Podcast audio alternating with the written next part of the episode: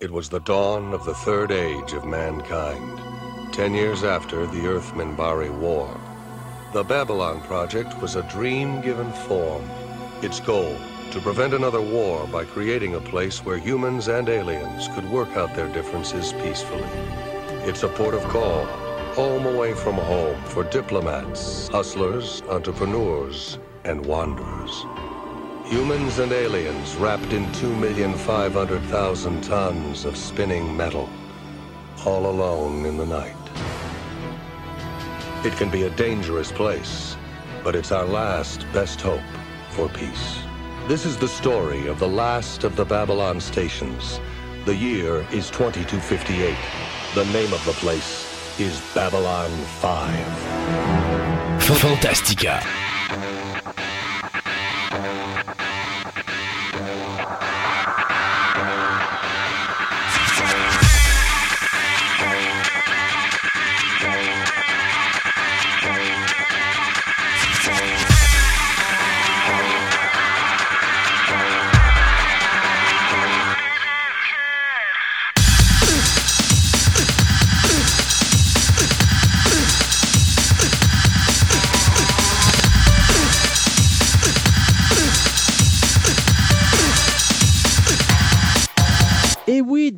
L'espace de euh, la euh, radio Internet, euh, il y a cette station qui s'appelle Fantastica, où moi, son capitaine de navire, Christophe Lassens, et mon sous-fif de service, Monsieur Sébastien Côté, ben non, Sébastien, tu me fais pas. C'est ça. Toi, t'es ma Ivanova. comment qu'elle s'appelait? Ivana, Ivana, quoi son nom? Je ne sais pas tout son nom au complet.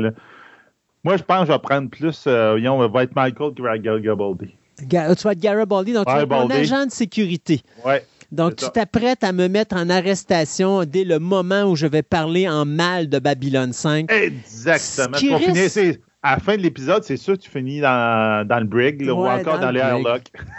ben, en réalité, c'est ou bien je finis dans le brig ou tu finis dans le airlock, mais vous aurez deviné qu'on va parler, bien sûr, pour cette 150e émission de Fantastica, euh, de la série télé Babylon 5, une série télé qui a marqué le milieu et la fin des années 90, euh, quelque chose qui est unique en son genre, où est-ce qu'il y a un individu qui s'appelle Joseph Michael Straczynski qui a décidé de mettre sur ses épaules pas mal de choses pour réaliser quelque chose qui s'était jamais vu, soit non seulement une série euh, avec une histoire qui se suit de A à Z pendant cinq ans, mais en plus qu'il a écrit euh, presque la totalité des épisodes de cette série-là, soit on parle de 92 ou 93 épisodes sur euh, plus de 110. Donc c'est tout un exploit, sans compter bien sûr tous les films qui sont venus par la suite et tout et tout et tout. Donc c'est tout un univers qu'on va parler avec vous aujourd'hui à l'émission. Sébastien va nous parler de la réalisation de la série télé. Marie-Camille va être avec nous pour nous parler musique. Bien sûr, on va parler de la carrière de Christophe Franck et on va en profiter pour faire un petit contour sur la, carrière du groupe Tangerine Dream. Et pour finir, eh bien, on aura Martin Hébert qui va nous parler de euh, l'anthropologie derrière l'univers de Babylone 5. Là, on va couvrir vraiment beaucoup de choses. On va aller toucher les différentes euh, races de la station, voir le lien entre notre réalité et cette réalité fictive. Donc, quelque chose de super intéressant. Donc, un gros 150e numéro pour la série Fantastica dont on est fier de vous présenter l'émission aujourd'hui. De plus, Seb, tu as poussé les auditeurs à me contredire et faire en sorte que non seulement ce ne sera pas au 151e, ni même au 150e, mais juste avant euh, la présentation de cet épisode-là, soit la semaine passée, on a franchi le cap du 50 000 downloads sur Podbean. C'est quelque chose de vraiment extraordinaire pour ben nous. Oui. Euh, qui aurait dit en, 2000, euh, en 2003, ben, en 2016 plutôt, lorsqu'on a reparti ce show-là, que ça allait faire ça. Donc, merci beaucoup à vous, les auditeurs. Un gros bonjour et un gros merci à tous les collaborateurs qui travaillent avec nous depuis le début pour rendre ça euh, spectaculaire et populaire et intéressant. Donc, euh, on a fait 50 000, bien, on va se larguer pour un autre 50 000 et qui sait peut-être qu'on aura la chance un jour de traverser le 100 000 auditeurs. Donc, on va commencer cette émission en vous parlant, bien sûr, d'un certain Joseph Michael Straczynski, un gars qui est né le 17 juillet 1954 et qui a traversé et touché au domaine non seulement de la télévision, euh, mais beaucoup plus de la télévision et le domaine du comic book euh, que je l'aurais pensé parce que euh, Ouais. Straczynski va commencer, je te dirais, pas mal dans les années 70. Et ce qui est amusant là-dedans, c'est de le voir arriver sur des shows comme euh, principalement euh, Masters of the Universe, qui s'appelait à l'époque He-Man and the Masters of the Universe. C'est ça, parce qu'il tripait sur ce show-là, puis il a, il a des- il a écrit des scripts, puis il les envoyait. Ouais. Puis à un moment donné, ils l'ont rappelé, puis il a dit Ben, on va te les acheter, on va te les acheter, puis on va te les acheter. Ah, invitez donc sur le show, on dit que ça va être moins de trouble. Ben oui, exactement. Puis après ça, il va être derrière la série She-Ra, Princess of Power, qui va être un spin-off. Ben oui. Euh, et puis, à un moment donné, ben, je pense que c'est là que les problèmes vont commencer parce qu'il va commencer à embarquer dans plein d'affaires, mais dès qu'il n'a pas le contrôle, euh, il sac son camp parce que Straczynski, c'est My Way or the Highway. Oui, c'est ça. Il, il, est- il aime pas ça perdre le contrôle sur quelque chose. Garde, tu m'as demandé de faire quelque chose. C'est beau, donne-le-moi, je vais le faire. Là, quand quelqu'un essaie de tirer de son bord, il dit non, faut aller par là pour vendre tel cossin. Non. Il dit, ben, ben, il s'en va. Ben, c'est ça. Euh, et puis, ce que je savais pas, c'est qu'il avait travaillé sur la série télé Ghostbusters, The Real Ghostbusters. ouais, c'est Euh, quasiment lui qui est en arrière de presque toute la série. C'est assez série que impressionnant. j'avais adoré. Ah oui, il était qui- super bon. qui avait été signé à l'origine pour juste 13 épisodes, puis finalement, il y a eu plus de 65 épisodes. On avait changé le titre, puis The Real Ghostbusters était devenu Slimers and The Real Ghostbusters. Ouais. Euh, Juste un peu à partir de là, justement, qu'il a décidé de s'en aller parce qu'il dit non, non, regarde, euh, non. Ben, Ils ont essayé de faire adapter le show à la. C'est là aussi la deuxième saison qui ont décidé le noir dans l'équipe, c'est un noir, c'est le chauffeur. C'est ça son rôle. Ouais. C'est Ben, c'est qu'en réalité. Straczynski, ce que je vois dans sa biographie, c'est qu'il voulait faire beaucoup de choses pour adultes. Puis il prenait des sujets, des séries d'animation pour le faire. Puis peut-être c'est peut-être sa façon de procéder qui n'était pas la bonne parce que tu t'embarques pas dans The Real Ghostbusters pensant que tu vas faire un show pour adultes alors que tu sais pertinemment bien que quelque part euh, on va ramener ça au tout petit. Euh, même chose avec He-Man. Euh, c'est- c'est- c'est- oui, le show. Ben, Ça, c'est pareil comme euh, la série Reboot. Tu sais, la série Reboot, là, ça, ils ont fait les premiers épisodes. Vous regardez la série, les premiers épisodes sont très enfants. Puis là, c'est comme le but, ça a été toujours avoué par les auteurs. Ils ont fait, OK, les cravates, ils, ont- ils sont satisfaits, c'est beau, ils regardent ailleurs. C'est beau, on part avec notre show avec nous autres. Exact. Là, tu vois que la série passe sur une dérape. Lui, il a comme fait l'inverse. C'est ça, il a comme voulu faire. Non, non, je fais le show comme je veux. Puis les autres, ils regardaient, ils disaient, non, non, c'est pas ça qu'on veut, c'est pas ça qu'on veut, puis ils ont voulu le changer. Donc, euh, il n'y a, pas, pas la bonne tactique. Ben non, puis tu vois, je pense qu'une autre série aussi, à un moment donné, il avait travaillé pour faire une série d'animation de ElfQuest. Oui. Puis euh, ça a été la même affaire. Il, a- il avait commencé, il avait présenté le projet, tout allait bien. Puis à un moment donné, CBS ont dit Ouais, OK, mais là, on va changer ça pour un auditoire plus jeune. Puis là, ben, il a comme fait Ah, ben, ça m'intéresse pas. Puis le show est tombé à terre. Donc, ça a toujours, je pense, été le problème de Straczynski, euh, peut-être dans sa carrière même. Euh, My Way or the Highway. Puis c'est pas nécessairement toujours la meilleure façon d'amener des concepts. Euh, puis ça, c'est quelque chose que malheureusement. Bon, Ça va y jouer des tours. ça va jouer des tours parce que, euh, tu sais, quand il est embarqué dans B5, il a été chanceux. B5 lui a donné cette porte-là ouverte de pouvoir travailler puis d'avoir le contrôle sur ce qu'il fait. Mais à un moment donné, ça va changer, même sur Babylon 5. Puis on l'a vu dans Crusade, on va le voir dans. Ah oui, oui, c'est ça. Parce que dans le premier, dans Babylon 5, tu vois, c'est pour ça qu'il il a sa maison de production, il, a sa- tu sais, il, s'arrange pour garder un certain contrôle. Mais à partir que ça sortit du, du 5 ans de Babylon 5, là, il perd le contrôle Ouais. sur autant qu'il il voulait l'avoir. Peut-être aussi qu'il s'est épuisé dans Babylon 5 en faisant trop d'épisodes. Et donc, euh, là, il, il faut qu'il délègue, puis là, il est peut-être pas bon à déléguer. c'est- Il a traversé le niveau de l'animation pour s'en aller dans des films ou des séries télé. On parle bien sûr de. Twilight Zone, euh, Shelley Duvall's Nightmare Classic. Il y a le Strange Case of Dr. Jekyll and Mr. Hyde, qui a d'ailleurs donné Mhm. une nomination au Writers Guild Award.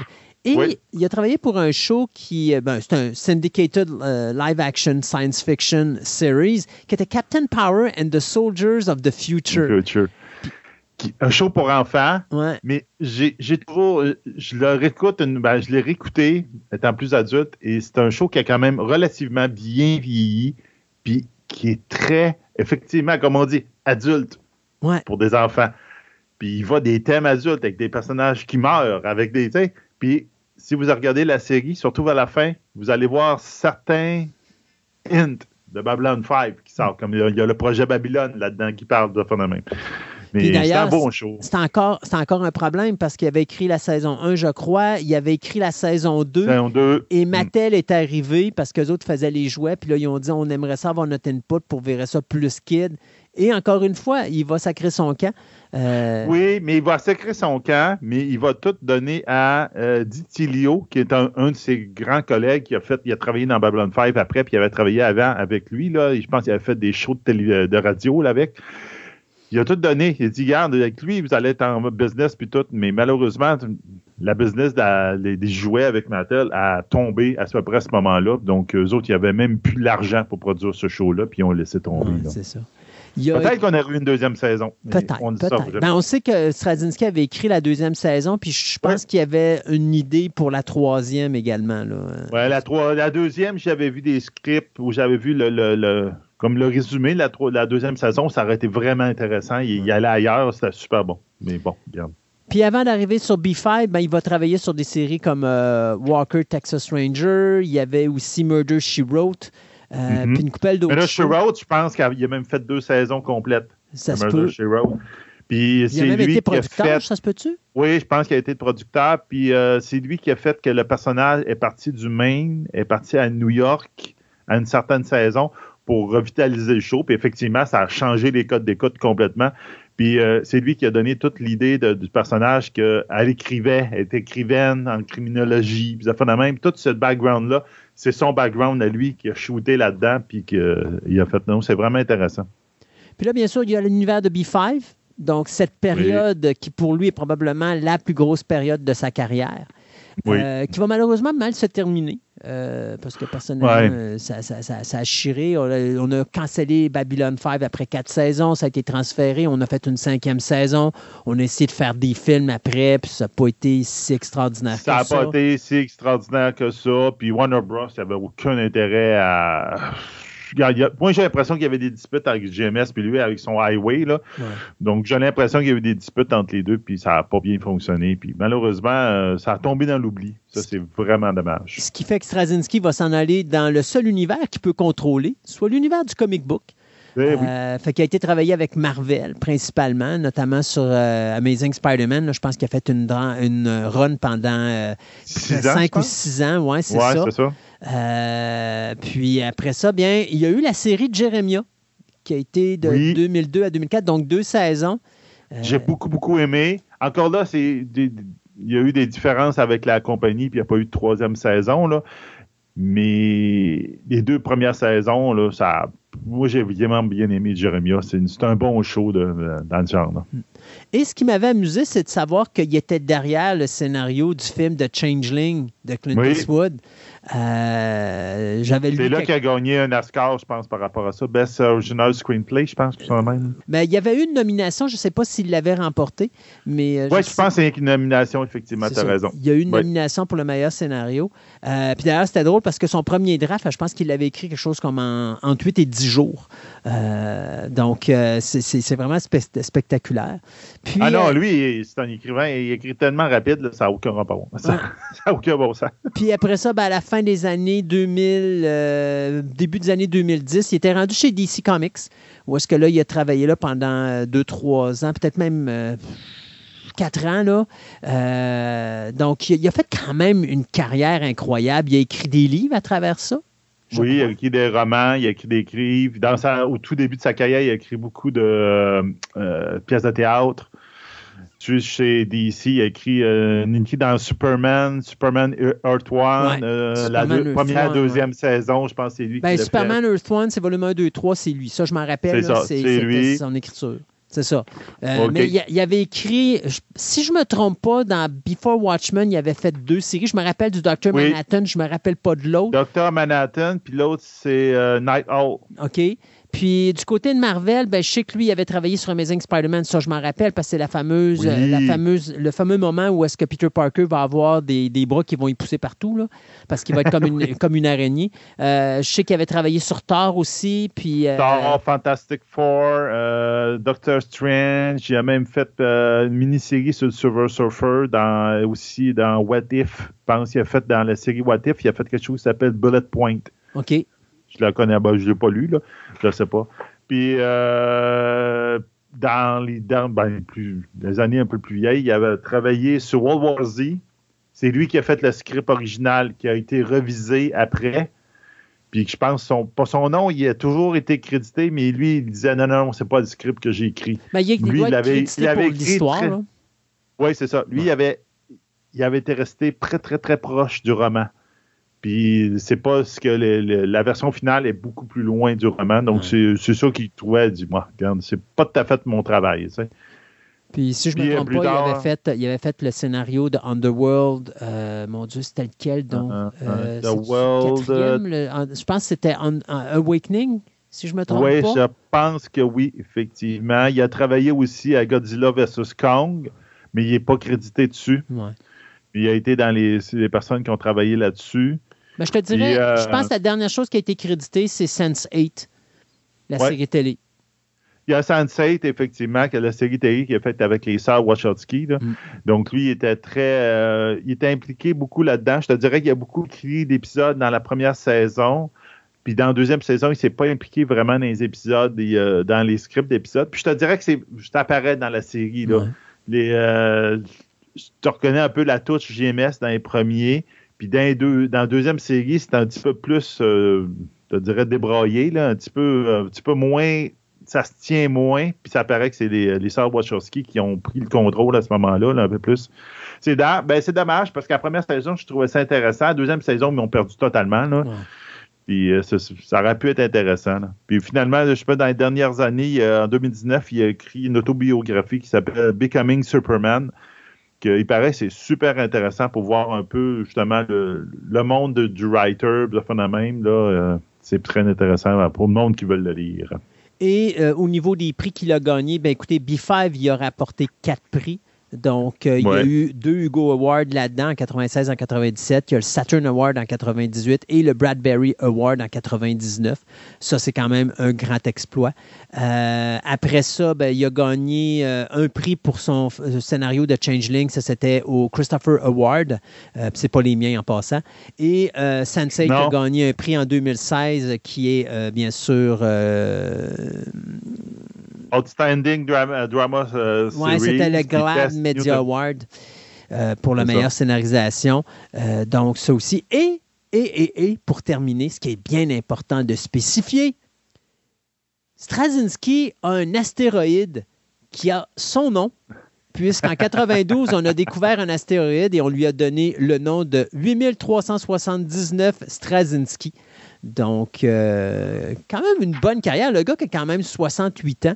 euh, Ouais. a quand même fait je dirais qu'il continue à faire des choses, puis tout, là, il est moins, en tout cas, en ce moment, il est beaucoup moins dans l'écriture. Ben là, je te dirais, le temps qui passe en ce moment, on dirait que c'est beaucoup à essayer de repartir B5. Ouais. C'est quand même son petit bébé, puis il aimerait ça faire une, un, un retelling de l'histoire.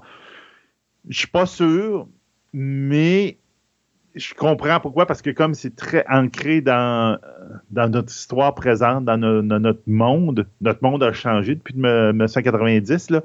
Donc là, il veut comme le, le raconter d'une autre manière. Ça peut être intéressant. Ça dépend si euh, le pilote, il, ça a l'air que les, les producteurs sont super intéressés puis tout, mais en ce moment avec le W, euh, comment- Le CW. c'est BW que on ne sait plus ce qui arrive avec ce poste-là. Donc là, euh, on verra bien un jour peut-être. Donc, vous aurez deviné que c'est une émission B5. Bien sûr, à travers ça, on va avoir nos nouvelles euh, de, des deux dernières semaines ainsi que les nouvelles express en fin d'émission. Euh, donc, on s'arrête tout de suite parce qu'on a tellement de choses à vous parler sur cet univers incroyable de la série Babylone 5.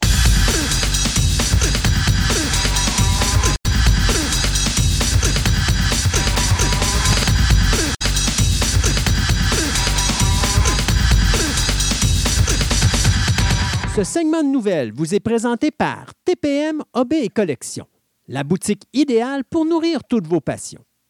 TPM et Collection a doublé son espace de vente afin de vous donner encore plus de choix avec le même service personnalisé, le tout à des prix plus que compétitifs. Vous cherchez des die-casts, des cartes de sport, de la figurine, des timbres, de la monnaie, des casse-têtes, des jeux de société, du comic book, des cartes Magic, voire même des cartes Pokémon. Voici la place rêvée pour vous, collectionneurs aguerris.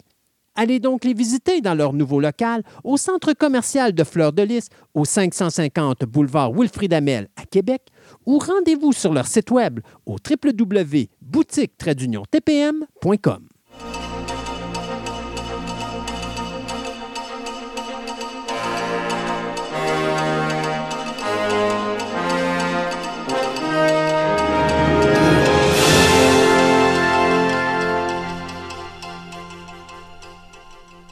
Et pour commencer nos nouvelles de cette semaine, comme à l'accoutumée, on va parler de décès. Il y a des gros morceaux qui sont partis. D'abord, l'acteur euh, Tom Sizemore euh, qui finalement a rendu l'âme, lui qui a été hospitalisé le 19 février dernier suite à un anévrisme cérébral.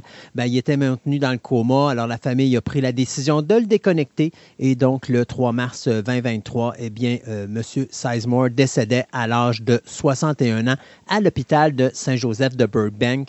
Donc, euh, principalement, on l'avait vu dans des films comme Born on the 4th of July, dans lequel il y avait un petit rôle. Il y avait aussi Point Break en 91, True Romance, Natural Born Killers, euh, Strange Days en 95. Il jouait aux côtés de Kevin Costner dans Wyatt Earp. Euh, on l'a vu dans Black Hawk Down, Pearl Harbor, euh, Blue Steel.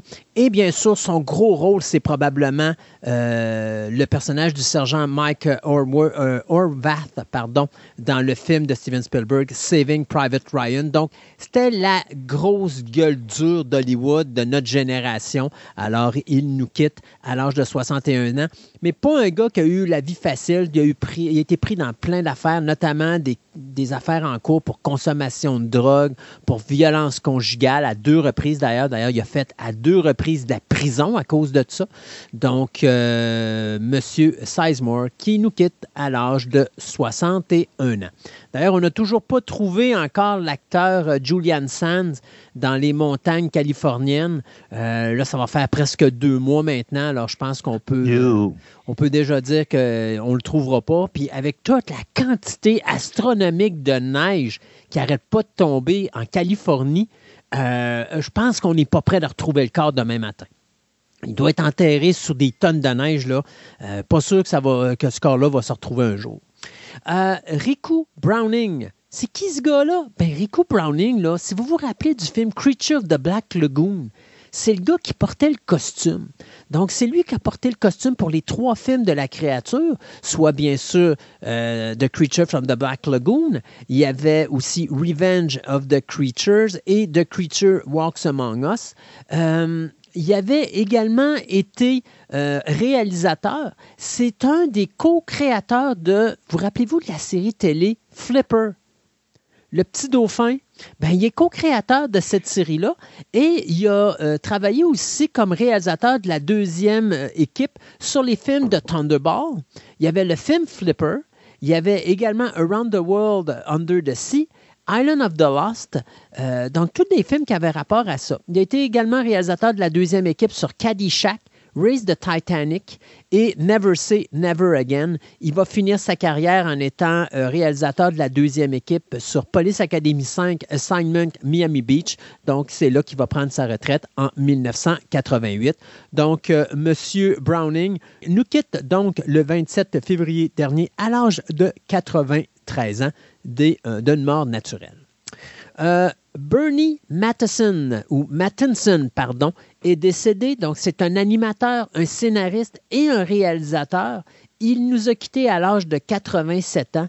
Et savez-vous quoi? C'était le plus ancien employé des studios Disney. Lui qui a travaillé avec Disney alors qu'il est rentré dans la compagnie à l'âge de 18 ans, il a travaillé sur son premier film qui était Lady and the Tramp en 1955. Il a touché à tous les classiques, là. Sleeping Beauty, 101 Dalmatian, The Sword and the Stone, Mary Poppins, Jungle Book, Aristocats, euh, ben, no ben Knox and Broomsticks, Robin Hood, The Rescuers, Pete's Dragon, Fox and the Hound, The Black Cauldron. C'est lui-même qui va réaliser le film de 83 Mickey's Christmas Carol ainsi que The Great Mouse Detective trois ans plus tard, qui est Basile, détective privé, je crois, en français.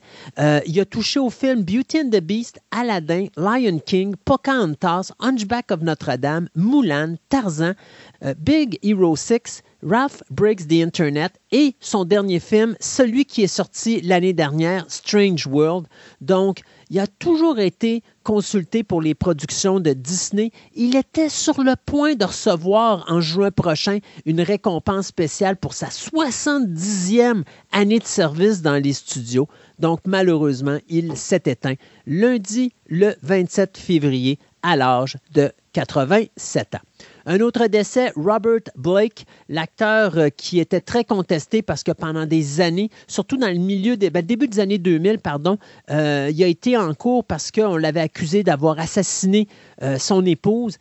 il est décédé d'une maladie cardiaque à l'âge de 89 ans à sa résidence de Los Angeles. Je pense que son rôle le plus proéminent, c'est celui d'un des deux meurtriers euh, dans In Cold Blood, euh, qui avait été fait en 1967. Euh, il a été également l'acteur principal de la série Barretta, qui a eu lieu de 1975 à 1978, rôle pour lequel il a gagné un Emmy Award en 1975 et a eu une nomination en 1977. On l'a vu également dans d'autres films, surtout dans les années 50 et 60. Là, on parle de Apache War, Screaming Eagles ou encore le fameux The Greatest Story Ever Il a joué aux côtés de Clint Eastwood dans Rawhide, la série télé. Et ses deux dernières prestations au cinéma, eh bien, c'était dans le film Money Train en 1995 et euh, Lost Highway du réalisateur David Lynch en 1997. Et le dernier gros morceau, l'acteur israélien Chaim Topol, qui nous a quittés le 9 mars dernier à l'âge de 87 ans. Si le nom vous dit quelque chose, c'est très simple. Rappelez-vous de l'excellente comédie euh, musicale Fiddler on the Roof. C'est lui qui faisait le père qui voit ses filles euh, être mariées une après les autres. Euh, on l'a vu également dans l'excellent Flash Gordon du réalisateur Mike Hodges en 1980. C'est lui qui faisait le docteur Hans Zarkov. Il était juste sublime dans ce rôle-là. Et on l'avait vu également dans d'autres films comme Joseph Losey en 1975 et I Like Mike ou encore, on l'avait vu également dans le film de James Bond, For You Eyes Only en 1981. il nous quitte donc à l'âge de 87 ans des suites de complications dues à la maladie d'Alzheimer. Donc, avec la sortie de Ant-Man and the Wasp, Quantum Mania, qui n'a pas été euh, un très grand succès, en tout cas, euh, les critiques sont plutôt euh, bouffe, puis le box-office n'est pas extraordinaire. Euh, Bob Iger, il est sorti un peu, puis il a dit là, là, il va falloir changer aussi notre stratégie avec les films de, Disney, ben de, MCU au cinéma. On savait qu'il voulait faire des changements sur Disney. Là, il a dit on va le faire, là. Mais ce que j'aime pas, c'est qu'il dit on a 7000 personnages dans l'univers de Marvel. on n'est pas obligé de faire des suites avec des vieux personnages excuse là, mais c'est pas en mettant des nouveaux personnages que tu vas régler dans toi-même. Tu sais, ils disent, sais, tu prends ça comme exemple, par exemple, les, euh, la phase 4 qui n'a pas super bien fonctionné. Il y a eu Shang-Chi et les Éternels, deux nouveaux personnages qui se sont plantés quasiment au, box office. Ben, a bien fait. C'est Eternals qui a été un échec. Euh, mais ils n'ont pas fait beaucoup, beaucoup d'argent. Puis il y a eu Spider-Man 3, Stranger, euh, Doctor Strange, Thor et Black Panther. Même s'il y en a là-dedans qui sont mauvais, ont fait beaucoup plus d'argent que les deux autres. Mais attention, là, parce que, tu sais, moi, moi, ça m'amuse quand quelqu'un me dit Hey, c'est un film qui fait un flop on va s'entendre, là. Ant-Man and the Wasp est encore au cinéma, là, puis il a dépassé. 400 000, je pense. Il a dépassé 600 millions de dollars au moment où on se parle. OK? Puis il n'a pas fini, là. Il continue à amasser de l'argent. Le problème de Ant-Man, actuellement au box-office, c'est pas son box-office nord-américain, qui est supérieur aux deux premiers films. Ben oui. Son problème, c'est qu'en Chine. Les Oh, Chinois l'ont bou- l'ont boudé. Et c'est pas nécessairement dû à la qualité du film. C'est tout simplement probablement dû avec la situation qui se passe avec les États-Unis actuellement. Donc, Oh, oui, j'ai l'impression que c'est ça. faut remettre les pendules à l'heure. Hollywood, pa- pas Hollywood, mais je veux dire Disney présentement, au niveau de ses films de super-héros, c'est pas la catastrophe tant que ça. Quand un film ramasse 600 millions de dollars puis qu'on me dit que c'est un flop, j'ai un putain de problème, surtout que le film a coûté 130 millions, là. Oui, eux autres, c'est leur prévision. Hein. Tu sais, Ouais. ils disent, on est supposé de faire tant d'argent aux États-Unis, on est supposé de faire tant d'argent en Europe, on est supposé de faire tant d'argent en Asie, puis quand ça a été tes pas, ils trouvent ça un flop. Ben oui, mais, Mais moi, c'est Hey, on s'entend que c'est Ant-Man. Ant-Man, c'est pas Iron Man, là. Déjà Ben là, ait ça, ramassé c'est sûr. 600 millions de dollars, pour moi, je trouve que bon. c'est vraiment exceptionnel, là. Oui. Mais moi, le fait qu'il. Bob Iger, c'est bien qu'il il veut faire des changements, puis tout. Puis là, je viens de voir, euh, on fait la chronique, puis je viens de voir que probablement les deux derniers Avengers, ils ont été retardés. Ouais. Il y a les grosses rumeurs comme quoi ils vont être retardés d'au moins un an, si c'est pas deux. Donc, OK, il veut faire de la place, mais il dit on va arrêter de faire des suites, on va mettre des nouveaux personnages. Excuse, là, mais si tu me mets le, le héros de troisième, euh, troisième catégorie, là, je suis pas sûr que ça va me tenter d'aller le voir au cinéma. Je suis pas tout à fait d'accord, puis je Mais vais faut te donner... avec des gros noms. Je vais te donner un exemple, OK?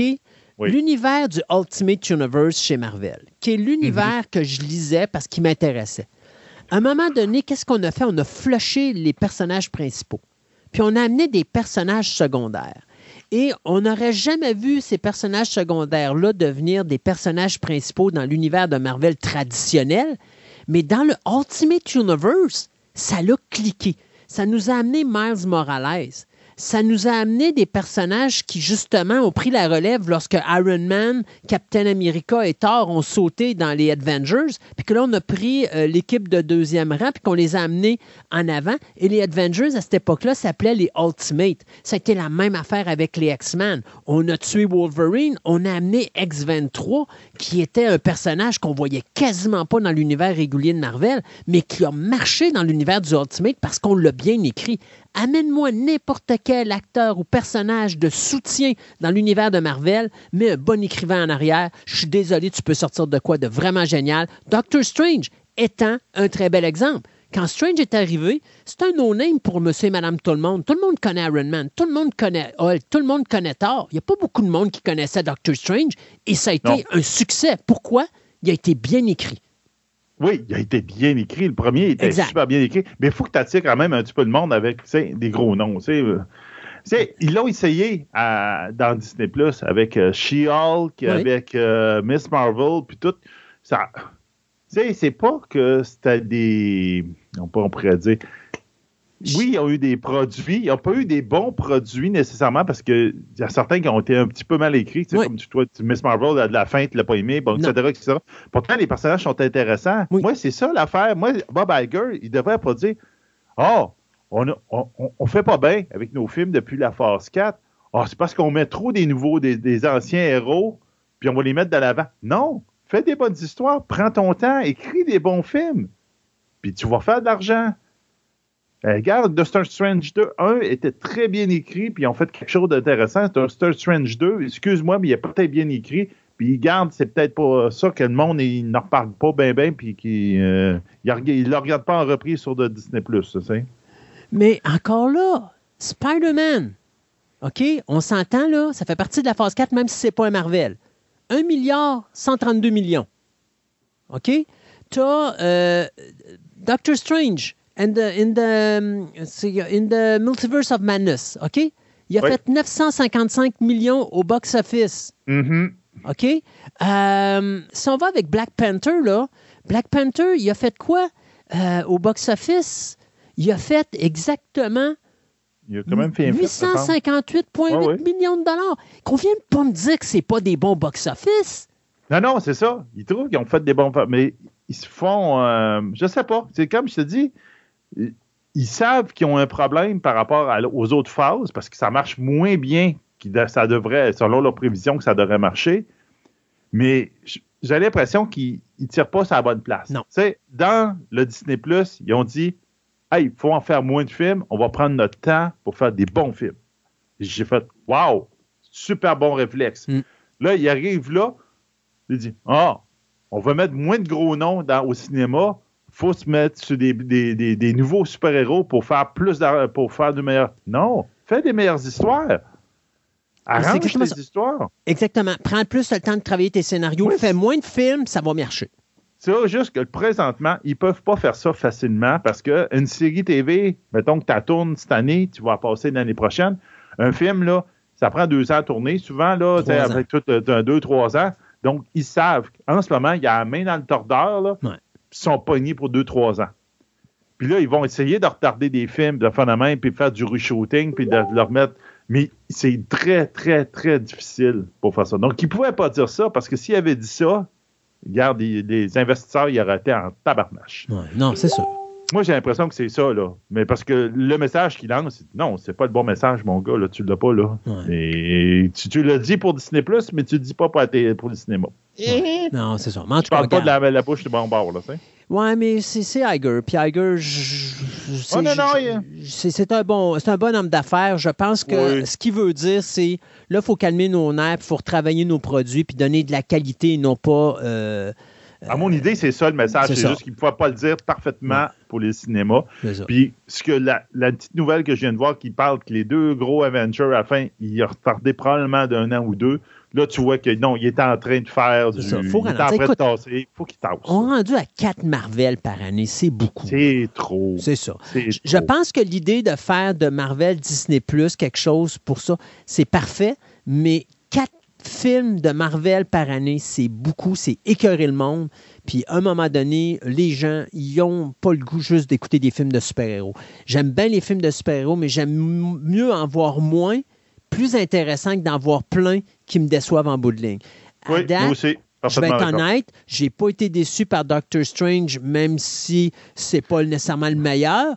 J'ai pas été déçu par Black Panther 2, même si c'est pas le meilleur. J'ai pas été déçu par Spider-Man, même si c'est pas le ah. Les produits qu'on me donne actuellement sont quand même d'une certaine qualité. J'ai plus été déçu de ce qu'on m'a donné à la télévision dans les séries comme Moon Knight ou encore qu'on m'a donné avec Miss Marvel. Mais tu vois, j'ai été agréablement surpris avec euh, euh, Werewolf by Night et par She-Hulk que j'ai adoré. Euh, moi, je l'ai moins aimé, ça. Pour un show qui est 30 minutes, moi, j'ai trouvé ça parfait. Puis, je, euh, honnêtement, c'est l'actrice qui m'a. Euh, ah, oui, elle l'a là-dedans. Elle, est parfaite pour le rôle. puis, j'avais peur au début de traverser le quatrième mur, puis finalement, ça match super bien avec elle. Ça aurait peut-être pas marché super bien avec une autre actrice. Fait que, tu sais. Mais regarde, Moon Knight puis Miss Marvel, ils ont justement souffert du rush. Oui. Parce que le début est bon. Dans les deux cas, là, je te dirais, le début est très bon. C'est la, fin la ça finale, se ça se casse. Tu dis, voyons, pourquoi tu as rushé la fin de même? Il dit, il travaille un petit peu plus dessus. Là. Fais pas un Spy Kid avec Miss Marvel, ça marche pas. Là. Non, exactement, exactement. Mais enfin. Allez, on va parler Razzies Award parce que la prochaine émission, on va parler des Oscars, mais là, ben aujourd'hui, on va parler des Razzies parce que les Razzies ont été donnés et j'adore un événement qui se donne à lui-même un prix.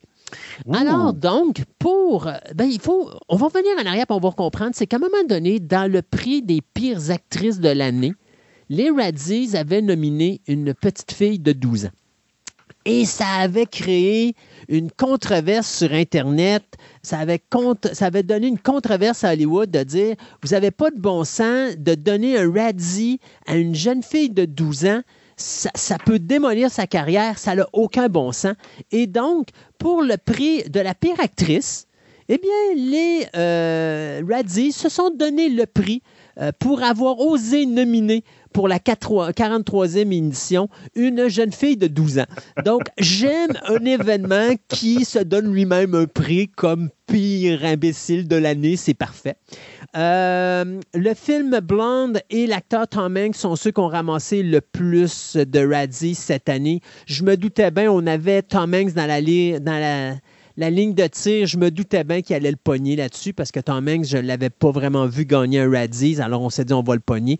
Le pire film, ben, c'est Blonde, donc il a gagné non seulement le prix du pire film, mais également celui du pire scénario. Du côté de Tom Hanks, bien, on lui a donné le pire euh, le prix pour le pire acteur de soutien avec son personnage dans Elvis, celui du colonel Parker, ainsi que euh, le prix du meilleur, du pire combo euh, sur l'écran, c'est-à-dire Tom Hanks et euh, son euh, je son maquillage de latex pour le personnage du colonel Parker dans Elvis. Au niveau du pire acteur, eh bien, c'est Jared Leto qui l'a ramassé pour Morbius, tout comme également la pire actrice de soutien qui a été donnée à Adria Arjona pour le film Morbius. Yes. après ça, pour le l'acteur qui s'est réchappé après avoir ramassé un prix aux Razzies, ben c'est Colin Farrell, parce que Colin Farrell, lui, est passé du pire acteur en 2004 au meilleur acteur aux Oscars en 2022. Donc, ça lui a donné ce qu'on appelle le Razzie Redeemer Award. Euh, après ça, bien, le pire sequel ou le pire remake ou le pire rip-off euh, ou le pire... Euh, quelque chose qui a été repris d'eux, ben, c'est le Pinocchio pas celui de, Guillermo del Toro, qui est excellent en passant, mais plus celui de Robert Zemeckis, qui a été fait par Disney, que j'ai pas eu la chance de voir encore, euh, mais dont justement Tom Hanks avait également une nomination comme pire acteur là-dedans.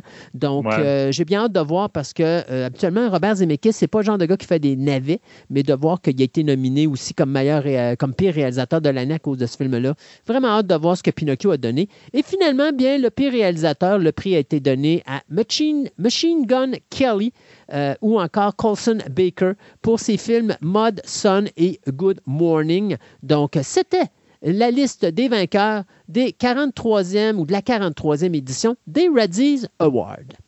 Le directeur Rhys Freak Waterfield est super content de son Winnie le Pooh qui a tué tout le monde. Donc, euh, il a fait un gros 2 millions avec un film qui a coûté 100 000 Donc, c'est comme là, on parlait des box-office. Oui, ça a été un super beau box-office. On s'entend, et c'est sûr et certain, il va y avoir une sequel. Donc, Winnie the Pooh will come back. Mais avant ça, on va avoir Bambi. Donc, Bambi qui, va se venger. Puis, il paraît qu'il est en train de travailler aussi un peu sur Peter Pan. Mais là, il y a du monde qui sont demandés. Il dit OK, euh, t'es parti de même. Il dit Lesquels t'aimerais ça travailler dessus Il dit Les deux franchises, j'aimerais ça travailler les Teletubbies puis Ninja Turtle. Oh mon Dieu, Teletubbies. si j'arrivais à mettre la main là-dessus, je me ferais du fun. Il dit J'imagine les Ninja Turtles qui s'en vont dans les allées sombres de, New York en train de découper des personnes, les mettre sur une pizza et les donner à leur Rat King dans le fond des, dans le fond des égouts. Les teenage, mais ça, il ne sera jamais capable. Mais les Teletubbies, c'est encore drôle. Les Teletubbies puis les Ninja Turtles sont encore avec les droits d'auteur, donc il ne peut pas toucher à ça à moins qu'il se les fait vendre. Moi, être quelqu'un qui est télévise, je pense que je les vendrais. C'est le seul moyen de faire encore de l'argent avec ah ça. Définitivement. les Ninja Turtles, oublie ça, ils vont sortir un autre film dans pas long. Donc, euh, Teletubbies, ou encore une version plus adulte où est-ce qu'on verrait quelque chose un peu à la Killer Clown from Outer Space. où on, on, met les victimes dans des gros trucs de barbe à papa. Là. Ça serait juste parfait. Là. juste parfait. Donc, vous allez encore voir des, euh, des classiques de Disney détruits et être des tueurs en série euh, dans le futur. Mickey Mouse s'en vient, là. Hein? Mickey Mouse s'en vient. Eh boy. Oh boy! La journée que les droits d'auteur sur Mickey Mouse tombent, est-ce qu'il y en a qui vont se faire du fun? Ça sera un genre de remake de Ben qui était ce film où est-ce que tu avais un gars qui est tombé en amour avec son rat, puis que le rat, ben, dès puis il y avait comme une communication télépathique avec le rat, fait que quand il disait j'aime pas cette personne-là, ben, le Ben et sa troupe de rats allaient tuer les gens en question. Mais là, ça serait Mickey Mouse. Ça serait juste parfait. Hey, Netflix, on disait qu'il allait faire moins de projets, mais plus dispendieux. Ben, ça a l'air que c'est le cas parce que on travaille actuellement sur le cinquième film le plus dispendieux du poste de streaming, c'est-à-dire rien d'autre qu'une comédie romantique faite par la réalisatrice Nancy Meyers. Nancy Meyers, c'est elle qui nous a donné euh, The Holiday avec Cameron Diaz et Kate Winslet, puis qui nous avait donné Something's Gonna Give avec Jack Nicholson et Diane Keaton. Donc, huit ans après la réalisation de son dernier film, ben, Madame Meyers vient de signer un pacte avec Netflix. Elle qui voulait avoir 150 millions de dollars pour son film, ben, finalement, elle en aura 130, donc y aura moins de sous dans ses poches. Et le titre va s'intituler Paris Paramount et ça va mettre en vedette Scarlett Johansson qui va remplacer euh, Jennifer Lawrence qui a dû quitter, euh, Michael Fassbender, Owen Wilson et Penelope Cruz. Donc, ça va raconter l'histoire d'une romance entre une jeune scénariste réalisatrice et son producteur qui vont se chicaner et se séparer, mais dont le destin va les réunir de nouveau sur une nouvelle production. Donc, 130 millions de dollars, c'est ce que ça va coûter pour faire une comédie romantique sur les ondes de Netflix. Si vous voulez savoir c'est quoi les quatre films les plus chers de Netflix, avant ça, ben, il y a eu The Grey Man des frères Rousseau à 200 millions, Red Notice qui mettait en vedette Dwayne Johnson, Ryan Reynolds et Gal, Gadot qui a coûté également 200 millions. On a The Irishman euh, de Martin Scorsese qui avait coûté 160 millions et l'exécrable Six Underground de Michael Bay qui avait coûté 150 millions. Donc, oh mon Dieu, Paris Paramount deviendrait le cinquième film le plus dispendieux de l'histoire de la chaîne et c'est une comédie romantique. Je comprends pas. Non, ben, pour coûter cher, ça devrait pas, là. Mais bon. Comédie romantique, là. Sortez 40 millions, c'est assez, là. C'est ça. Mais ça doit être Mme Johansson qui doit demander un salaire de 60 ah, millions, genre, là. C'est sûr et certain. Euh, on sait qu'on va avoir un nouveau euh, film de la série de la planète des singes dans pas trop longtemps. Oh, yes. Ben, Donc, euh, ça va être une suite en réalité. Ouais. Kingdom of the Planet of the Apes ben, on a eu quelques informations sur ce film-là, donc je vais vous les donner. Ça va mettre le en film qui devrait sortir en 2024. Oui, ah. avec quelques humains qui ne parlent pas. Donc, le nouveau film de la planète des singes se déroule plusieurs années après le film de 2017. Euh, de nombreuses sociétés de singes se sont développées depuis que César, euh, une sorte de, de Moïse, et puis il est mort. Euh, et que les humains, à la fin, ont vraiment viré sauvages, etc. Non, mais certains groupes de singes n'ont jamais entendu parler de César, comme de raison. Et mais d'autres aussi qui ont déformé son enseignement et puis sont partis sur une dérape. Donc, un chef singe commence à servir d'autres groupes de singes, euh, puis à essayer de trouver la technologie humaine, puis essayer de l'utiliser sur les autres singes. Donc, ce qui fait affaire qu'il y a un, un jeune singe qui, lui, va essayer de retrouver la liberté et de libérer son peuple avec une jeune humaine qui va devenir la quête de sa quête. Donc, en fin de compte, ça va être Newt qu'on va voir probablement. Ou encore, on va assister aux premières séquences euh, de bestialité euh, au grand écran. Une relation entre un singe masculin et une femme euh, humaine. Bravo, Hollywood.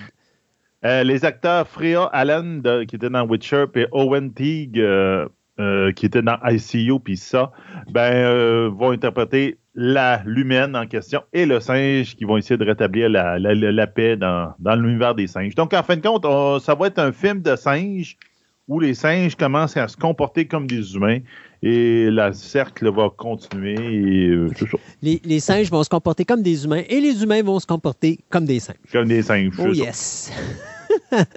Te rappelles-tu qu'on avait dit à un moment donné que le HBO euh, Max, quand on commençait à faire leur coupure, il avait chopé la série Batman Cape Crusader qui devait justement être comme une genre de nouvelle mouture de Batman The Animated Series qui avait été faite en 1992. D'ailleurs, euh, tu avais là-dedans, si je ne me trompe pas, Bruce Timm qui avait travaillé sur cette série-là, qui revenait avec euh, Matt Reeves et J.J. Abraham pour produire ça. Ben, Amazon a réussi à acheter les droits et a non seulement confirmé qu'il y aura une saison, mais ont même déjà renouvelé la série pour une deuxième saison.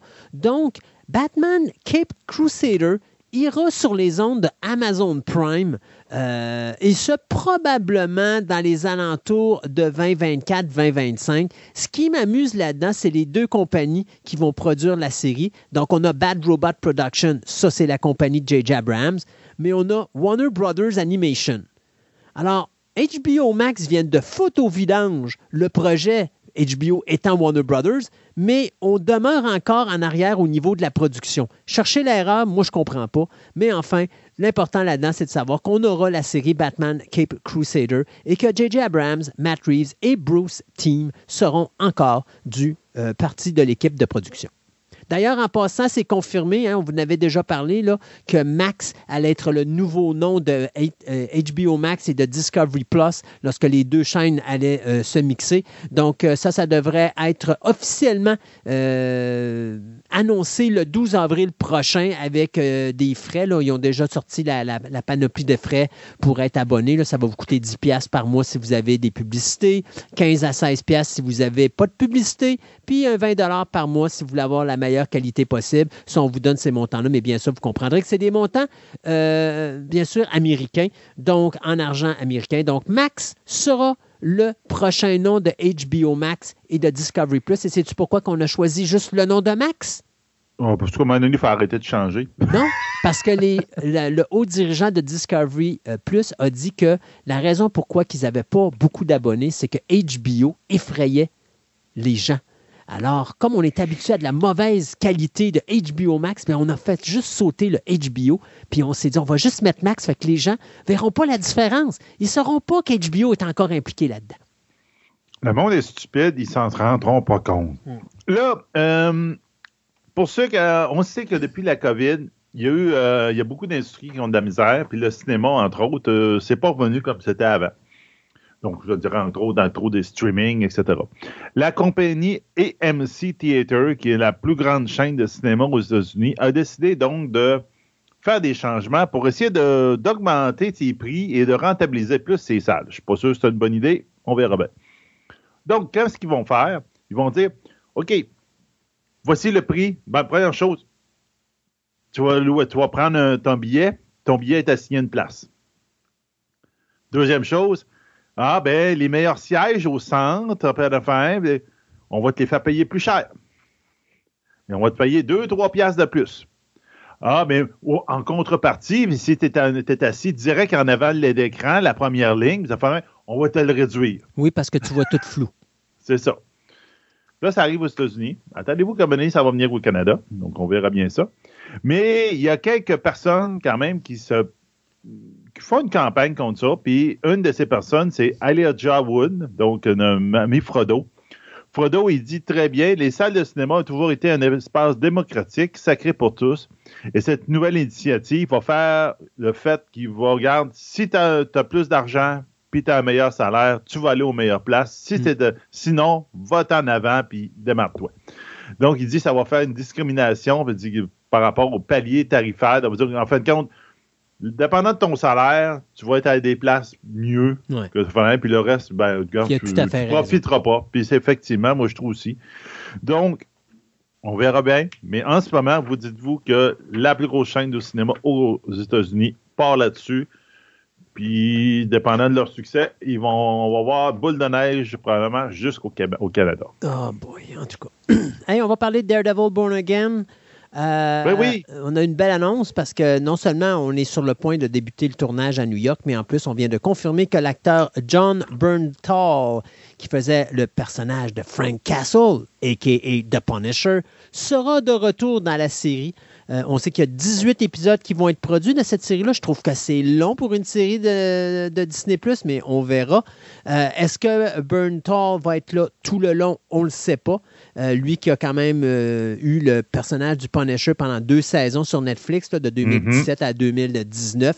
Mais ce qui va être important de voir, ça va être la mini-série Echo, parce que ce qui va se passer dans Echo va mettre euh, sur place tout ce qu'on va voir dans Daredevil Born Again. J'ai comme l'impression que quand on va voir la série de Daredevil Born Again, ou plutôt quand on va voir la série de Echo, on va vraiment être capable de voir ce qui va se passer dans Daredevil Born Again. Je peux vous confirmer donc Charlie Cox et Vincent D'Onofrio ainsi que John Bertall, mais il y a une mauvaise nouvelle à ça. Euh, ben, l'actrice Deborah Ann Wolf qui faisait le personnage de Karen Page et l'acteur Eldon Henson qui faisait le personnage de Foggy ne seront pas dans la série des 18 épisodes. Donc, ça, euh, c'est vraiment décevant. Ça. Ben, ça, ça veut dire qu'on euh, s'en va dans une autre direction. Maintenant, c'était des personnages qui étaient extrêmement importants euh, mm-hmm. parce que c'était la base du show de, de Daredevil. Je ne dis pas que Charlie Cox n'est pas bon, au contraire. Non, non, non, non, mais, c'est la base du personnage. Les personnages s'appuient sur ces deux-là. Exact, et les deux acteurs étaient tellement bons. Mais en tout cas, écoute, on va voir vers où on s'en va. Moi, j'ai pas aimé ce que j'ai vu avec... Euh, Mon Dieu, She-Hulk. dans She-Hulk, justement, où est-ce que là, on l'avait fait en numérique, surtout dans ces séquences de combat. Là. Euh, moi, j'aimais Netflix parce que justement, il n'y avait pas de numérique d'impliqué. J'espère qu'on s'en va pas dans cette direction-là parce que je vais être bien déçu. Ouais, non, c'est. Je sais pas. Euh, je suis un peu ambigu avec euh, cette série-là. On va une petite dernière pour toi. Une petite dernière pour moi. Ben, quatre ans après Détective Pikachu, on va avoir droit à un Détective Pikachu 2. Donc, euh, la... c'est pas le... le directeur original, euh, Rob Letterman, qui va y y aller.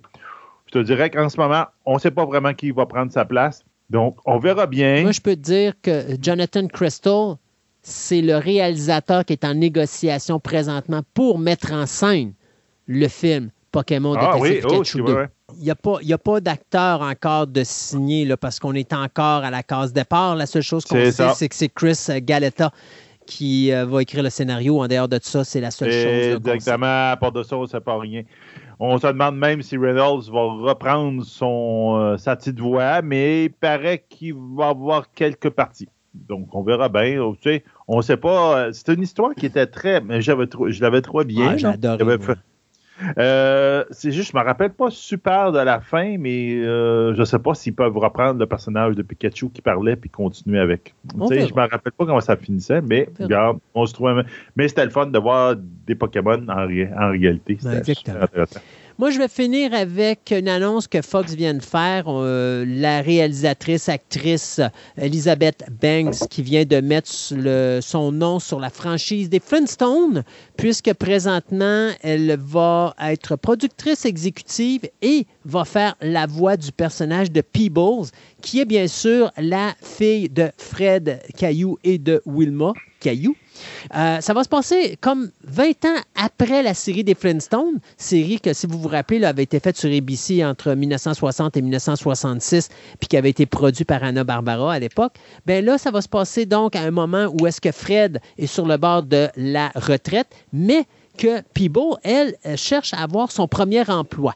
Donc, euh, ce qu'on sait au niveau de la distribution, c'est Stephen Root qui va s'occuper de la voix de Fred en version anglaise, bien sûr. Amy euh, Sedaris qui va s'occuper de la voix de Wilma.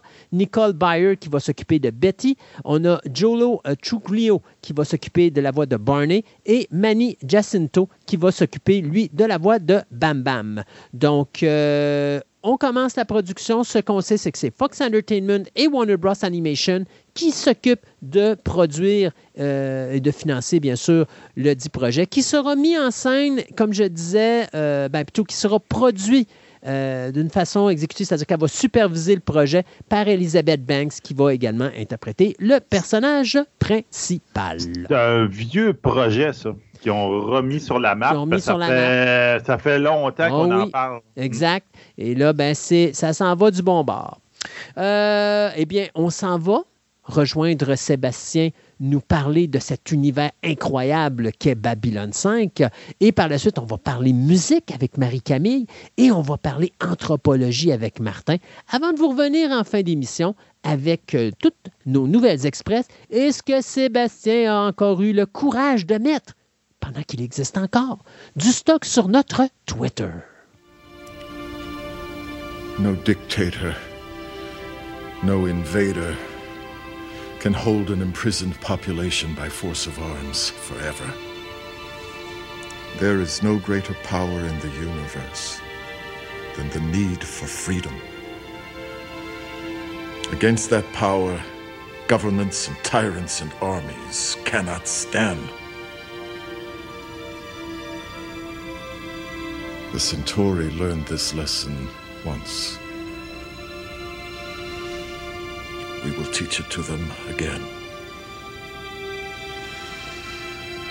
Though it take a thousand years, we will be free.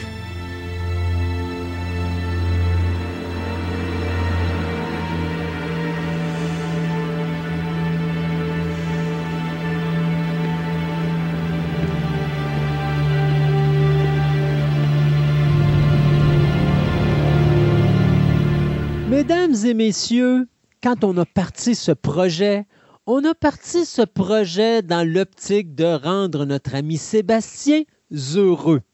Alors, Sébastien, j'ai décidé de te faire faire une chronique complète pour toi, pour nous faire comprendre à quel point Babylon 5 est le show à écouter euh, dans les vieilles séries des années 90. Lâche-toi lousse, mon petit pet. ça, ça pas mal. Ça va être long, cette chronique-là. Euh, j'y suis allé quand même. Tu sais, je pourrais dériver de mon texte puis tout parce qu'on pourrait parler de la série longtemps. Là.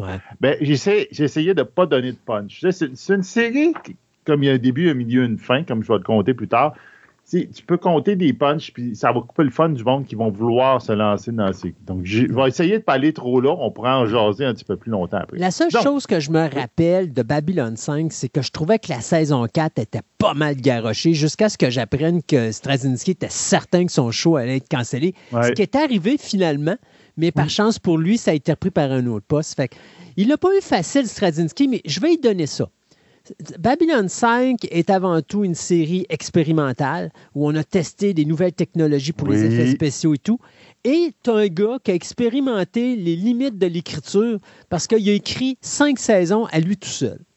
Ah oui, c'est épouvantable. Euh, ça n'a jamais été fait. Je pense que ça n'a même pas été fait après. Je pense que Breaking Bad Breaking Bad qui s'est approché de là. Oui, mais Breaking Bad, dis-moi si je me trompe, c'était pas des saisons de 10 à 13 ouais, à peu près. On n'était pas dans le 24 de l'époque. Ben, c'était-tu 24 ou 22, Babylone? Il me semble que c'était 22. Euh, c'est peut-être 22. En tout cas, 22-24, c'est le standard de l'époque. Maintenant, on n'est plus là. là Comment ça, tu pas, tu sais pas ça? Toi qui es un fan de B5 puis qui me la met euh, d'en face régulièrement? 110 épisodes divisés par 5. C'est 22. Ouais, c'est ça. Hein? Hein, tu calcules vite, hein? le, vieux, le vieux bonhomme, il est pas pire. ben, une chance qu'il y ait quelqu'un de compétent sur ce show-là, n'est-ce pas? Oui, mettons que je couvre quelque chose aujourd'hui, puis l'esprit ne sera pas tout à fait là, mais c'est pas grave, on va l'être encore. Donc, effectivement, qu'est-ce que Babylon 5? Ben, c'est une série de science-fiction qui a été diffusée entre 1993 et 1998. Elle a été produite par The Babylonian Production Inc. et Warner Bros. Television a été diffusé sur PTEN, Prime Time Entertainment Network, un poste payant de Warner's, qui a, justement, comme tu dis, il a arrêté d'exister à la quatrième saison de Babylon 5. c'est là pourquoi ils ont trouvé, trouver quelque chose ailleurs. Parce que c'est pas juste le show qui a été cancellé, c'est le poste au complet. Puis il était supposé d'être le, l'émission phare de ce, poste-là. Babylone 5 était notre, notre dernier espoir pour subsister et ça n'a pas marché. Ça n'a pas marché. ben, remarque, les trois premiers Babylone ont sauté. La quatrième a disparu. Ben voilà, tu vois, on arrive à la fin de la quatrième saison et le poste disparaît. Ça va bien dans l'espèce de storyline de B5. Exactement. Donc, les saisons 1 à 4 ont été sur PTIN et la cinquième saison a été diffusée sur TNT. C'est pour ça que ça explique le côté obscur encore de cette série-là, autant aux États-Unis, mais surtout ici au Canada, où il faut l'avoir soit la TV satellite. Ah, je me rappelle, on, pognait les feeds sans annonce sur d'un ami qui avait une, grosse antenne parabolique, ou encore, il fallait que tu sois abonné à ce poste US-là euh, qui n'était pas courant au Canada. Puis des fois, ça a passé à des rediffusions à minuit le soir. Je me rappelle que certains épisodes de la quatrième saison, la troisième saison que j'écoutais à minuit le soir chez un de mes amis, on se couchait avec le sleeping bag puis on se rendormait devant la TV. Mais c'était CTV qui diffusait ça à ce moment-là? Parce que moi, je les ai toutes vues à CTV. Oui, c'est ça. Puis si je ne me trompe pas, il avait commencé à la saison 2, il n'avait même pas commencé à la saison 1. Puis il avait présenté la saison 1 entre la saison 2 puis la saison 3. Puis honnêtement, j'avais de la misère avec la saison 2, mais je tombais en amour avec la saison 1. Puis finalement, ben, j'ai essayé jusqu'à la fin de l'écouter. Mais ça, c'est une autre histoire. Mais c'est une autre histoire. Mais ça a été diffusé. le problème de diffusion de ce série-là était épouvantable. En tout cas, au Canada. Jean, euh, Michael Stravinsky, donc euh, GMS, je vais l'appeler souvent GMS pour skipper, son nom est trop ronqué. Oui, et ce n'est pas une maladie transmise sexuellement ici. Effectivement. il a, souvent été impliqué dans des séries de science-fiction. Puis euh, souvent, il voyait que les séries de science-fiction dépassaient leur budget. Lui, il avait conclu dans son idée que c'était probablement à cause d'un manque de planification à long terme de ces séries-là. Donc, il voulait essayer de, de planifier une série pour aider les budgets, puis de les faire dans un endroit restreint. Mhm. C'est un peu comme, tu sais, dans certains shows, ils font, ben, on fait ça dans l'hôpital, on fait ça dans le poste de police. Donc, si tu sauves le budget, tu n'as pas besoin à chaque jour d'aller faire le nouveau décor d'une nouvelle ça. planète. Donc, il a décidé de faire une- de, de concevoir une série dont la majorité de, de l'histoire se situerait sur une station spatiale au lieu d'explorer un peu partout. Étant un fan, un fan de les séries Foundation de Isaac Asimov, Dune, Seigneur des Anneaux, etc., il voulait faire aussi une espèce d'épopée de- de- d'histoire épique qui impliquait beaucoup de changements dans son univers. Donc, il voulait compter le début d'un conflit, un conflit, ainsi que la résolution de ce conflit-là. Donc, il a vu que ces deux idées-là étaient quand même combinables ensemble, puis il s'est donc mis à livrage. Avec son écriture, il s'est mis quand même de nombreux défis. Il voulait que ce soit une bonne série de télévision, il voulait que ce soit une bonne série de science-fiction.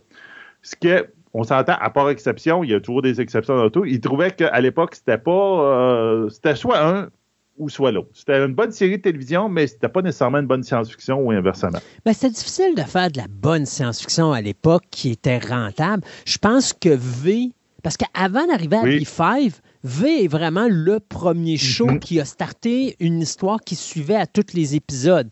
Euh, c'est pas B5 qui a parti ça. Sauf que B5, lui, il a fait ça sur cinq ans, alors que V a fait ça. sur deux mini-séries plus une série télé d'une saison, puis ça a été tout. Mais euh, n'empêche que, euh, quoi, ça a pris quoi, huit ans à concevoir Babylone 5, quelque chose du genre? À peu près, là, quelque chose de même. Ça, ça a pris longtemps Ouais. pour qu'il se mette sur, sur papier toute son histoire. Euh, donc, ça aussi, comme de raison, c'est une série de science-fiction, même si tu voulais restreindre avec le budget, l'espace, tout ça, elle devait quand même avoir un budget substantiel, la série, pour essayer de se détacher d'un peu tout ce qui s'était fait à l'époque. Euh, il voulait aussi prendre la science-fiction de manière sérieuse. Donc, utiliser la véritable science, la science, et de construire des personnages qui vont évoluer, mais tout le temps en gardant euh, les personnages au centre de l'histoire. Et comme il le disait lui-même, il s'était donné deux règles no kid, no cute robot. Donc, Ouais. c'est une règle effectivement qu'il a respectée tout le long Pas de Will Robinson puis pas de B9. c'est ça. La série devait aussi refléter le monde réel et non pas être une série utopique. Un peu de, je peux donner l'exemple de Star, Star Trek où il n'y a plus d'argent, il n'y a, ça, il y a pas de pauvreté. Puis ça fait un dit, non, non, le monde réel, on va le transposer dans le futur, donc ça va, on on n'est pas aussi évolué que ça. donc, en 1988, à la fin de Captain Powers and the Soldier of the Future que JMS a participé, il approche, il approche John Copeland et Doug Nader, puis il va leur montrer ce qu'il appelle sa Bible. Donc, ce qu'il a écrit pour dire, voici mon idée de base et voici comment l'histoire se déroule. Les deux euh, sont intéressés. Puis en plus, il montre un script d'un pilote. Puis il dit, go, on embarque dans l'aventure. Puis il essaye de voir qui pourrait essayer de diffuser ça. Ensemble, ils vont réussir à sécuriser le pilote avec Warner Bros. Même si Warner Bros. a décidé de financer le pilote, Warner a quand même des grosses réserves par rapport à cette série-là. Première chose, totalement un, un problème de leur part, de Warner Bros. L'attention des auditeurs est trop courte et selon eux, une série qui a une narration, ça ne marchera pas. Maintenant, on est presque juste, Juste avec ça, là-dedans. ouais. juste avec ça. Il va être difficile de vendre le show en syndication parce qu'à ce moment-là, quand ils vont tomber en syndication, donc en rerun, de fin, ils risquent d'être passés dans le mauvais ordre, puis là, le monde ne suivra plus l'histoire. Et aussi, il y avait une curse. Aucun show de science-fiction n'a passé le cap de trois saisons à part Star Trek. Donc, non, Star Trek a duré trois saisons. Star Trek Next Ah Generation a duré sept les saisons. Ben, à ça, ça, à ça de là. Donc, GMF va leur prouver que la part des histoires de rediffusion en syndication, c'est pas un problème. Regardez comment ça fonctionne, puis tout, et tout, et tout. Puis, il s'est dit, dans sa tête de cochon, qu'il va leur prouver qu'il est capable de dépasser les trois saisons. Parce que ça, c'est quelque chose qu'on a, on, on a parlé dans l'intro. GMS, c'est My Way au The Highway. c'est ça. Lui, il a une tête de cochon, puis il dit on fait ça de ma manière, sinon moi je quitte le bateau. Euh, le pilote va être finalement diffusé le 22 février 1993. L'épisode de 90 minutes va mettre en, en vedette la majorité des personnages qui sont présents dans la série, qui vont être présents dans la série future, à l'exception du premier officier, du docteur et de la télépathe de Babylon 5. Cette dernière va revenir cependant plus tard dans la série. Et les deux autres, c'est pas qu'ils ricassent les personnages, c'est juste que les personnages vont s'en aller ailleurs. Mhm. Donc, ils gardent un peu cette, cette idée-là, puis tu en entends parler de temps en temps dans la série. La série, quant à elle, va comprendre 110 épisodes et va être diffusée de 1994 à 1998. Bon, c'est quoi, en gros, Babylon 5? L'histoire de Babylon 5 ou encore B5, selon de- dans, dans le domaine avec les fans, euh, ça passe dans l'année 2257 à 2262, chaque saison étant une année du calendrier humain. Par le passé, il y a eu différents conflits entre plusieurs races majeures dans l'univers de Babylon 5, en particulier une guerre sanglante entre les humains et une race beaucoup plus évoluée, les Mimbari, qui a failli complètement anéantir l'humanité dix ans avant la, série. Sortant de ce conflit qui aurait pu euh, voir la fin de la race humaine, euh, la Earth Alliance, qui est comme le regroupement euh, de la Terre et de toutes ses colonies, crée le projet Babylone, donc en 2248, ayant comme but de construire une station dans un espace neutre pour préserver la, paix et permettre aux différentes races de, de résoudre leurs conflits de manière paisible. Comme euh, Christophe l'a dit tantôt, les stations 1, 2 et 3 qui euh, sont essayées euh, sont sabotées lors de la construction. Donc la 1 est sabotée, est détruite, ils prennent les morceaux, ils essayent la 2, etc. Ils verront la 3. Mais tu sais, Euh, c'est- bon. quand même plaisant parce que quand ça explose, ça reste dans le coin. Fait qu'ils ont juste à aller chercher les morceaux puis les ramener. C'est pas. Ouais, c'est ça, exactement. Puis finalement, ils construisent la 4, justement encore avec les morceaux des scraps des anciennes, mais euh, celle-ci, qui est la plus grosse de toutes les quatre stations, parce qu'elle regroupe tous les morceaux de toutes les autres, Ouais, c'est ça. euh, elle disparaît 24 heures après sa mise en service. Tu sais, il y a quelqu'un qui a C'est un compris. des mystères. Il y a quelqu'un qui a compris, c'est dit, on va arrêter de la faire sauter. Batèche, il arrête pas de reprendre les morceaux puis de la rafistoler. fait qu'on va l'envoyer dans une autre galaxie. C'est ça. Donc, là, euh, on s'entend justement, elle disparaît. Donc là, il n'y a plus de matériel de base pour leur faire. Donc, il faut leur commencer à zéro. Donc là, euh, le gouvernement humain a commencé, euh, les budgets commencent à péter le plafond. Ils ont percé comme faut. Et là, euh, les Mimbari et les Centauri, qui sont deux des races principales dans l'univers de Babylon 5, fournissent de l'argent parce qu'ils soudainement deviennent intéressés au projet pour différentes raisons. Et ils construisent la cinquième station qui va s'appeler donc Babylon 5. Euh, Celle-ci va être la plus petite de toutes les stations qui auraient été prévues, parce que, mais, mais quand même euh, assez importante. On s'entend que euh, c'est quand même une grosse station. Donc, Babylon 5 est dirigé par les humains, car c'est eux autres qui l'ont construit. Mais en réalité, il y a quand même un conseil des cinq races principales qui, qui est plus importante de la, galaxie où ce que ça se passe, qui siègent sur un conseil. Donc, il y a les humains, il y a les Mimbari, il y a les Centauri, il y a les Narn et les Volons.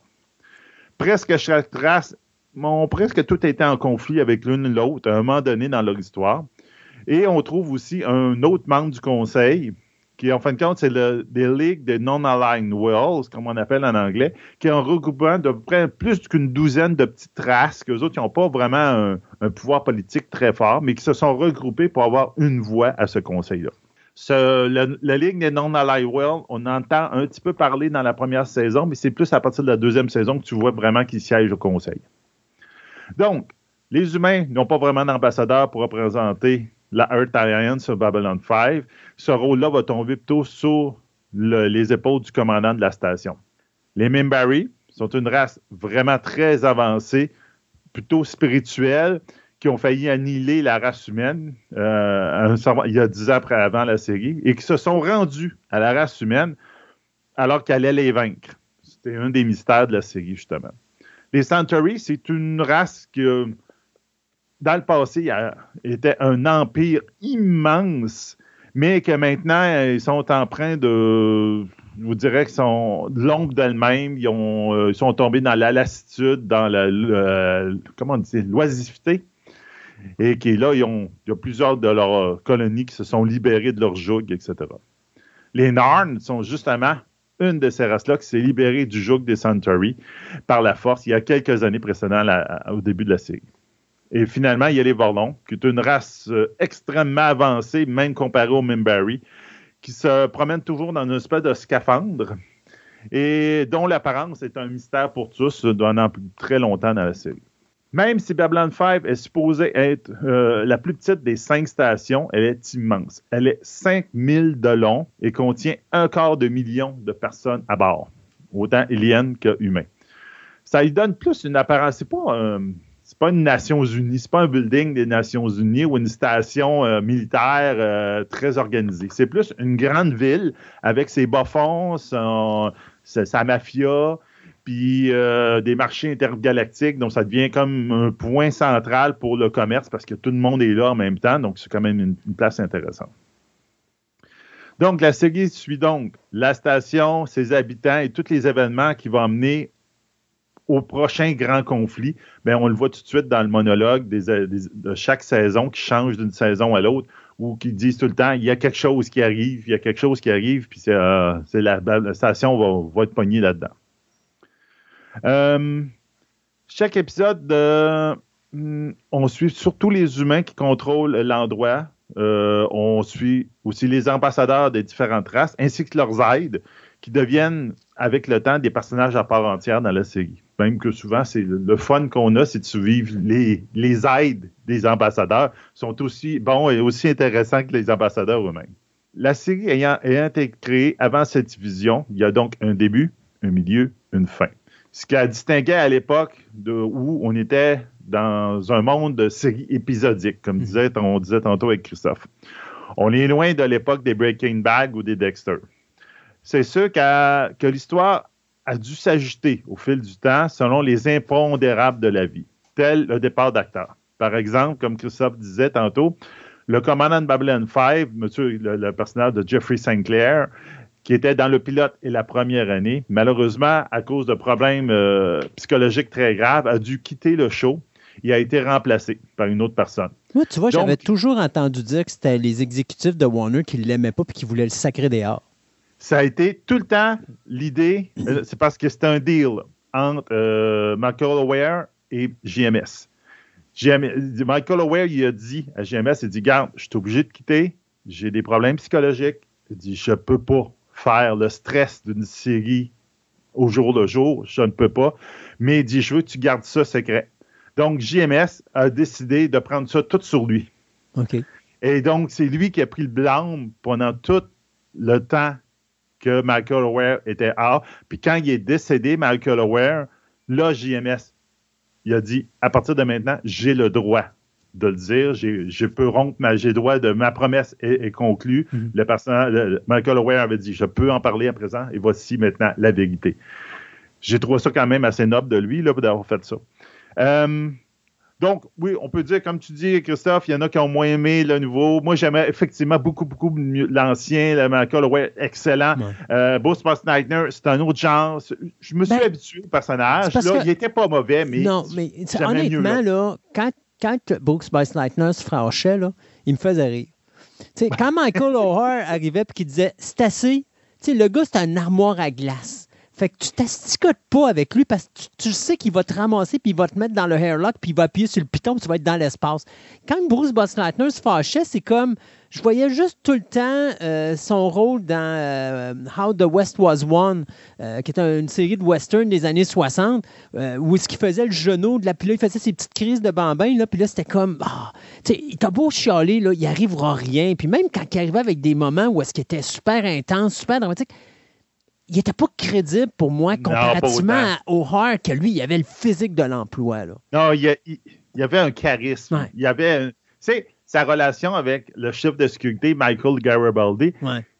Tu pouvais croire que c'était deux best buddies. C'est vraiment là, c'était comme, il, te voyait prendre une bière en dehors, puis ça marchait là. Mais tu sais, il n'y avait pas cette chimie-là aussi facilement avec la. Avec, euh, je vais donner ça, par exemple, parce que O'Hare, comme acteur, était méchamment moins bon que Bruce oui. Boxleitner. Ça, je vais le mhm. donner.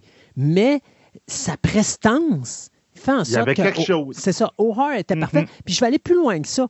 Quand j'ai écouté le pilote, le pilote, toutes les créatures sont laides. La station est laide tout est crotté. Puis c'est tu quoi, O'Hare rentrait tellement bien dans ce créneau-là. Puis quand on avance dans la série, tout devient clean, tout devient beau. Puis c'est là que Brooks Boxliner, avec sa belle face, y arrive. Puis tu sais, c'est comme, pour moi, ça a comme fait, c'est tout clean comparativement à ce qui était présenté à l'origine qui était tellement le fun de voir, OK, on va vous présenter un show, puis ça va être sale. Puis c'était ça, Bifa, il fallait que ça soit sale. C'est une station dans l'espace. C'est pas vrai qu'on va garder ça propre, d'autant plus que tu as plein de races différentes. T'en as là-dedans qui vont, tu sais, ils vont créer du mucus. Puis c'était ça qui était le fun dans la station, dans, dans- dans le pilote. Pilote. Que tranquillement, quand on arrive dans la première, puis même l'ambiance était sombre, l'éclairage était sombre Oui. dans la première saison. Quand Brooks Lightner arrive, tout est clean, tout est propre, tout l'éclairage est super beau, puis là, c'est comme. Ouais, je te dirais qu'ils ont eu plus de budget. là. Les gens ont dit Ah, on va aller plus là, mais ah, c'est peut-être peut-être pas des, des super bons choix artistiques. Mais ce qui était impressionnant dans cette série-là, c'était entre autres les décors. Les décors étaient faits de, de manière à faire euh, que tout était déplaçable et tout, tu sais, c'était tout modulaire. Tu pouvais tout, tout refaire avec les mêmes sections de murs. là. Puis je pense que dans la troisième saison, donné, il y a des plans séquences, là, ils se promènent euh, d'une place à l'autre. C'est complètement débile. Tu dis, Hey, je vois le faire. Il dit, il y a combien grand le studio? Mais en fin de compte, c'est que le monde déplaçait les panneaux pendant Ouais. que le monde marchait puis il parlait. C'était assez impressionnant. Donc, euh, quand le McCullough est parti, effectivement, il y a eu des petits glitches puis des affaires de même, parce qu'il y avait beaucoup de choses qui étaient attribuées à ce personnage-là. JMS avait quand même écrit beaucoup de trapdoors pour tous ces personnages, au cas où, justement, qu'il arrive des affaires de même, un qui décède ou un qui s'en va, il dispute, etc. Mais ben, c'est sûr qu'une trapdoor, c'est jamais comme l'histoire originale. Bon. Euh, le fait que l'histoire a été écrite d'avance permettait aussi à JMS de planter des éléments d'histoire longtemps d'avance. Par exemple, il y a deux exemples que je vais donner. Euh, la- les Rangers, qui sont un groupe de guerriers qui vont forger le futur de l'histoire dans Babylon 5, euh, sont à peu près entrés officiellement au milieu de la saison 2. Mais suite après, au premier épisode de la saison 2, tu les voyais se promener dans le, dans le décor. C'était grave d'avoir tes voix dans, dans la foule, puis tu reconnais leur uniforme.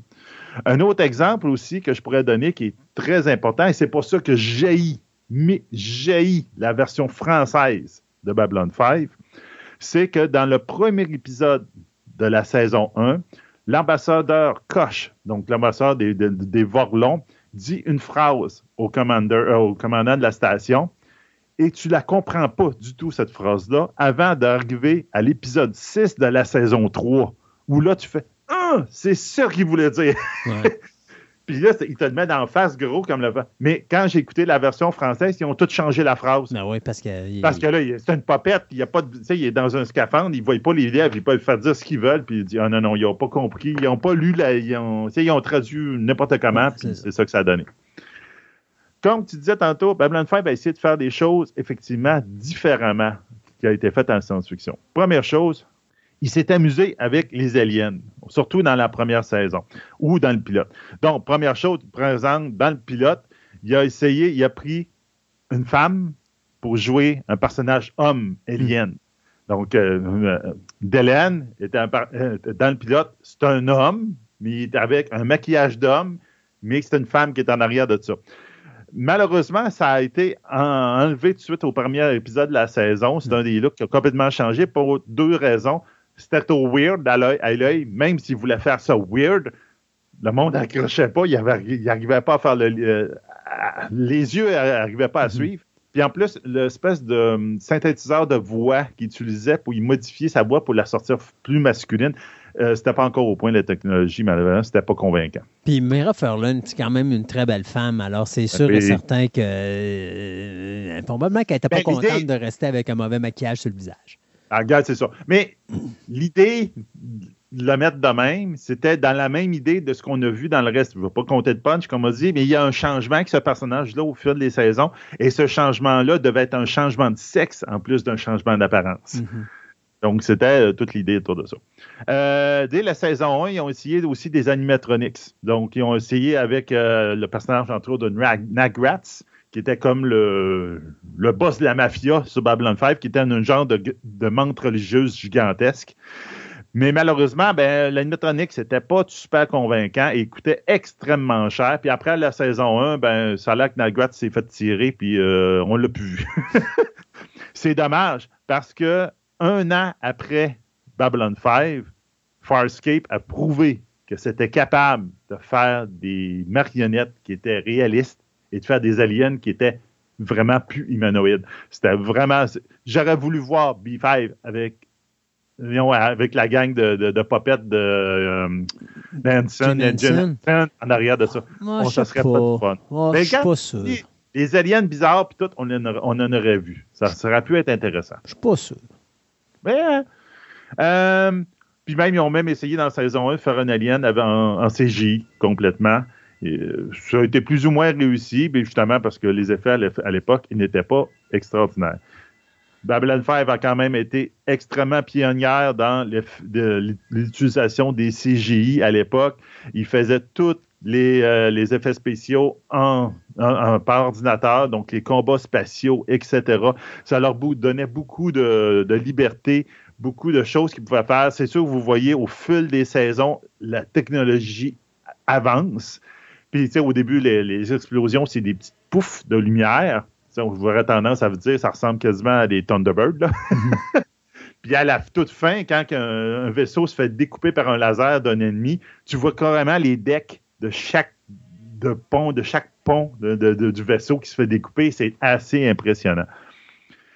Puis, je continue à dire que le design des vaisseaux de Babylon 5, à cause qu'il était en euh, dessin informatique, même, ils ont fait des, un des, plus beaux designs de vaisseaux spatials qu'il peut y avoir dans la science-fiction.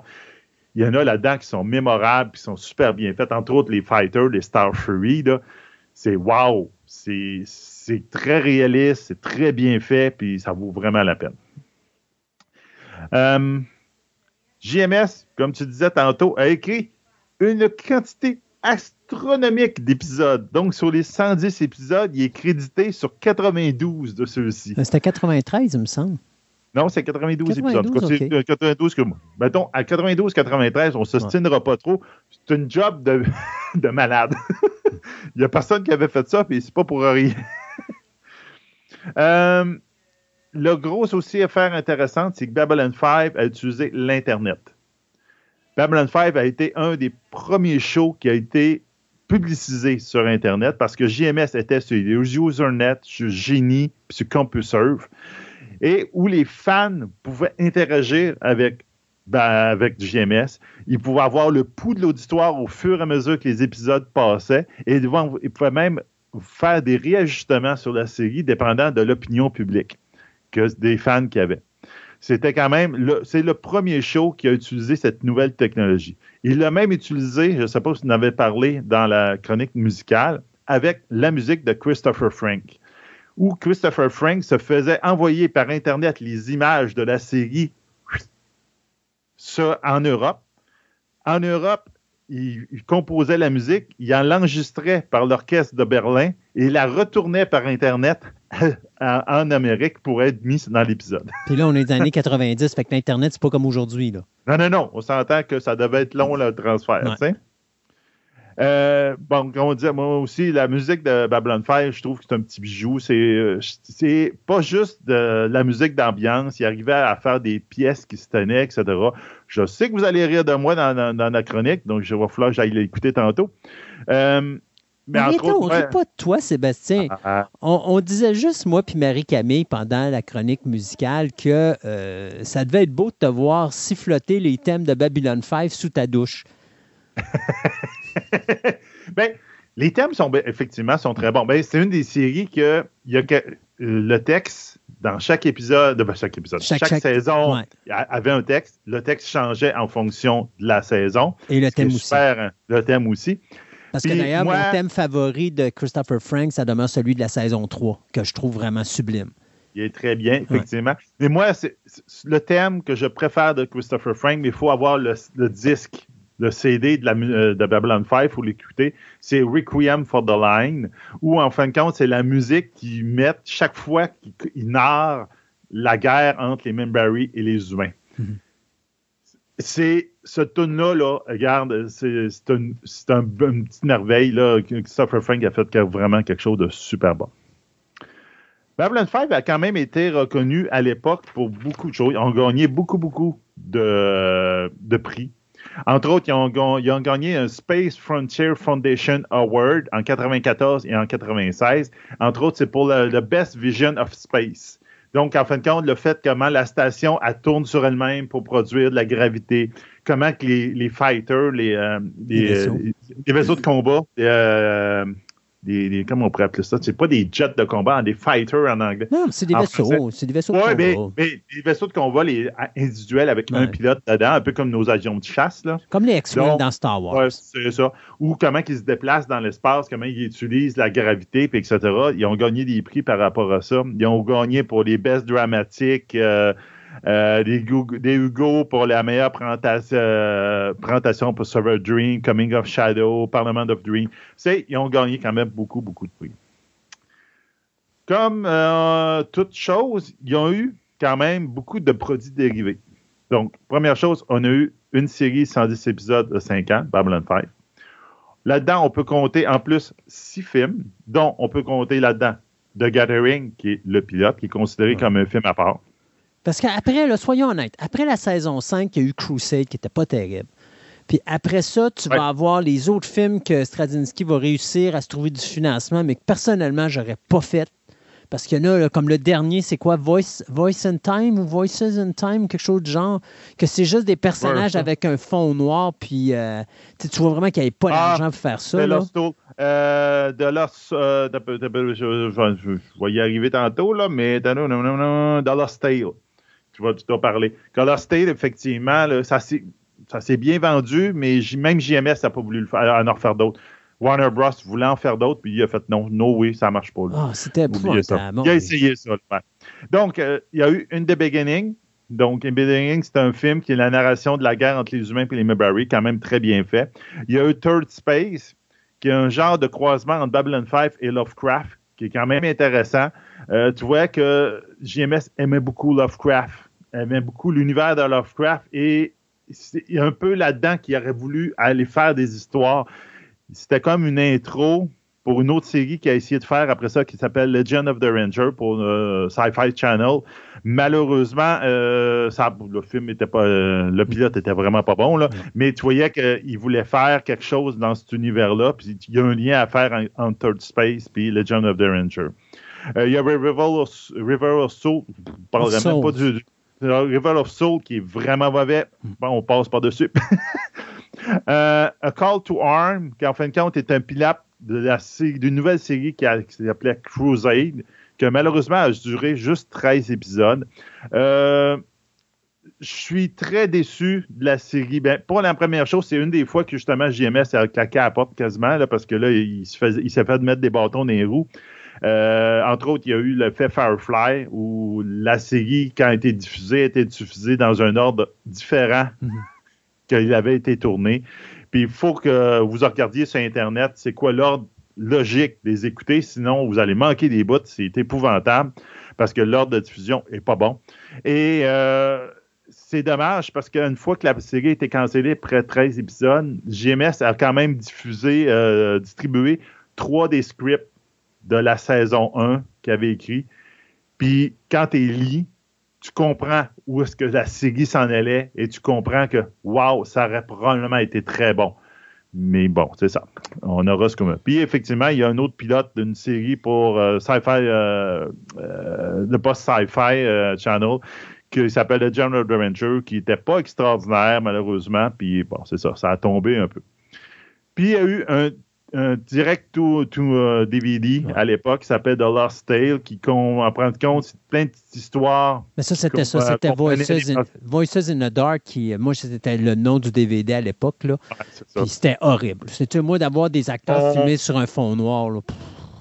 C'était pas, euh, non, c'était pas très intéressant, puis tout, puis donc euh, même JMS, il a dit, Warner Bros. voulait en avoir plus, il voulait l'en- Les droits de Babylon 5 sont spéciaux. C'est euh, Warner Bros. ont beaucoup de droits sur les séries, JMS a les droits sur les films. C'est encore là, c'est comme on parlait de Star Trek, puis tout à l'époque c'était compliqué. Ben c'est ça, c'était compliqué ça aussi. On sait qu'en 2005, il a failli avoir un film au cinéma qui s'appelle Memory of Shadow, mais ça n'a jamais vu le jour. Il y a eu 18 romans qui ont été produits avec environ la moitié sont considérés canons dans, l'univers de Babylon 5 parce qu'ils ont été aidés par JMS. Il y en a plusieurs, c'est une excellente lecture là-dessus, entre autres la trilogie sur le Psycore, la trilogie sur les Centauri, la trilogie sur les Technomages, et le roman sur qui explique qu'est-ce qui est arrivé au commandant Sinclair à partir du moment qu'il est parti de la première saison jusqu'à quand ce qui revient dans la série. C'est excellent, c'est tout fait par JMS, c'est vraiment des bons livres à lire. Euh, DC Comics a sorti 15 comics euh, comprenant 5 arcs qui sont généralement considérés à peu près canons, qui sont, pas mal euh, été faits selon des lignes directrices de JMS. Il y a eu deux jeux de rôle, ainsi qu'un excellent wargame qui s'appelait Babylon 5 War, qui est super bon, même si c'est lui qui a continué beaucoup l'idéologie, la description des races qu'il y a eu après ça, c'est, Babylon 5 War qui est parti là-dessus puis qui a fait, un excellent ouvrage. Puis en plus, il y a de nombreux euh, manuels techniques. Il y a eu deux maquettes officielles qui sont sorties par Revel, la station Babylon 5 ainsi qu'un Star Fury. Euh, en 1999, il a failli avoir un, jeu vidéo qui s'appelait Into the Fire de Sierra Online, malheureusement, qui était dans la lignée un peu style Wing Commander. Vous voyez un peu le genre. Euh, malheureusement, ben, Sierra Online, à ce moment-là, est tombé dans des tumultes, des ventes puis des reventes, puis ils ont tout flushé ça. À quelques mois de la sortie du jeu, il y a beaucoup de choses qui sont sorties sur Internet. Il y a du monde qui ont, voir quasiment des, jeux presque complétés sur Internet puis jouer. Euh, même la musique a été faite par Christopher Frank, puis Christopher Frank a sorti toute la musique après coup du jeu vidéo. C'était excellent. Euh, plusieurs des projets, moi, ce que j'ai jamais compris dans, l'univers de Babylon 5, c'est que plusieurs des projets susmentionnés que j'ai donnés marchaient extrêmement bien. Par exemple, Babylon 5 War, c'était un succès complet. Les romans, etc. Mais à un moment donné, Runner Bros. s'est retourné contre les romans et s'est retourné contre Babylon 5 War. Il dit Hey, je te donne plus les, euh, les droits, je te les retire. Tu vas faire à quoi avec? Je vais faire rien. Je vais m'asseoir dessus. Moi, j'ai toujours pensé qu'il y avait une guerre ouverte entre GMS et Warner Bros. parce que GMS ne voulait pas faire ce que Warner Bros. voulait. Puis ils ont tout fait pour, à place de faire de l'argent sur la mhm. franchise et de maintenir la franchise vivante, ils ont décidé de s'asseoir dessus puis de rien faire avec. Puis depuis ce temps-là, ben, c'est ça. Ça a souvent été ça, puis c'est vraiment bizarre. Mais n'empêche que là, euh, tu vois, ben là, c'est ça, on avait déjà parlé à l'émission, je pense que il y a deux ans de ça, qu'il devait y avoir un reboot de Babylon 5. Euh, je sais que ça devait être pour le CW, mais là, bon, avec tout ce qui se passe au CW. Là, en ce moment, on ne sait plus. C'est ça, le parce que. Écrit, tout. Euh, je ne sais pas où est-ce qu'on en est rendu, mais moi, ce que j'avais entendu entre les lignes, c'est qu'on continue à travailler sur le produit mm-hmm. pour le, cet automne, mais on n'entend pas plus que ça, fait que je, je pense pas que en pour ce moment, GMS a confirmé qu'il n'y a rien d'écrit. Il n'y a, rien de signé. le pilote est écrit. Ça a l'air que c'est intéressant, mais effectivement, avec CW et tout, là, on ne sait plus, puis il n'y a rien de signé. mais je peux, je peux parler de sabotage de fin même, là. C'est Legend of the Ranger, pour ceux qui l'ont vu, c'est une des choses qui, fait bizarre dans ce show-là. Tu vois, des, les CGI sont pas très bons. Mm-hmm. Puis même, les quelques fois que tu vois des vaisseaux originaux de la série, tu les vois de super loin, puis ça fait la même. C'est parce que Warner Bros. a formaté les disques durs après la fin de la série, puis ils ont fait Ah, on n'a plus besoin de ça. Formate tout ça. Donc, ils ont tous perdu les modèles originaux. Oh, tous les modèles de CGI ont disparu dans la brume. Et c'est tous des fans. Ceux que vous voyez sur Internet, de même, c'est des fans qui les ont recréés à partir des screenshots parce que le fanbase est extrêmement fort dans Babylon 5. Donc, c'est pour dire que c'est ça, c'est vraiment bizarre.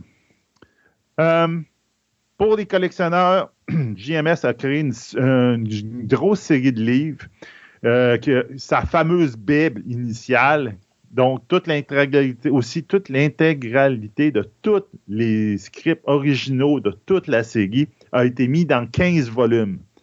Donc, ceux qui veulent les acheter, vous pouvez les acheter. J'en ai deux de ceux-là, j'ai deux premiers. Ma blonde les avait offerts.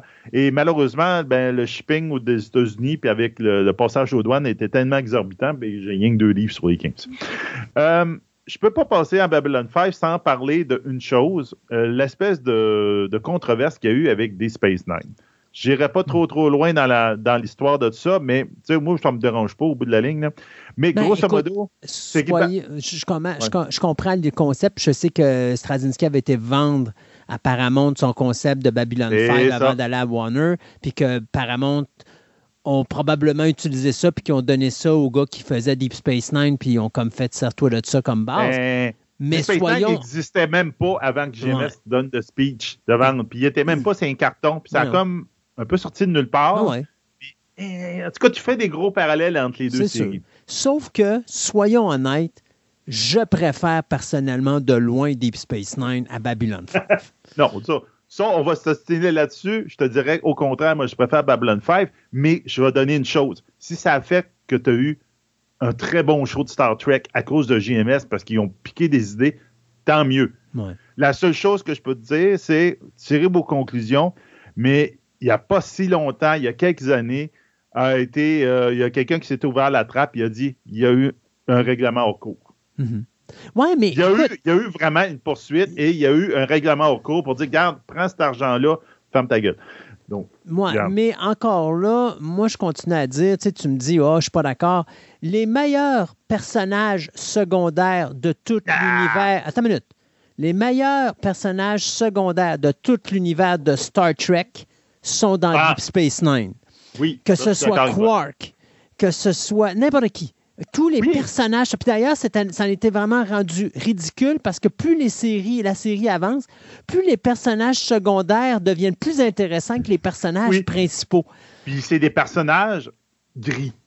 Oui, C'est- on pourrait dire exactement. ça, c'est des exactement. Quark. Ouais. C'est- c'est pas un personnage que tu aurais vu jamais dans Non. Next Generation. Et c'est pour ça que je dis, je suis d'accord que peut-être la base Oui. appartient à Deep Space, à, à Babylon 5, mais l'évolution qui a été amenée Ah, avec oui, l'univers oui. de, de- de- de Deep Space Nine, je suis désolé, mais de loin, je considère que Deep Space Nine est supérieur à ce niveau-là. Et il y a des thématiques qui ont été utilisées. Tu sais, comment je pourrais te dire?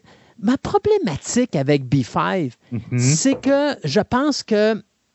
Parce que le- le- la base est là. OK? On va s'entendre là. Le, fondement du show est là. Mais je pense que, un, le fait que Straczynski est tout pris sur ses épaules puis qu'il écrit toutes les histoires, ça l'a enlevé de la profondeur à Babylon 5. Ça nous a donné des dialogues et des scénarios superficiels et les acteurs, à cause du petit budget du show, probablement c'était comme tu tournes une scène, maximum deux, puis même si t'es pas bon, on s'en fiche, c'est ce qu'on garde. Tu sais, t'avais quoi, 500 000 de budget pour un show du côté de Babylone, t'avais 1,5 million pour Deep Space Nine? Euh, oui, tu la ça. vois sur l'écran, la différence. Ah, c'est sûr, ça c'est sûr, Tu là. Tu vois la différence. Et mon point est juste là, c'est que entre les deux shows, j'aime mieux Deep Space Nine parce que je trouve que Deep Space Nine est un show qui est beaucoup mieux fini, qui a une qualité au niveau des- de la profondeur de ses personnages, mais au niveau de la- de l'écriture de ses épisodes. Sais, l'épisode où est-ce que le fils de Cisco s'en va sur une planète, puis que son meilleur chum perd une jambe à cause que lui, c'est une poule mouillée. Hey, c'était quelque chose que tu n'as pas vu dans B5, mais qui était vraiment le fun parce que tu prends le fils du héros principal, puis tu le vires poule mouillée. C'était quelque chose qu'on n'avait jamais vu à la télévision. Donc, je suis d'accord que le fondement Deep Space Je te- Nine, tu comprends, le fondement de Deep Oui, Space oui. Nine, oui, il y a, il y a peut-être calqué quelque part, mais le traitement de Deep Space Nine, pour moi, est nettement supérieur au traitement de ce qui a été donné à B5. Et c'est pas nécessairement la faute de Straczynski ou de ci ou de ça. Je pense que c'est un ensemble de facteurs qui fait qu'on n'a pas beaucoup d'argent, que là, tu as juste un gars qui écrit les histoires. Donc, il n'y a pas le temps de commencer à s'arrêter puis à développer ces histoires parce que, sais-tu quoi? Il fait juste essayer de survivre. Parce que d'écrire un épisode, là, dites-vous qu'un épisode, il faut que ça soit écrit, réalisé, produit, monté et sorti en dedans de 10 jours.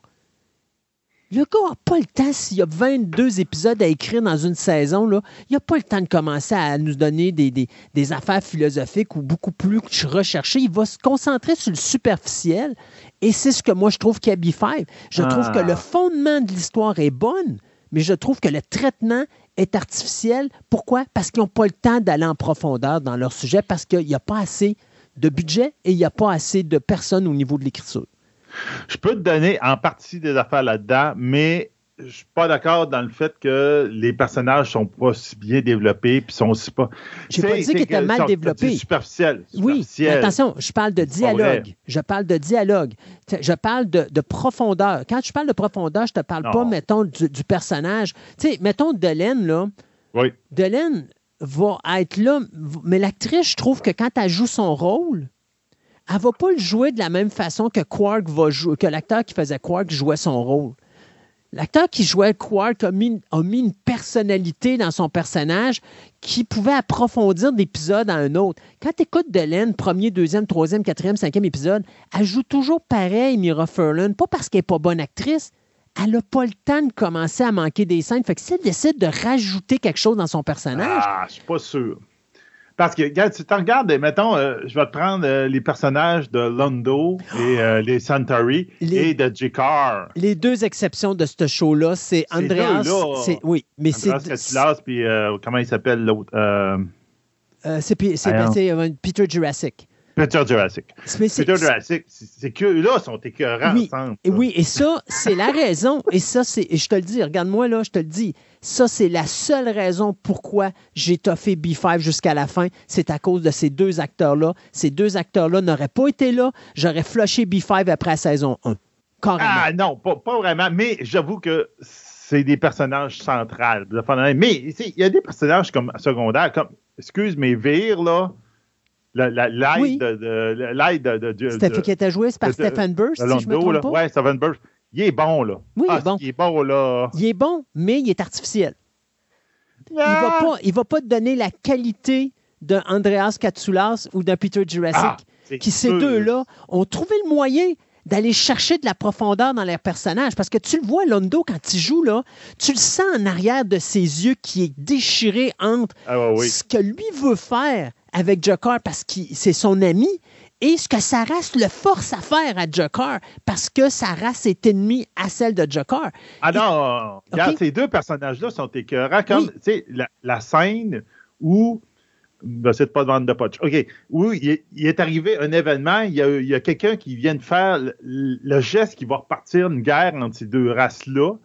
Puis, Jakar ramasse Londo, il l'amène au bar, puis il donne un verre. Dit On va boire à ta race puis à la mienne, parce que finalement, il y a peut-être un espoir entre nos deux.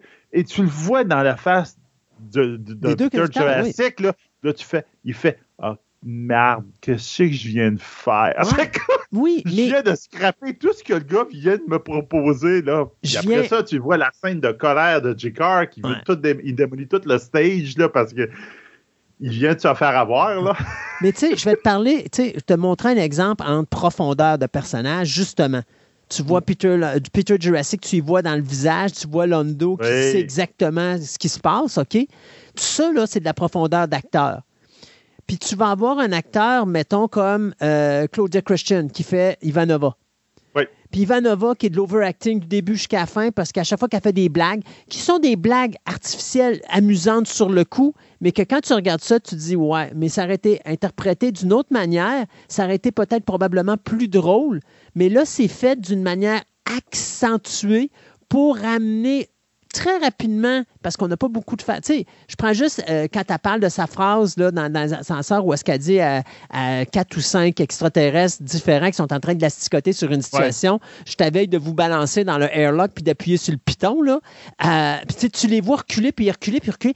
Ça, c'est fait d'une manière, OK, on va en mettre plus. C'est de l'overacting pour faire ce comique, mais le faire le plus rapidement possible pour que ça coûte le moins cher possible, puis faire une petite phase. Qui... Mais il n'y a pas de profondeur. Tu n'as pas quelque chose de subtil que tu vas partir à rire entre, en dehors de Peter Jurassic ou justement Andreas Katsoulas, qui sont les deux acteurs qui pouvaient se le permettre, les autres n'étaient pas capables de faire ça. Et c'est là, moi, que je dis, il manque de profondeur. Ce que tu avais avec Deep Space Nine, avec des acteurs comme justement, euh, mon Dieu, je- je- là, j'ai pas le nom en, en personne, mais c'est l'acteur qui faisait justement euh, Quark, Ouais. ou encore le personnage de Garrett qui était interprété d'une manière sublime par Andrew Robinson, Dieu et son âme, mais écoute, quel acteur incroyable qui a pris un rôle qui est totalement banal et artificiel et qui t'a transformé ça dans un des personnages secondaires les plus intéressants que j'ai vus de l'histoire de la télévision en général. Pourquoi? Parce que c'était des acteurs que ils avaient le budget, ils avaient le temps, ils le prenaient, ils allaient chercher de la profondeur. Il est là Ah, c'est sûr que B5 a, a probablement effectivement pas eu le, le budget et le temps qu'il aurait voulu avoir pour ça. Ça, c'est sûr et certain. Tu regardes la qualité de show-là versus un épisode, un- une qualité d'un épisode de Babylon 5 versus la qualité d'un épisode de, euh, mettons, Deep Space Nine, Ouais. de, de Star Trek, en fait, de même. C'est sûr que c'est, je suis impressionné versus 500 000 versus 1 500 000 Tout à fait qu'ils ont été capables de faire. Visuellement. Visuellement, c'est impressionnant. Ouais. Mais c'est sûr qu'à un moment donné, tu as trois fois moins de budget. Puis tu le Faut, vois. faut que tu coupes, faut que tu coupes à quelque part. Donc, c'est peut-être effectivement sur le nombre de fois que tu fais des takes, Ouais. des fois de même, puis etc., etc. Puis le temps que tu peux donner, dis, garde, prends, approprie-toi le personnage, puis on, ça prend 50 takes, on va prendre 50 takes, mais tu vas l'avoir à un moment donné, comme tu vois, ça te tente de l'avoir. Et tu fais de l'overacting. Tu fais de l'overacting pour passer rapidement ton fois. message dans B5, tu n'as pas le choix. Alors que dans Deep Space Nine, c'est plus subtil parce que tu as le temps de le développer, ton personnage. Tu prends plus le temps sur tes scénarios. Et ça, c'est la force d'une équipe de scénaristes face à un scénariste qui est encore là. J'enlève rien à Straczynski Non, non, non. parce que ce qu'il a fait, c'est remarquable. Mais quelque part, ça pénalise le show. Quelque part. Ah, c'est sûr. S'il y avait eu le temps de donner les, les épisodes à d'autres. Mais après ça, de les reviser et Exact. de les remettre dans sa ligne directrice, c'est ça, ça aurait été pas pire. Mais là, il a fait, regarde, c'est trop de temps, je peux pas le donner à quelqu'un. Je vais dire à quelqu'un, fais quelque chose dans ce sens-là, puis je vais te donner, je vais faire l'épisode, puis là, ah non, ça marche pas, faut que je le revise. Il n'aurait pas eu le temps de faire ça. Parce que ça, dis-moi si je me pris le temps trompe. de le faire. Ouais, Parce que dis-moi si je me trompe, mais quand il y a eu la cancellation après la quatrième saison, puis qui est tombé avec TNT pour la cinquième saison, il Ouais. n'était pas juste scénariste, il touchait quasiment à tout. C'est Ah tout ouais, juste oui. s'il n'était pas le réalisateur de tous les shows. Ah oui, il, est euh, il était réalisateur, producteur. Là, non, regarde, il en faisait des affaires. euh, dans, dans un sens, il me faisait quasiment penser à Astier, là, qui fait ses films avec Camelot. Il fait tout, un petit peu de tout là-dedans. Là, c'est l'ouvrage, puis Ouais. c'est épouvantable. C'est c'est pour ça aussi que si vous écoutez, la, effectivement, comme tu disais, la saison 4, donc la saison 4, au milieu de la saison 4, ils ont appris que PPN allait fermer. Donc là, Babylon 5 n'avait plus rien. Donc, ils ont rushé des histoires pour conclure des affaires, en tout cas les principales. Ben, notamment la guerre entre les Vorlons puis les Shadows, ils te l'ont ça. pitché rapidement. là. Tu sais, C'est comme. Exactement. Moi, je m'en rappelle, j'étais là, dis, voyons, ça peut pas finir de même, là. C'est- Eh non, c'est ça. Ils ont fait ça rapidement. Puis là, à la toute fin, ils ont fait- euh, presque à le dernier épisode, ils ont fait Oh, finalement, on vient de trouver notre place, on peut passer la série sur TNT. Hmm. On dit OK, parfait. Euh, L'épisode qu'on avait fait pour la, la finale, prends-les, on le garde, on le met à la fin de la cinquième saison. On va se faire un épisode rapide pour conclure la quatrième, qui est un épisode un peu weirdo. On s'entend, c'est- tu vois que c'est rushé. Puis là, on continue. Mais là, il y avait. euh, malheureusement, il avait fermé des, des portes. Ah là. oui. Bon, ben OK, ben, on Ah va oui. continuer Ah oui, là, ben- on va faire ça là, on va faire ça là. Puis soyons francs, la cinquième saison est la plus faible de la gang parce que justement, il y avait tout fermé. Et à cause de ça, les principales affaires avaient été fermées. C'est quand même intéressant la- l'avenue qu'il a pris Ouais. parce que c'était l'après-guerre. Ouais. Donc, tu dis, la guerre est terminée, ben, un peu comme la Première Guerre mondiale. La, bon, la- la Première Guerre mondiale, le meilleur exemple, c'est les- les restants de la Première Guerre mondiale, c'est ça qui mène à la deuxième. Donc, c'est c'est comme toutes les, les affaires là, qui se passent après. C'est quand même intéressant, puis il a fait quand même bien des choses. là. Donc, c'est ça. C'était Babylon 5 avec Christophe. Ben oui, puis euh, qui t'a pas trop magané, à vous, là. C'était pas un match entre Rocky Balboa puis Apollo Creed, là. On n'est pas ensanglanté ni un ni l'autre, là. Non, moi, attaché deux mains dans le dos, puis... Ah. euh, Puis moi, avec ma blonde qui est sur le bord de la porte pour me foutre dans le placard. C'est ça? Je C'est ça. Merci, Seb, de ce tour d'horizon. Et puis, ben, nous autres, on va sauter en musique puisqu'on se dirige avec Marie-Camille par parler de la carrière de Christopher Frank et par-dessus le marché. Ben, on n'a pas le choix. Si on Ben parle non. Christopher Frank, il faut parler Tangerine Dream. Tangerine Dream.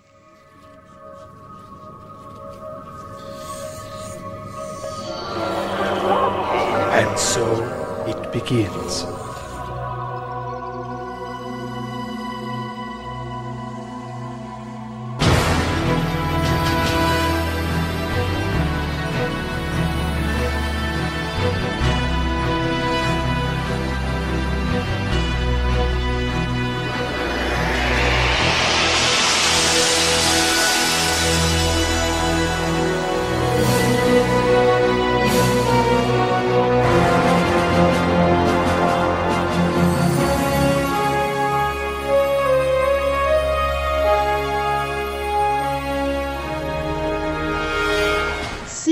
De l'univers de Babylon 5, on ne peut pas passer à côté de l'univers musical euh, de ces cinq ans et euh, plusieurs films.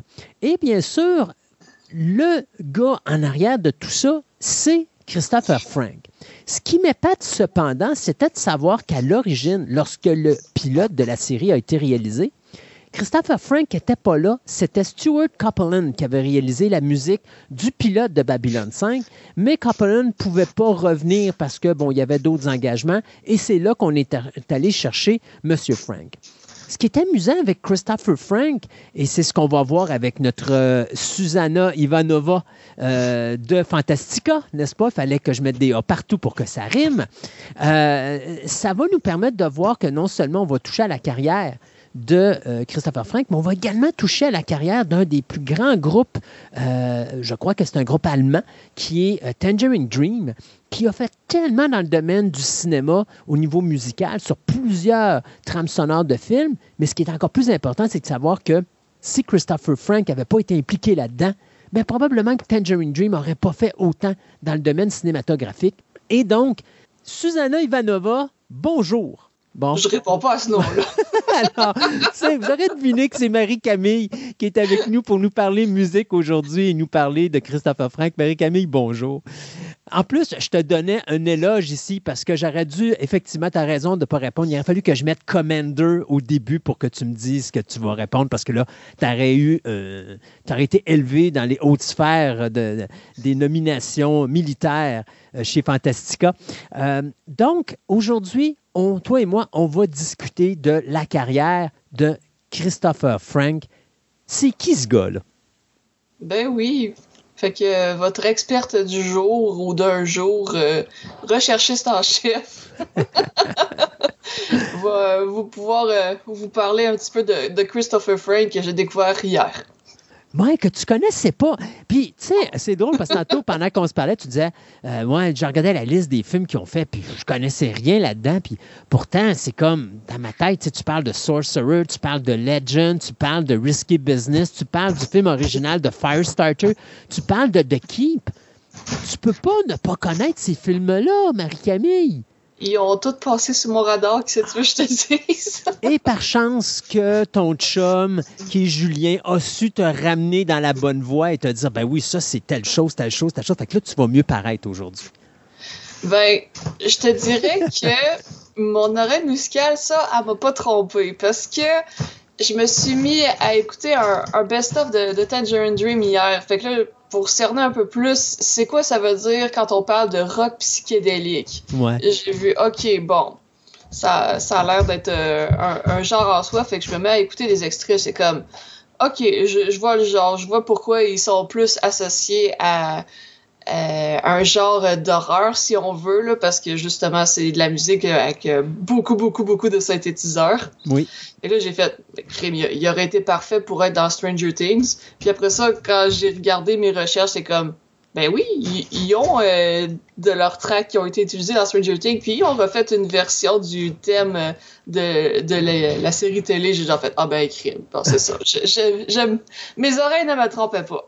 Et en plus, j'ai bien aimé quand tu as eu le courage de dire Je t'ai reconnu là-dedans, Christophe. y a-t-il une raison particulière que tu m'aies reconnu dans ce style de musique? Euh, je sais pas. Euh, je dirais que nos discussions euh, passionnées au TPM, c'est genre on finit toujours par avoir un, sideline de conversation sur les séries d'horreur et séries B. Donc, Christopher Frank n'a pas commencé sa carrière avec Tangerine Dream. Je pense qu'il avait déjà commencé avant. Ouais, il était dans un autre band avant. Mais euh, c'est pas ça qui a marqué sa carrière, là, mais c'est quand il est entré dans Tangerine Dream euh, que là, euh, il a plus laissé euh, sa marque sonore, puis il est resté avec le Ben pendant 17 ans, ce qui est quand même pas rien. Puis quand tu regardes aussi comme le, line-up de tous les membres qui se sont succédés dans le groupe sur, sur Wikipédia, tu fais OK, c'est comme un groupe que c'est genre, ils n'ont pas besoin d'avoir les membres originaux pour être Tangerine Dream. Là, c'est comme euh, il y a plein de gens que ça a été euh, leur mandat ou euh, leur mission éphémère de faire partie du groupe pour faire une contribution là-dedans parce que tu, regardes même les line-up, même si c'était, par exemple, Christopher Frank, puis le membre fondateur original, puis là, je veux pas le débaptiser parce que c'est un, un nom allemand. Comment il s'appelle? Il s'appelle... Ben, c'est Edgar Froese. Edgar Froese, bon, c'est ça, Froese, je ne sais pas, Froes. ouais, ben là, c'est sûr que oui, c'est allemand, donc ça, pourrait, ça pourrait être Froes. Euh, parce que c'est sûr que là, on n'a pas une bonne prononciation allemande. Moi, je l'ai prononcé, euh, excusez mes anglicismes, je l'ai prononcé d'une façon anglaise, mais ça se pourrait effectivement que ça soit Edgar Froes, euh, son nom, qui est décédé, je pense. Hein? Il est décédé en 2015, oui. C'est ça. Puis c'est sa femme, je pense, qui continue maintenant les. Elle oh, joue pas dans le groupe de Tangerine Dream, mais je pense que c'est elle qui maintenant fait euh, c'est elle qui va aller signer les contrats justement pour permettre à Tangerine Dream de pouvoir continuer à, euh, à faire des, des, des spectacles. À exister, parce ouais. parce qu'ils font encore des spectacles. Puis le pire, c'est que c'est un groupe qui est international. Je voyais, euh, je pense qu'au mois de mars, ils ont un spectacle aux États-Unis. Après ça, ils ont un spectacle en Europe, puis il y a un autre spectacle dans un autre événement à l'extérieur. Donc, c'est incroyable. Ils font vraiment la tournée du monde entier. Là font la tournée du monde entier, exact. Là, fait que euh, c'est un euh, qui existe depuis vraiment longtemps. Puis euh, les membres qui sont succédés, c'est comme non seulement il, il faisait pas juste comme Christopher Frank, au début, il s'est joint au groupe et il faisait le drum. Puis à partir euh, de la fin des, des, années 70, il a fait Oh non, euh, je m'occupe juste de la partie euh, de la musique électronique, les synthétiseurs et tout ça, là, parce que ça prend vraiment quelqu'un juste pour gérer ça. Là. Et, et, je pense que c'est ce qui a fait sa force avec Babylon 5, parce que soyons honnêtes, Babylon 5 a été fait avec un budget beaucoup moindre que ce que Star Trek pouvait se taper. Si je me trompe pas de mémoire, je crois qu'un épisode de Babylon 5, ça coûtait à peu près 5, 500 000 par épisode. Star Trek, on avait le gros orchestre instrumental. Mais du côté de B5, tu n'as pas ce budget-là, puis ça te prend un homme à tout faire. Et c'est là que Christopher Frank arrive avec son synthétiseur.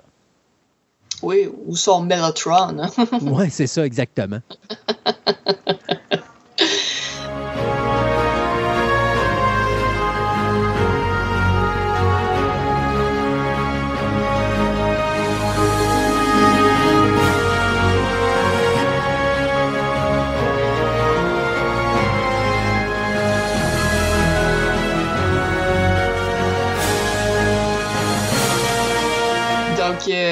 c'est ça. Par la suite, euh, Tangerine Dream, euh, ils ont fait récemment aussi la musique de soundtrack du jeu vidéo Grand Theft Auto 5. Oui.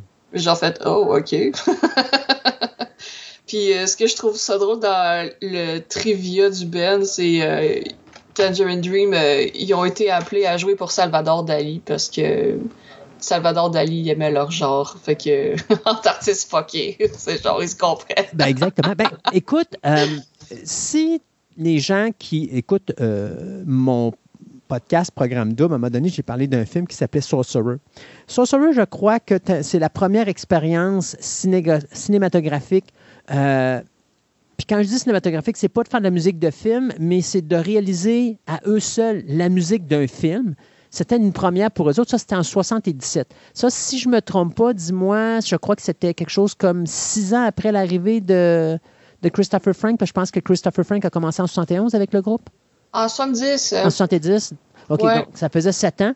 Euh, mais si vous écoutez la musique de Sorcerer, puis vous l'avez dans la bande-annonce de toute façon, ça fait le film au complet parce et puis ça, ça nous donne un petit peu l'idée qui est en arrière du groupe euh, et aussi à, quel point que leur musique va vraiment euh, amener quelque chose de spécial. Parce que que ce soit Sorcerer, que ce soit pour moi les films que vraiment je vois que ça a marqué le film, The Keep euh, également, et Firestarter, ça c'est trois films, même Legend de Ridley Scott, c'est quatre films, je pourrais dire, que la musique de Tangerine Dream fait d'une certaine façon le film. Tu as The Keep, qui est un film, euh, c'est La Forteresse Noire en français, qui est un film où est-ce que euh, l'histoire est dure à suivre. Mais ce qui est impressionnant, c'est la musique de Tangerine Dream qui t'accroche. Euh, même chose avec Firestarter. Le film est ordinaire, mais la musique du film est, excellente et elle t'accroche. Donc, ça, Tangerine Dream, leur style, qu'on aime, qu'on n'aime pas, il est accrocheur. Exact. Puis pour euh, relativiser pour ceux qui sont pas habitués de, porter attention à la musique dans un film. Euh, Moi, je, je cite toujours euh, l'exemple de Home Alone, Maman, j'ai raté l'avion. Ce film-là aurait pas eu le succès qu'il aurait eu si John Williams n'aurait pas fait la musique de ce film-là. Et puis ça a passé proche qu'il la fasse pas, parce qu'en réalité, il y avait quelqu'un d'autre que lui qui était à l'origine supposé la faire, puis finalement, cette personne-là n'a pas pu, puis c'est là qu'on est allé chercher John Williams. Euh, mais effectivement, si tu n'avais pas eu John Williams, tu n'as pas Home Alone, en tout cas pas du moins de la façon qu'on le connaît. Là. Non, non, exact. Ça aurait été un film beaucoup plus cartoony qui aurait fait, ah, ok, c'est un, un film drôle familial, mais il y aurait, il aurait manqué une, une touche euh, d'é- d'émotion, là. Quand Christopher Frank arrive euh, dans le groupe Tangerine Dream, euh, je crois qu'il avait déjà auparavant commencé à travailler sur des musiques de films, mais je sais que quand il est rentré dans le groupe, c'était son espoir de pouvoir en faire. D'après toi, est-ce que c'est lui la personne responsable en arrière pour pousser Tangerine Dream à faire de la, musique de film? Euh, je pense que c'était un groupe qui aimait expérimenter. Fait que je pense qu'il disait Sky's the limit. Puis tant qu'à faire de la scène, pourquoi pas justement partager cette musique-là au plus grand public possible, à ceux qui nous verront pas sur scène. Ouais. Fait que je pense que ça a été l'idée que les gars ont eu pour se lancer là-dedans. Puis tant mieux si euh, leurs démos ont été acceptées par euh, les maisons de production. En plus, effectivement. Ben, dans le cas de Sorcerer, je me rappellerai toujours William Friedkin qui voulait absolument avoir le groupe pour la musique de son film. Pour lui, il n'y avait pas personne d'autre qui pouvait la faire. Fait que lui, c'est Friedkin qui est vraiment allé les chercher pour leur donner cette première expérience-là. Euh, donc, euh, on vient un petit peu en arrière. Lorsque Frank, Frank arrive dans le groupe de Tangerine Dream, tu me dis que c'était le drummer. Puis après ça, il s'en va sur les synthétiseurs. Ça veut-tu dire que les synthétiseurs sont arrivés après son entrée dans le groupe? Est-ce que c'est lui qui a amené ça dans le groupe ou est-ce que c'était déjà présent?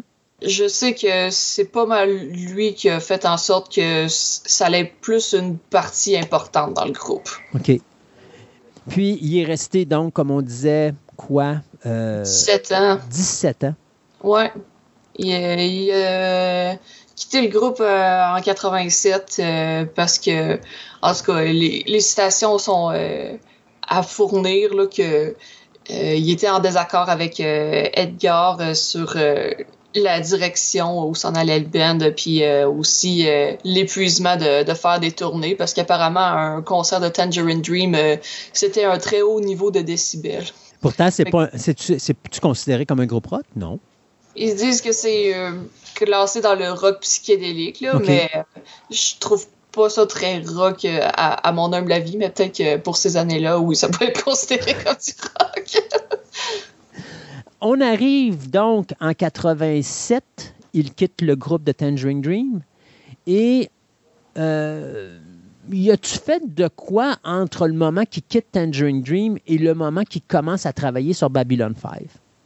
Ben, euh, Babylon 5, je connaissais pas trop à la base. J'ai un peu regardé les stats, mais pas tant. Mais euh, ils disent que avant 91, il a participé à, à 37 albums de Tangerine Dream. Puis ça, c'est quelque chose parce que on dit que Tangerine Dream, leur discographie, tu peux pas en faire le tour complet parce que on en dénombre plus de 100. Wow. Puis ça, ça compte pas les compilations. Incroyable. c'est incroyable quand même. Y, a, y a-tu un Euh, groupe qui a fait autant que ça dans sa carrière? Je pense pas. Pas à ce que je sache. Ouais, c'est ça. Pas à ce que je sache, non. Euh, fait que là, c'est ça que je vois. Babylon 5. euh, ça a été dans les années, comme tu dis, en 95. Euh, filmographie. Euh, 72, 77, 78, 80. Fait que euh, il avait commencé déjà à mettre son pied euh, dans, dans ce domaine-là, puis quand il a quitté Tangerine Dream, c'est vraiment là qu'il a décidé de faire ouais, je vais juste faire ça. Puis qui a été un gros move pour lui parce qu'il quitte euh, l'Europe, il quitte son pays natal, et puis il s'en vient directement aux États-Unis parce que lui, il est venu au monde en Allemagne. Il est habitué de travailler à Berlin avec le groupe, mais là, il décide de s'en aller à Los Angeles, ce qui est un gros move parce que lui veut se rapprocher justement du milieu cinématographique. Et euh, il va ouvrir son propre studio, si je ne me trompe pas, là-bas. Et c'est à ce moment-là, justement, qu'on va l'approcher pour faire la série de Babylon 5. C'est ça, oui. Il a, il a starté son, son label de musique. Euh, je lisais une entrevue avec lui où est-ce qu'il disait que où il y avait non seulement, comme tu disais, son label, mais il y avait son propre orchestre, je crois, maintenant. Euh, c'est fort possible. Il, il Ouais. disait qu'il avait son propre orchestre. C'est un orchestre de 30 pièces. Et ce qui m'amuse, c'est que son orchestre est à Berlin. Donc, Ah. il, il travaille, il, il reste en Californie, il travaille en Californie, mais il fait ses trames sonores en Allemagne. Quand même spécial. C'était un pionnier de l'outsourcing. Oui, exactement.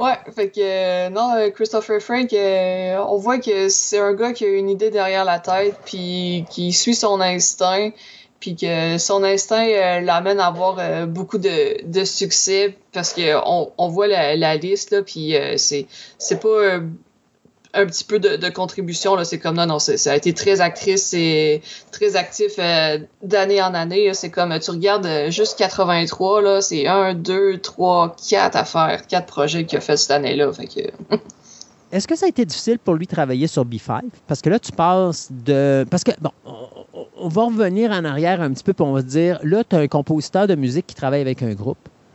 Et là, soudainement, tu te ramasses à être un compositeur de musique pour de la musique d'une série télé. C'est pas du tout le même genre de travail. Non, c'est pas le même genre. Euh, j'ai regardé beaucoup d'entrevues de musiciens qui étaient en groupe, puis quand le groupe s'est séparé, qui sont tombés en solo, puis c'est, toute une autre réadaptation dans ta façon de faire, dans ton processus de travail. Parce que avant, les autres musiciens, autant ça peut être euh, quelque chose de, de compliqué de, de toujours dire ben ok il faut que tout le groupe soit d'accord sur on s'en va dans cette direction là autant euh, le groupe peut te dire ben ok cette partie là ben tu pourrais faire telle telle telle affaire puis ça pourrait aller dans un améliorer ce- cette partie là fait que t'as plus le conseil, mais en même temps, t'as plus à dire, ben ok, il faut qu'on soit tous en- ensemble d'accord pour pouvoir aller de l'avant. Fait que je pense que Christopher Frank, euh, il avait besoin de cette liberté-là pour pouvoir euh, justement s'amuser un peu plus avec euh, la musique qu'il créait. On, on- sait un petit peu c'est quoi le travail d'un compositeur de film. Normalement, il y a deux choses. Tu as des compositeurs qui sont très chanceux. Euh, on va arriver puis on va leur donner une idée du film. Ils vont composer chez eux. Puis après ça, on va prendre la musique puis on va l'adapter au film. Mais des fois, tu vas avoir le musicien qui va arriver puis qui doit attendre la fin euh, du film, monter pour être capable de mettre sa musique là-dessus.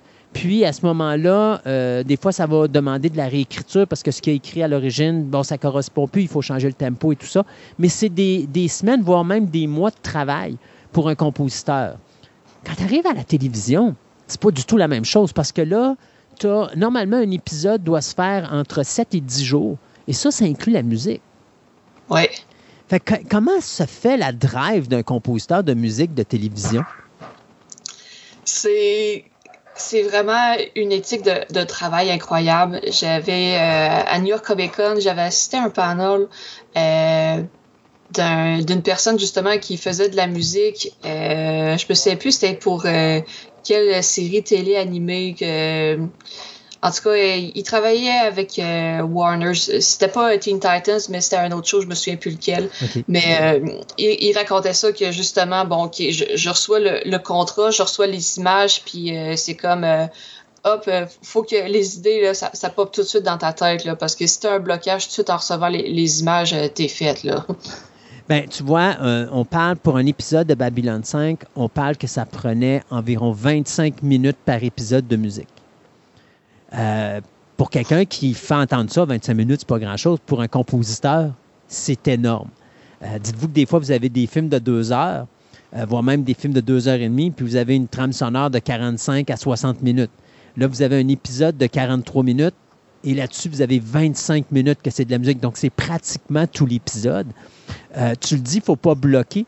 Euh, comment fait Christopher Frank au niveau de, de- de- ce stress-là à réussir à passer à travers? Parce que il va faire la trame sonore des cinq saisons qui vont suivre, sans compter des autres films qui vont venir par la suite. Donc, c'est beaucoup d'ouvrages. Ça l'est moins pour les films parce que ça, tu as le temps de travailler. Mais pour les épisodes, pendant cinq saisons de temps, tu as 25 minutes de film, de, de, de série télé à faire à tous les épisodes, donc à toutes les semaines. C'est tout un ouvrage. Oui. Puis euh, j'ai pas l'information sur euh, comment il travaillait spécifiquement durant cette période-là, mais euh, on peut supposer que ça incluait beaucoup de café. oui. Parce que, bon, c'est sûr, on en parlait tantôt, ça prend un gars qui va faire tout. C'est sûr qu'avec le synthétiseur, tu es capable quand même de massablement euh, remplacer un orchestre, mais je crois qu'il y a quand même des bouts musicaux dans Babylon 5 où il a utilisé un orchestre. Je crois que ça, ça il y avait un orchestre qui pouvait aller entre 6 et une vingtaine de personnes, euh, même entre 4, pardon, et une vingtaine de personnes. Puis, ce que j'avais vu aussi, c'est que euh, il faisait faire l'enregistrement de sa musique encore une fois en Allemagne. Donc encore là, lui, il est en Californie, il monte sa musique et il envoie ça en Allemagne à des compositeurs qui, eux, vont diriger son orchestre selon sa, partition, puis après ça, renvoyer ça euh, à Los Angeles. Comment se travaille un compositeur qui va composer sa musique? Ça prend beaucoup aussi de confiance envers la personne à qui tu vas le donner. Ou est-ce que un- quelqu'un qui dirige un orchestre, lui, va juste prendre la, ce qui lui est remis là, puis il pose pas de questions, puis il va le faire? Euh, je dirais que c'est pas quelque chose qui est euh, hors du commun euh, de faire faire ton enregistrement ou ton orchestration ailleurs que dans ton pays. Souvent, c'est une question de coût. Comme par exemple, la République tchèque sont très forts pour faire de l'orchestration à distance, pour euh, que ce soit télé, euh, jeux vidéo. Euh, on envoie beaucoup de, de travail là-bas justement parce que c'est moins cher OK. de faire là-bas. Tu sais, c'est un peu comme euh, t'envoies euh, de l'animation euh, dans ce temps-là qu'on envoyait tout au Japon, là, puis c'est comme euh, ils vont te faire de quoi eux autres. Là? Mais c'est ça, peut-être que le gars il a fait ah, je donne mes instructions en allemand euh, au monde à Los Angeles et qu'on comprendront rien, fait que je vais juste le faire faire en Allemagne. Puis il doit avoir aussi ces gens qui, qui connaît là-bas parce qu'il a vécu euh, une grande partie de son existence là-bas aussi. Ben, c'est ça. Fait que, euh, il sait que il n'y aura pas trop à donner d'indications parce qu'ils vont déjà être habitués avec euh, le style recherché. Fait que quand as déjà des, des habitudes de fait, c'est sûr que le travail, c'est toujours plus facile. Là, que tu pas à réexpliquer de A à Z à quelqu'un que tu jamais eu de contact avec. Là.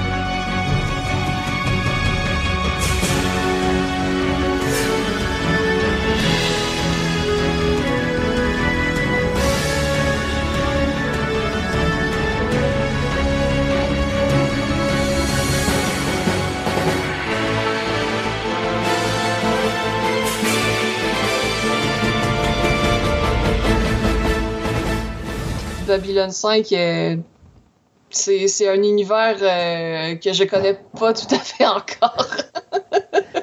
Parfait. On va pouvoir dire à Sébastien que c'est pas tout le monde qui connaît Babylon 5. C'est tellement pas euh, la crème de la crème que c'est ça qui se passe. Il m'a encore dit que j'en profite pendant qu'il n'est pas en onde pour, pour bitcher son show favori.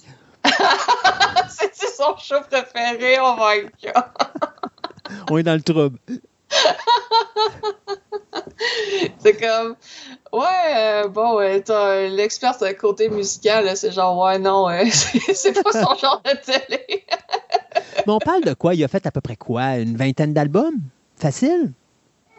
Ben, juste avec Tangerine Dream, il y en a fait plus que 37, là. Non, mais je parle pour l'univers de Babylon 5, là, si je me regarde Ah, sa, sa de- filmographie, ouais, 5. Eh boy. il y en a quand même pas mal concernant l'univers de B5. Là. Je te dirais que là, c'est rendu toi l'expert de contenu, là. Je vois à peu près 6 à 7 trames sonores officielles. Puis ça, ça comprend pas ce qu'on appelle les. euh, comment qu'on appelle ça? Là, mettons que tu fais un. Vinyle. Oui, mais c'est ça, mais c'était. euh, Eux autres, ils appelaient quoi ça? Il y a peut-être- il y a Ah, peut-être des ça, EP, Des EP, oui, c'est ça. Euh, parce qu'avec les EP, là, il en sort pas mal. là. on parle de plus qu'une une vingtaine facile. Euh, donc, quelqu'un qui veut avoir la musique de Babylon 5, c'est quelque chose quand même qui est extraordinaire. Euh, Quelqu'un qui n'a pas entendu la musique de la série télé, tu pourrais. Dans quelle direction tu dirais que ça s'en va comme style de musique? Euh, boy, c'est sûr que tu, tu mets pas ça euh, en, en prenant ton bain, mais en même temps. Parlons pas de Sébastien, parce que probablement que lui il le ferait, mais ça, c'est une autre histoire. ce que je me suis dit, c'est comme. hmm. Mais euh, il, il disait ça que avec cette musique-là, avec les synthétiseurs, ça, ça va un peu avec des tendances New Age aussi, là. Fait que, euh, tu sais, justement, les, les synthétiseurs avec des, des très longues notes, mais c'est un peu comme euh, une musique pas stressante, mais c'est. C'est pas fait pour être euh, un accord avec ton do mi sol là, pour faire un, un accord euh, majeur euh, parfait là, puis tu fais what c'est c'est comme c'est c'est c'est- c'est une autre ambiance. tu, tu chantes pas ça sous ta douche. Non, je pense pas. Sauf Sébastien. Mais ça, Sauf un autre-. Encore une fois, c'est une autre histoire. Euh, Qu'est-ce qu'on a. Ben, tu sais, après la carrière qu'il a connue euh, avec Babylon 5, qu'est-ce qui est devenu de Christopher Frank? Y a-tu continué dans le domaine de la télévision, dans le domaine cinématographique, ou il a changé complètement d'univers? Ouais, je vois que ses dernières contributions, ça remonte à 2010. Fait que d'après moi, il doit être à la retraite. Puis j'ai comme eu peur quand tu m'as demandé de faire une chronique sur lui. J'ai fait bon, ok, y a-tu un autre gars qui est mort que je connais pas? Là, j'ai fait non, non, il est encore vivant le dude. Ok, c'est cool, c'est cool. Je suis quand même pas morbide à ce, point-là, quand même. Non, mais il est mais- quand même, il est pas vieux, le bonhomme, quand même. là. Il est né en 1953, fait qu'il a quoi, presque 70 ans? Ben, il va avoir 70 ans cette année. Oh Mais- oui, puis euh, l'âge c'est relatif, là, surtout quand on voit Dolly Parton. Là. Je pensais sincèrement pas que je, je, je verrais Dolly Parton associée à Christopher Frank un jour dans ma carrière, mais c'est fait aujourd'hui, mesdames et messieurs, directement live de Fantastica. Vous avez eu cette relation entre les deux chanteurs. Ben, enfin, les deux musiciens, on va dire. c'est ça. Donc, il n'y a plus rien de lui depuis 2010. Ben non, fait que euh, on lui souhaite une très bonne retraite. Y a-t-il d'autres choses à dire sur M. Frank? Euh, Non. non. je vous dirais, euh, allez écouter Tangerine Dream, allez vous immerser dans cet univers qui est peut-être pas celui des dernières générations, mais étant donné que la mode c'est cyclique, ben justement, t'as des petites touches de ces années-là que ça revient à la mode avec Stranger Things aujourd'hui, donc euh, vous allez pouvoir euh, mieux reconnaître euh, un style qui a été très populaire dans les années 70 et 80. Ben D'ailleurs, parlant de Tangerine Dream, là, je me rends compte que les dernières choses qu'ils ont faites, justement, c'était Grand Theft Auto numéro 5. Euh, mais ça, ça remonte en 2013, fait que ça fait déjà 10 ans. Mais ils continuent quand même à faire de la musique. Et dis-moi si je me trompe, mais je pense qu'actuellement, il reste juste trois musiciens dans le groupe? C'est possible, oui. Parce que je... Euh, je sais qu'ils font très peu d'apparitions parce qu'il y avait comme eu un débat à savoir si le Ben allait continuer après la, la mort d'Edgar en 2015. Là, puis euh, finalement, ils ont fait euh, Ah, Tangerine Dream, c'est c'est plus grand que nous. Ouais, ben, tu vois, présentement, effectivement, il y, en a, il y a trois. Euh, il y a deux gars au keyboard, euh, puis il y a un gars au, euh, qui fait du violon, euh, du cello. Violoncelle, ouais. Exactement. Puis tu vois, un des keyboards, lui, fait aussi de la guitare puis du drum. Puis il y en a juste un qui fait juste du keyboard. Fait que, tu sais, à trois, ils sont comme un orchestre complet. C'est quand même incroyable. C'est quand même très bon. Puis tu vois, je crois Comme dirait François Pérusse, il y en a un qui est payé pour s'endormir sur le clavier. Ouais, c'est ça.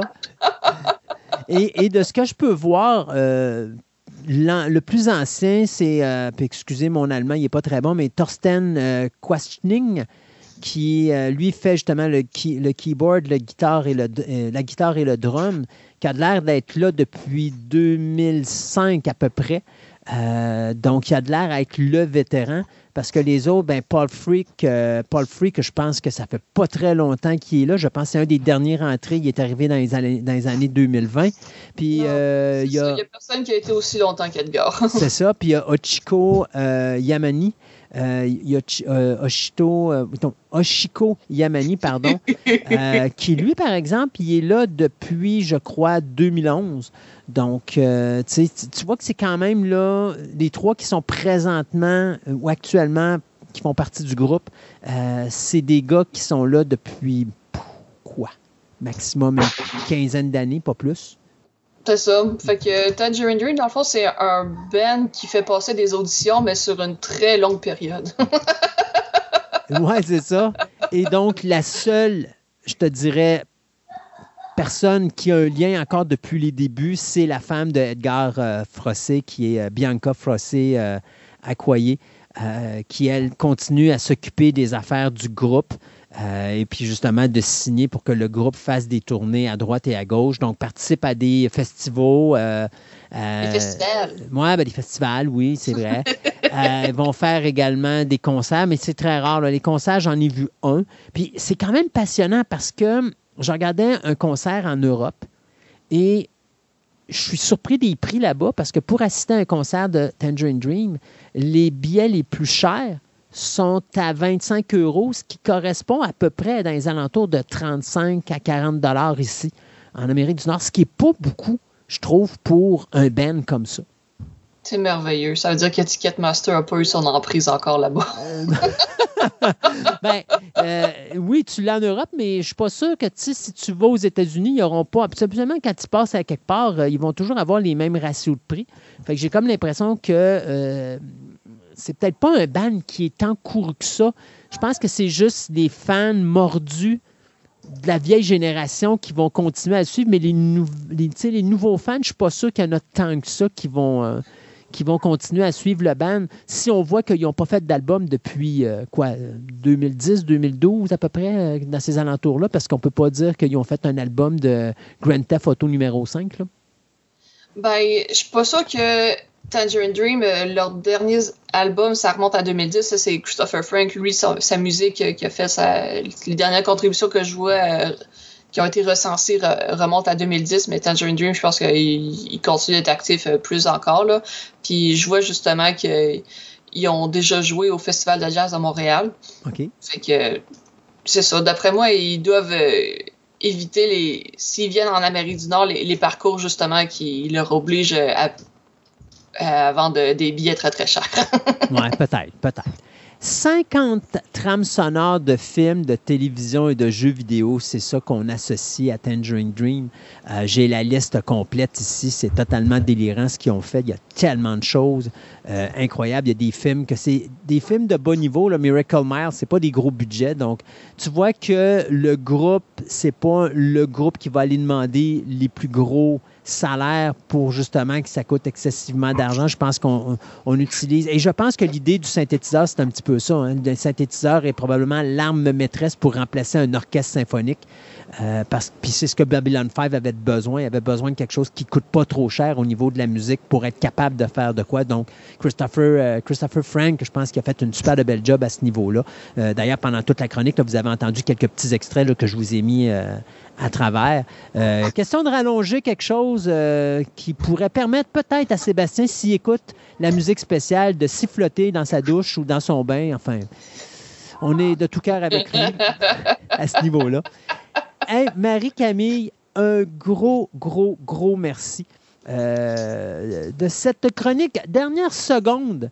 Euh, sur la carrière de Christopher Frank, moi qui ai improvisé cette émission euh, spéciale Babylon 5 à la dernière minute. Question de faire plaisir à mon confrère Sébastien qui présentement en écoutant cette chronique-là doit être rouge avec la boucane qui sort des oreilles et tout le patatlan. Mais je me dis Sébastien va aller sous la douche, ça va, on va avoir un moment de avec plein de Et euh, ne manquez pas la semaine prochaine euh, les meilleurs moments de Sébastien qui rechante ou siffle les thèmes euh, meilleure musique de Tangerine Dream. Merci beaucoup, euh, Marie-Camille. Et puis, euh, on se dit à une prochaine fois parce que c'est sûr qu'on va se recroiser à un moment ou à un autre. Yes, à la prochaine. Bye bye. Bye bye. Well, if I project a beam of light at the wall, you see the light on the wall. But the wall is not the source of the light. It comes in from somewhere else. The soul is also a projection. It does not exist inside us any more than the light exists inside the wall. This shell is the only way we can perceive it. We believe that the universe itself is conscious in a way we can never truly understand. It is engaged in a search for meaning. So it breaks itself apart, investing its own consciousness in every form of life. We are the universe, trying to understand itself. May I. May I ask you a question now? Of course. For you, personally, what is the defining moment of your belief? Not the history, the doctrines, but the emotional core of it.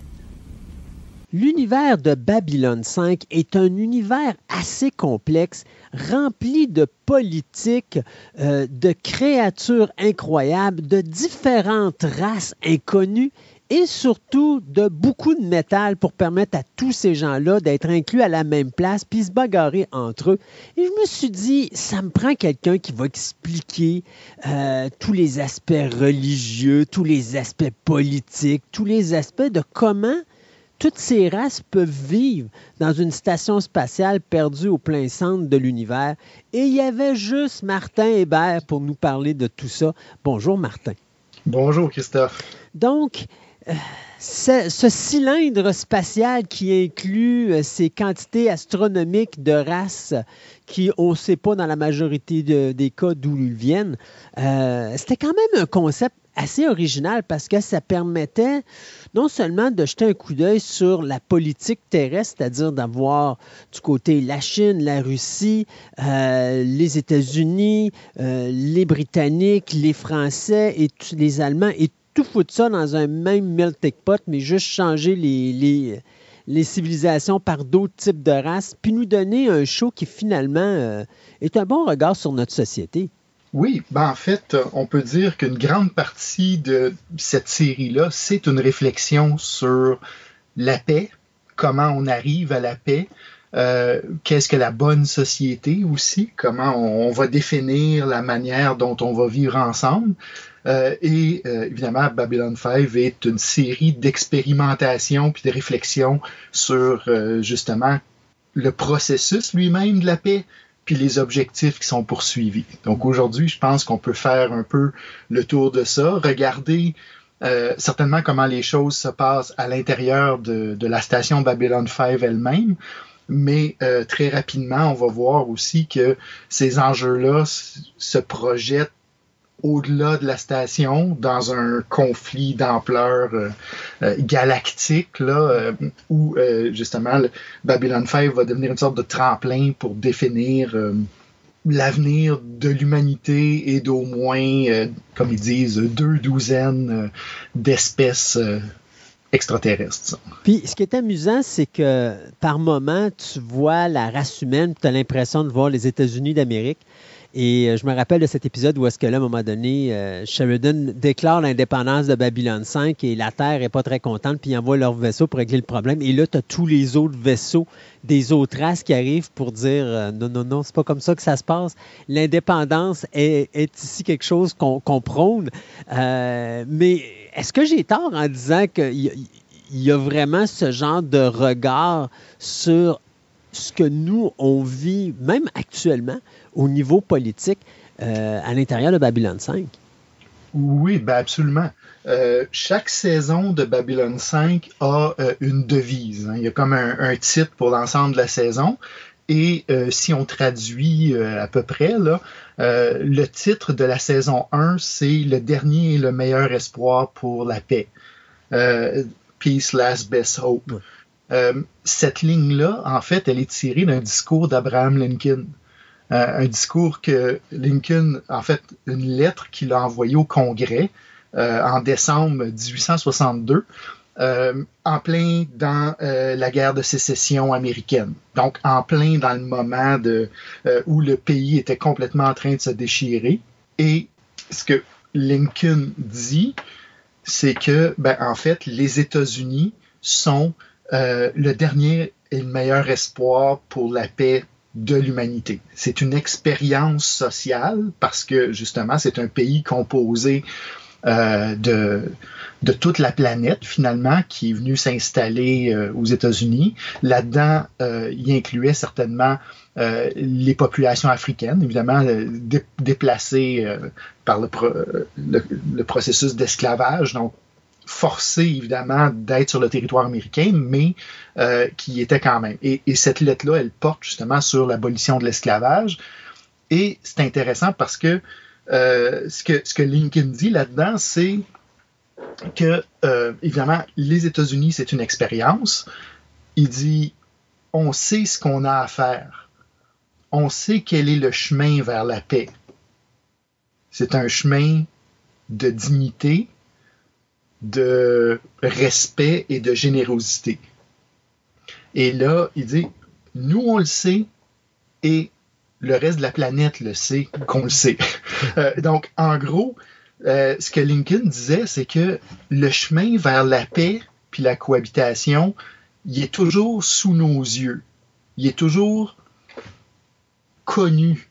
C'est le chemin de la, euh, de la décence, comme il va dire, de la décence morale. Traiter l'autre comme on voudrait qu'il nous traite. En gros, là, c'est euh, ça. Donc, ce que Lincoln dit, c'est qu'on sait ce qu'on a à faire, mais il y a plein de forces qui tirent sur nous, qui nous font aller dans d'autres directions. Et Babylon 5 va juste être une réflexion là-dessus, puis il y a beaucoup de références explicites à des auteurs qui ont euh, parlé de ce qu'on appelle la paix perpétuelle. Comment on arrive à la paix? Euh, Lincoln parlait de, euh, de, la, de la vertu, finalement, d'être une personne morale et de traiter l'autre, comme je dis, ben, comme on voudrait être traité. Mais euh, il y a d'autres références dans Babylon 5, euh, notamment euh, à la fin de la saison 1, quand il y a bon, cette espèce de planète, là, Epsilon 3, euh, qui est une arme absolument terrible. Et euh, le gardien leur dit, ben, euh, si, ben, en fait, dit, cette arme-là est trop puissante pour vous, pour vous en servir, euh, on va charger Babylone 5 de contrôler l'accès, de faire en sorte que personne vienne sur la planète pour se servir de la machine. Et dit, si vous ne comprenez pas votre intérêt, et, là, il dit, si le, les gens euh, n'exercent pas leur intérêt bien compris, nous, on va descendre quiconque s'en vient, euh, essaye d'atterrir sur la planète. Et ça, cette idée-là de l'intérêt bien compris, c'est comme un mot de code dans les réflexions sur la paix euh, qui remonte là, au 18e siècle, là, où on disait ben, finalement, c'est pas juste la décence puis la vertu qui fait qu'on peut vivre ensemble, c'est surtout la rationalité. Si, si je comprends que de porter atteinte à tes droits, à tes intérêts, ça va éventuellement me revenir comme un boomerang, euh, ben, on va réussir à vivre ensemble d'une façon ou d'une autre. Mm-hmm. C'est juste intérêt rationnel. Et Babylon 5, exploite beaucoup euh, cet aspect-là. Il y, a, non seulement un aspect politique, mais il y a, et probablement à cause des mêmes Barry, il y a une énorme, ben, je dirais une, énorme euh, section de la série qui est également un aspect très religieux. Euh, comment que les races peuvent s'entendre malgré leurs différentes religions. Parce que tu as d'un côté la politique qui va déchirer les races parce que chacun doit prendre son côté puis aller tirer ses miettes de son bord le plus possible. Mais c'est la même affaire de la religion parce que tu as différentes mentalités sur une station, puis il faut que ça clique. Euh, et c'est pas toujours évident. Absolument. Puis évidemment, euh, je pense qu'un message aussi derrière ça, c'est que la combinaison dangereuse, c'est quand la religion et la politique se mêlent un avec l'autre. Euh, et il y a un épisode, euh, encore là, je pense c'est dans la saison 1, euh, sur le, le les un festival religieux où chaque groupe de, de Babylon 5 doit faire une démonstration de, de sa religion. Puis c'est comme entendu qu'il y a un peu une compétition là-dedans, de montrer qui va avoir la, la meilleure religion. Ou, et l'équipage terrien essaie de réfléchir en disant mais comment est-ce que qu'est-ce qu'on va mettre pour représenter la Terre, tu sais? Euh, et euh, ça finit, bon, pour pas vendre le punch, là, mais euh, ça finit où ils mettent une, grande file de représentants d'à peu près toutes les religions de la, Terre. Il faut comprendre que, que c'est à peu près toutes les religions. et là, ils passent en disant, ben voici, chez nous, c'est pas... on n'a pas un dogme, on a plein de, religions qui doivent cohabiter ensemble. Mais c'est sûr que, euh, évidemment, euh, les, les, Minbari, entre autres, euh, font tout l'inverse. Pour eux, il y a un aspect de, de croisade dans tout ce qu'ils font. il y a vraiment, bon, cette idée-là de, destinée, de, de valeurs religieuses à, leur place dans l'univers. Évidemment, ça, ça cause des problèmes. Bon, ben ça va toujours causer des problèmes. Sinon, on n'aurait pas un show télé qui s'appelle Babylone 5. Oui, ben absolument. Puis en plus, euh, ce qui est intéressant, bon, on parlait du chemin vers la, euh, vers la paix. Ben, c'est ça, c'est que d'un côté, il y a euh, réussir à, comprendre son intérêt, de dire, ben, OK, tout le monde a un intérêt dans la paix, puis on devrait trouver une manière de vivre ensemble. De l'autre côté, trouver une manière de revenir justement aux intérêts versus l'idéologie. Puis ça, c'est quelque chose, euh, la critique de la religion est là, mais quand va entrer toute la...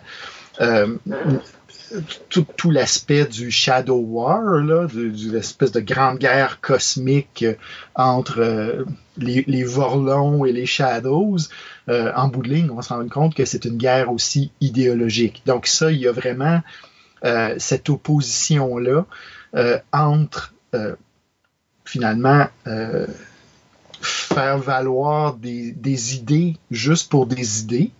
Et ça, ça, met dans le sac la religion, puis cette idéologie-là politique. et de l'autre côté, ben, justement, ce qui serait les alliances économiques. les, et, l'alliance intergalactique qui va sortir de cette guerre-là, le, nouvel âge, euh, si tu veux, un peu de, ben, ils vont dire, qui va donner un siècle de paix après la, grande guerre euh, contre les, euh, les Shadows et, les Vorlon, c'est une alliance commerciale.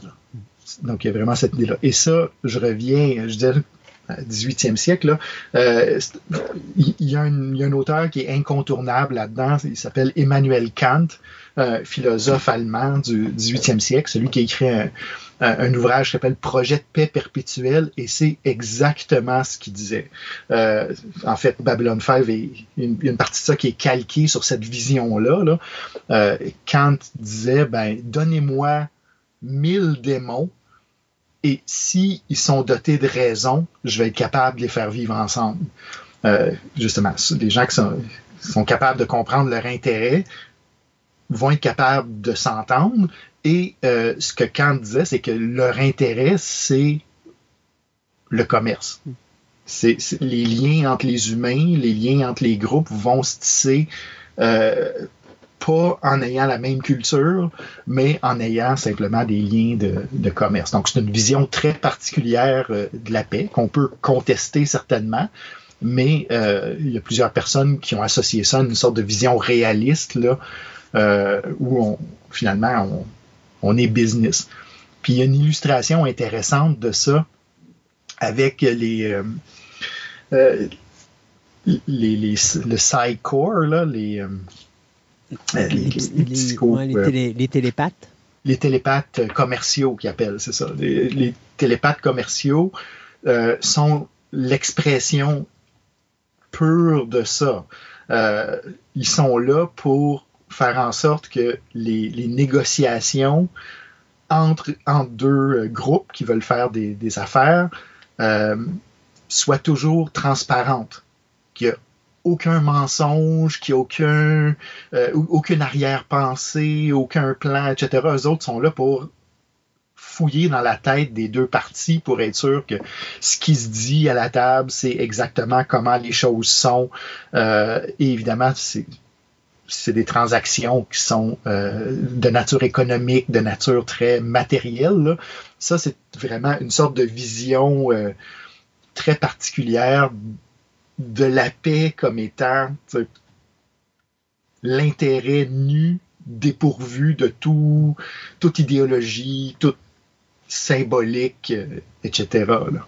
Mais c'est ça qui. Puis c'est un petit peu la difficulté de la politique, c'est qu'habituellement, tu veux toujours avoir quelqu'un qui veut aller chercher euh, son, euh, son grain de sel dans, une équation. Mais la majorité, c'est que tu as toujours un plan à long terme pour essayer d'aller chercher plus. Et, et, la majorité du temps, on regarde ça, tu sais. Babylone 5, je trouve que c'est une vision qui est très optimiste euh, de la réalité parce que je suis pas sûr que ça marche comme ça aujourd'hui. Puis c'est toujours aussi dangereux parce que tu te dis, OK, le Psycorps arrive, puis il, s'assure que les transactions soient correctes, mais la journée que Psycorps arrive avec des plans à eux, euh, ça prend juste quelqu'un qui dirige tout ça, qui décide qu'à un moment donné, il veut prendre possession d'un secteur où il veut prendre le contrôle de Babylon 5 en foutant le bordel. Il y a toujours un enjeu qui est difficile et ça montre à quel point la politique est non seulement quelque chose d'hyper complexe, mais c'est la. Il y a une raison pourquoi on dit qu'on ne parle pas de politique puis qu'on ne parle pas de religion à un dîner. Puis c'est sûr et certain que B5 est un excellent exemple. Oui, ben absolument. Euh, puis en fait, c'est intéressant parce que je reviens brièvement à ce discours d'Abraham Lincoln parce que c'est clair et net que Straczynski euh, s'en est inspiré là. Euh, et Lincoln disait carrément dans sa lettre, il dit il y a plusieurs manières d'arriver à notre à notre fin. Il y a plusieurs manières de faire valoir nos intérêts. Euh, et, et plusieurs peuvent réussir. Mais celle qui est garantie de réussir, c'est celle qui est l'honnêteté et la générosité. Fait que ce qu'il dit, c'est que euh, c'est l'honnêteté, la générosité, c'est pas la seule qui fonctionne. Les autres aussi peuvent fonctionner des fois. Mm -hmm. et, et, là, il y, a, il y, a, vraiment une subtilité. Puis ça, c'est la tension que tu vois tout le temps dans Babylon 5 entre le chemin de la négociation, le chemin de l'alliance, et de l'autre côté, le chemin de la force, de la manipulation, de, la violence, etc. Et tous les groupes impliqués dans, dans Babylon 5, dans la série, ont les deux côtés. Euh, les, les Minbari, par exemple, ont leur caste de guerriers. Donc, les, les, guerriers qui, eux, euh, comprennent pas pourquoi euh, les Minbari ont, ont, mis fin à la guerre contre, contre la Terre. Euh, la Terre a euh, le Earthwatch et euh, un gouvernement totalitaire versus des gens qui prônent la, la négociation, etc. Donc, il y a toujours ces deux extrêmes-là. Et quelque chose que Babylon 5 saisit très, très bien. Euh, et ça, je dirais, qui, est impressionnant du point de vue de, quelqu'un qui analyse des conflits sociaux, c'est qu'ils ont compris que le côté négociation puis le côté usage de la force sont liés ensemble. Euh, C'est-à-dire que dans beaucoup de processus de paix, tu peux faire le tour de la planète quand il y a un processus de réconciliation, un processus de paix. Plus on commence à se rapprocher, plus on s'approche d'une entente, plus les extrémistes de chaque côté vont se manifester. Mm. Euh, et ça, euh, on, a vu ça en Irlande du Nord, on voit ça au, Moyen-Orient tout le temps. Euh, c'est au moment où on approche de signature d'entente de paix que les extrémistes sortent du bois, là, puis euh, disent, ben non, nous, on, on veut pas la paix, on veut pas ça comme ça, on veut gagner. Euh, et, et, ça, ben, tu le vois encore et encore, là. Puis en fait, euh, juste le, l'histoire derrière Babylon 5, c'est la cinquième station. Ben, les trois premières avaient exactement la même mission de négociation, d'être une sorte d'ONU, de, euh, de lieu de, diplomatie, et les trois ont sauté, ont été détruites par des terroristes qui voulaient pas justement que cette voie-là soit empruntée. Et, ça, ben, justement, c'est quelque chose qui, revient très, très euh, fréquemment dans les processus de paix. Euh, c'est quand on arrive proche d'une entente que c'est le plus dangereux et, vraiment le plus fragile, euh, parce qu'il y a comme ce moment à passer là où chaque côté doit aussi contrôler ses extrémistes. Si on regardait les différentes races de la station, est-ce qu'on est capable d'identifier les races terrestres?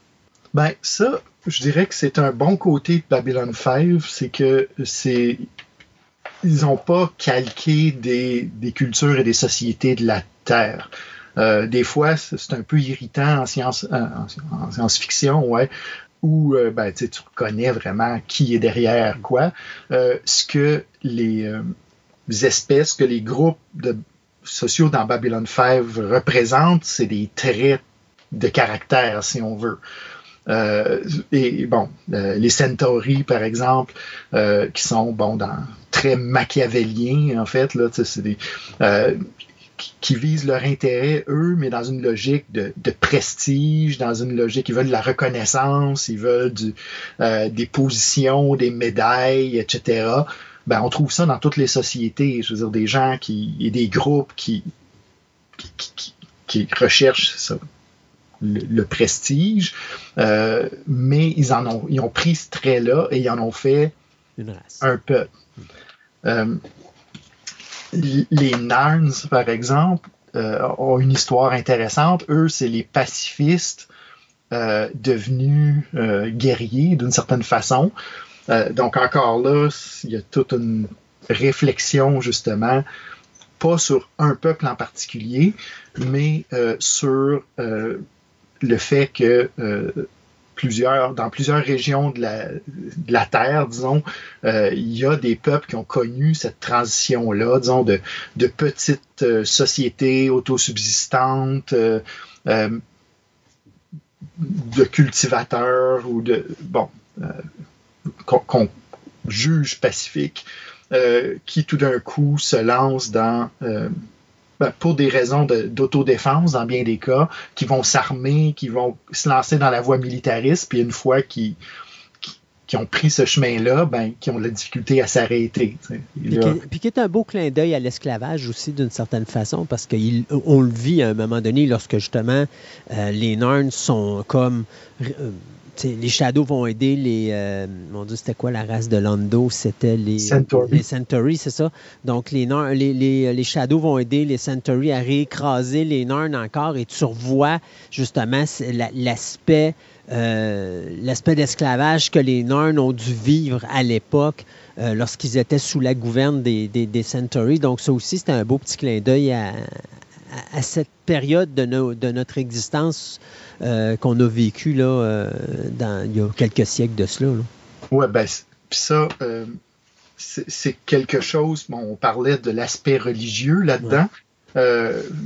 c'est un, un thème qui a été quand même bien documenté, notamment dans les contextes coloniaux, donc dans, dans toutes sortes de régions du monde, en particulier bon, en Afrique, euh, en Océanie, on trouve ça beaucoup aussi, euh, où euh, l'expansion coloniale, puis le fait que euh, les populations locales soient écrasées et humiliées dans, bien des cas, donne lieu à des, euh, à des mouvements messianiques. Et, là, ben, Gukar, euh, l'ambassadeur des Narn, va devenir une sorte de figure messianique.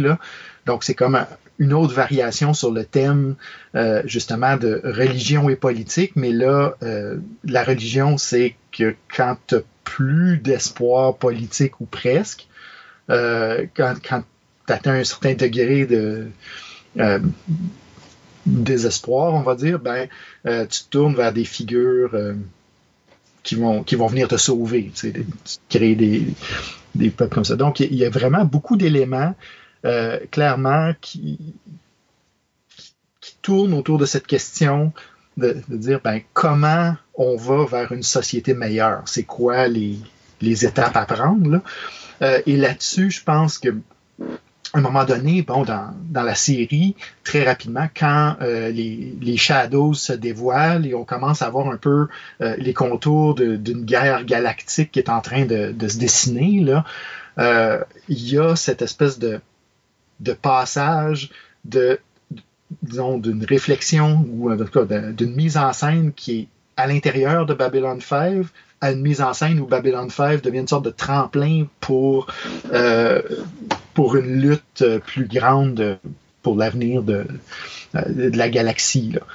Et, ça, c'est intéressant de regarder un peu la nature de cette lutte-là, parce que les Shadows sont l'incarnation de tout un ensemble de théories, justement, sur le développement des sociétés humaines.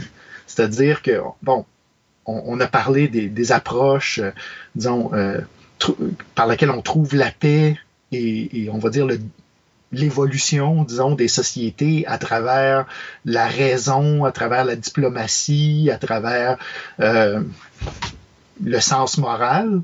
Mais les Shadows incarnent tout un autre pan de cette, de cette théorie-là, ou en tout cas de cet ensemble de théories-là, où le développement des sociétés humaines se fait pas par une marche vers la paix, mais se fait plutôt à travers la guerre.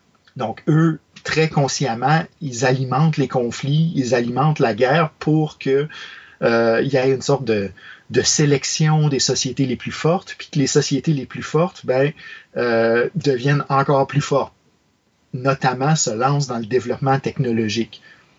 Euh, et ça, c'est tout un, euh, un récit, disons, qu'on trouve euh, en anthropologie à partir, bon, disons, on peut retourner très loin, là, mais à partir des années 50, euh, c'est évident là, que a- ces, ces- théories-là émergent, c'est-à-dire euh, l'idée que les humains sont devenus les humains en apprenant la guerre. Euh, on a fait déjà une chronique sur euh, 2001 Odyssée de l'espace. Là. Euh, faut se remémorer cette scène au début où euh, il y, a- il les Australopithèques qui se autour du disons de, la source d'eau là et sont en compétition les deux groupes sont en compétition les uns avec les autres et il y en a un qui prend un fémur et tue en tout cas assomme solide euh, son adversaire. Et ça ça vient justement bon ça a été ancré dans euh, la théorie anthropologique des années 50 euh, et 60 euh, notamment à travers un livre qui s'appelait la, Genèse africaine, où l'hypothèse qui était amenée, c'était que parmi nos, les primates, qui sont nos ancêtres, parmi les Australopithèques, il y aurait eu un groupe plus agressif, plus prédateur, euh, plus chasseur, qui aurait développé les armes et qui aurait commencé euh, à, euh, évidemment, devenir un prédateur pour les autres hominidés et ça l'aurait avantagé. Et, et cet avantage-là aurait été le tremplin pour le développement technologique, disons. Puis évidemment, Ça, c'est une théorie des années 50. Euh, on se replace dans le contexte. On était à la sortie de la Deuxième Guerre mondiale. Euh, évidemment, il y a eu beaucoup d'interprétations qui disaient que, ben, finalement, la Deuxième Guerre mondiale a duré euh, six ans, peut-être un petit peu moins. Et ces six années-là ont été six années de développement technologique absolument incroyable. Euh, le radar, le développement de toutes sortes de technologies médicales, euh, le harnachement de, l'énergie atomique, euh, bon, et encore et encore l'avion en réaction qui nous a, créé la, possibilité de, de, la course spatiale par la suite, etc. Donc, euh, Straczynski s'inspire de tout cet univers-là en disant, ben, en fait, pour les Shadows, euh, l'avenue de développement des sociétés, de leur amélioration, c'est le conflit perpétuel puis le développement technologique perpétuel.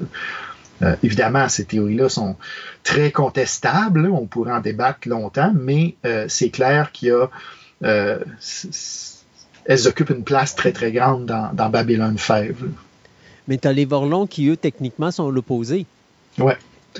Euh, eux autres font l'avancement technologique, mais ils le font en s'isolant du, reste de la galaxie.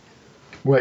Et, ça, euh, il y a le dernier épisode là, de, la guerre des Shadows, l'épisode 6 de la, saison 4, où il y a comme une espèce de, de grand dialogue philosophique où les deux positions sont euh, sont mis en contraste. C'est là qu'on dévoile là, toute la, la, philosophie des Shadows et des Vorlons. Puis effectivement, les Vorlons, eux, euh, c'est, bon, comme ils disent, ce sont les apôtres de l'ordre.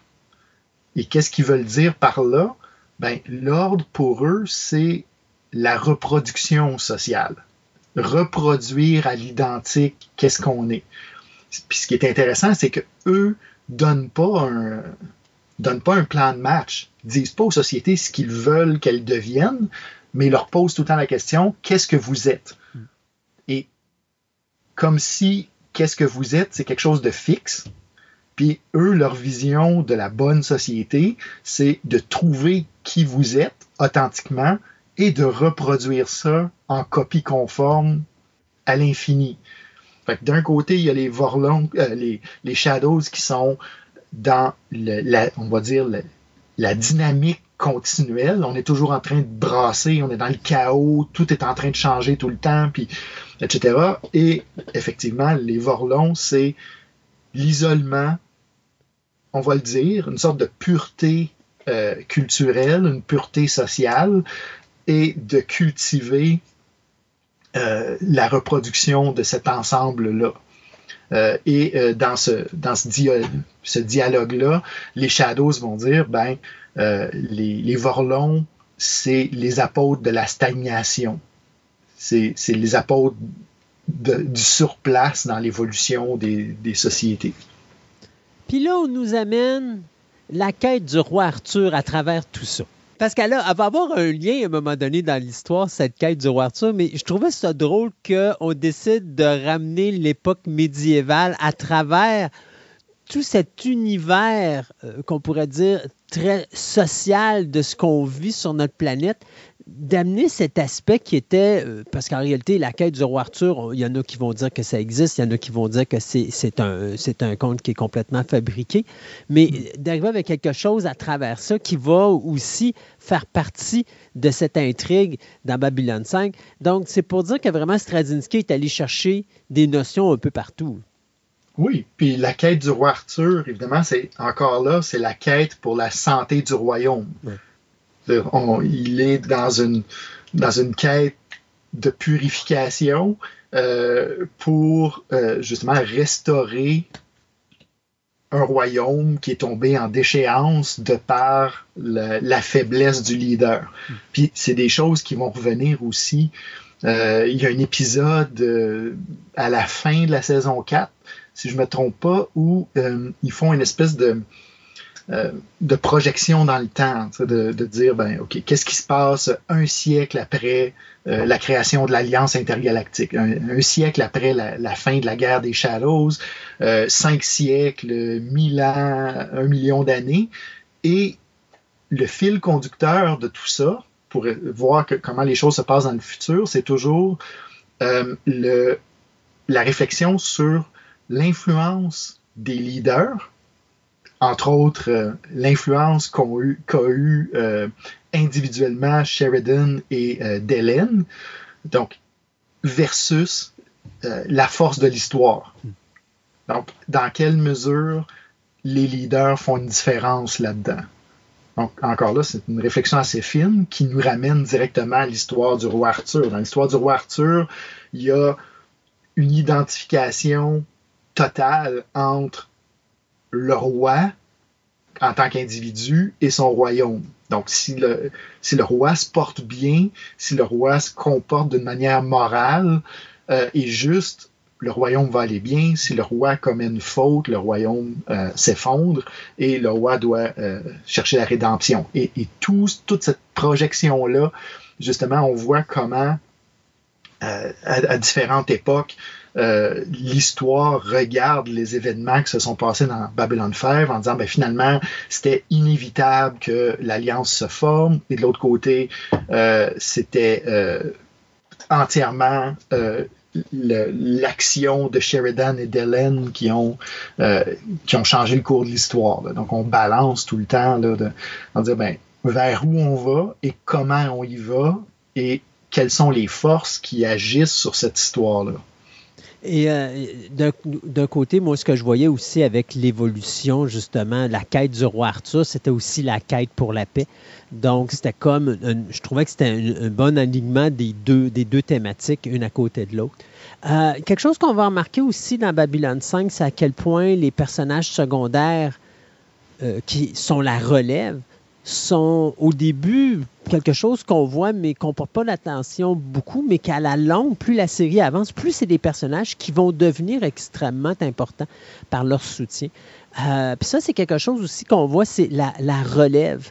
Euh, ça prend pas juste des bons dirigeants, mais ça prend des dirigeants qui sont capables de se monter ou de trouver des gens qui ont cette même idéologie, qui vont poursuivre la tradition qu'ils essayent d'instaurer. Oui, et une chose qui est intéressante dans la série, c'est que ce, rapport-là, il se voit à l'échelle complètement macro, à l'échelle de la galaxie, puis à l'échelle des, euh, rapports individuels aussi. Euh, à la fin euh, de cette... Ben, entre autres, quand, l'humanité... Ben, l'humanité et ses alliés, mm-hmm. toutes les, les, espèces jeunes, disons, comme ils disent, là, s'unissent puis disent euh, aux, anciens, ben, laissez-nous faire. On n'a plus besoin de vous. Euh, get the hell out of here. Là. Sheridan se fâche. fait comme, allez-vous-en. Euh, l'humanité et, ses alliés reçoivent un message en disant, ben, OK, maintenant, c'est vous qui avez le leadership, mais sachez le lâcher aussi.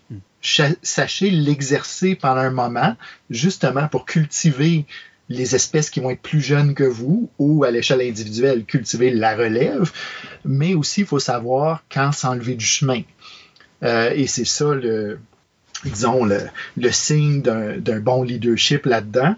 Et c'est certainement quelque chose qui, qui, est reproché aux Vorlons et aux Shadows d'avoir eu le rôle de gardien des jeunes espèces de, de l'univers, mais de ne pas avoir su euh, s'enlever justement de, euh, de l'évolution. De, l'évolution pour laisser cette, relève-là à l'échelle des espèces euh, trouver son chemin aussi. Et là, ben, justement, en, le chaos total tout le temps, puis le conflit, puis la confrontation, puis le dynamisme d'un côté, puis de l'autre côté, la reproduction des normes, la reproduction de la société telle qu'elle est. Euh, ben Sheridan et, et Dellen au milieu vont affirmer ben, ce qu'ils disent, le droit de faire leurs propres erreurs. En disant, ben, finalement, euh, on ne dit pas qu'on a les, solutions, on ne dit pas même qu'on va être meilleur que vous, mais euh, on, va faire nos expériences et on va apprendre de ça. Donc, il y a toute une leçon sur le leadership là-dedans aussi qui est intéressante, à la fois dans la manière qu'il s'exerce, mais à la fois dans la manière dont il, euh, sait sortir de la scène au bon moment. On a une station spatiale. Euh, quand on la regarde euh, superficiellement parlant, on va voir différents niveaux où est-ce qu'il y a différentes races et chacun des bouts de la station ont été construits en fonction de ces races.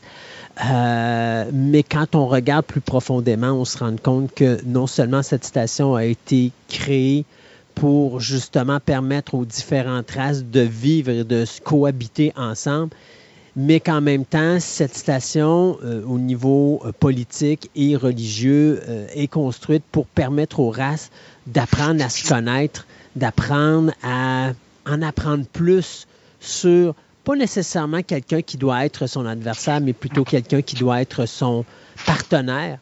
Et c'est peut-être ce qu'il faut retenir de Babylone 5, c'est que quelque part, pour bien aller, il faut qu'on soit capable de bien s'entendre. Donc, ça veut dire que c'est pas toujours d'avoir le dernier mot sur quelque chose, mais d'être capable d'aller chercher ce qu'on a de besoin tout en ayant le respect de l'autre en face de soi qui lui aussi doit aller chercher quelque chose dont il a besoin. Donc, l'idée, c'est d'aider cette personne-là à trouver ce qu'elle a besoin en euh, n'ayant un partenariat avec lui parce que lui doit t'aider à trouver ce que toi tu as besoin, puis le faire avec euh, une base euh, pacifique. Je pense que c'est pas mal ça, la base fondamentale qu'il faut retenir quand on écoute Babylone 5 en bout de ligne.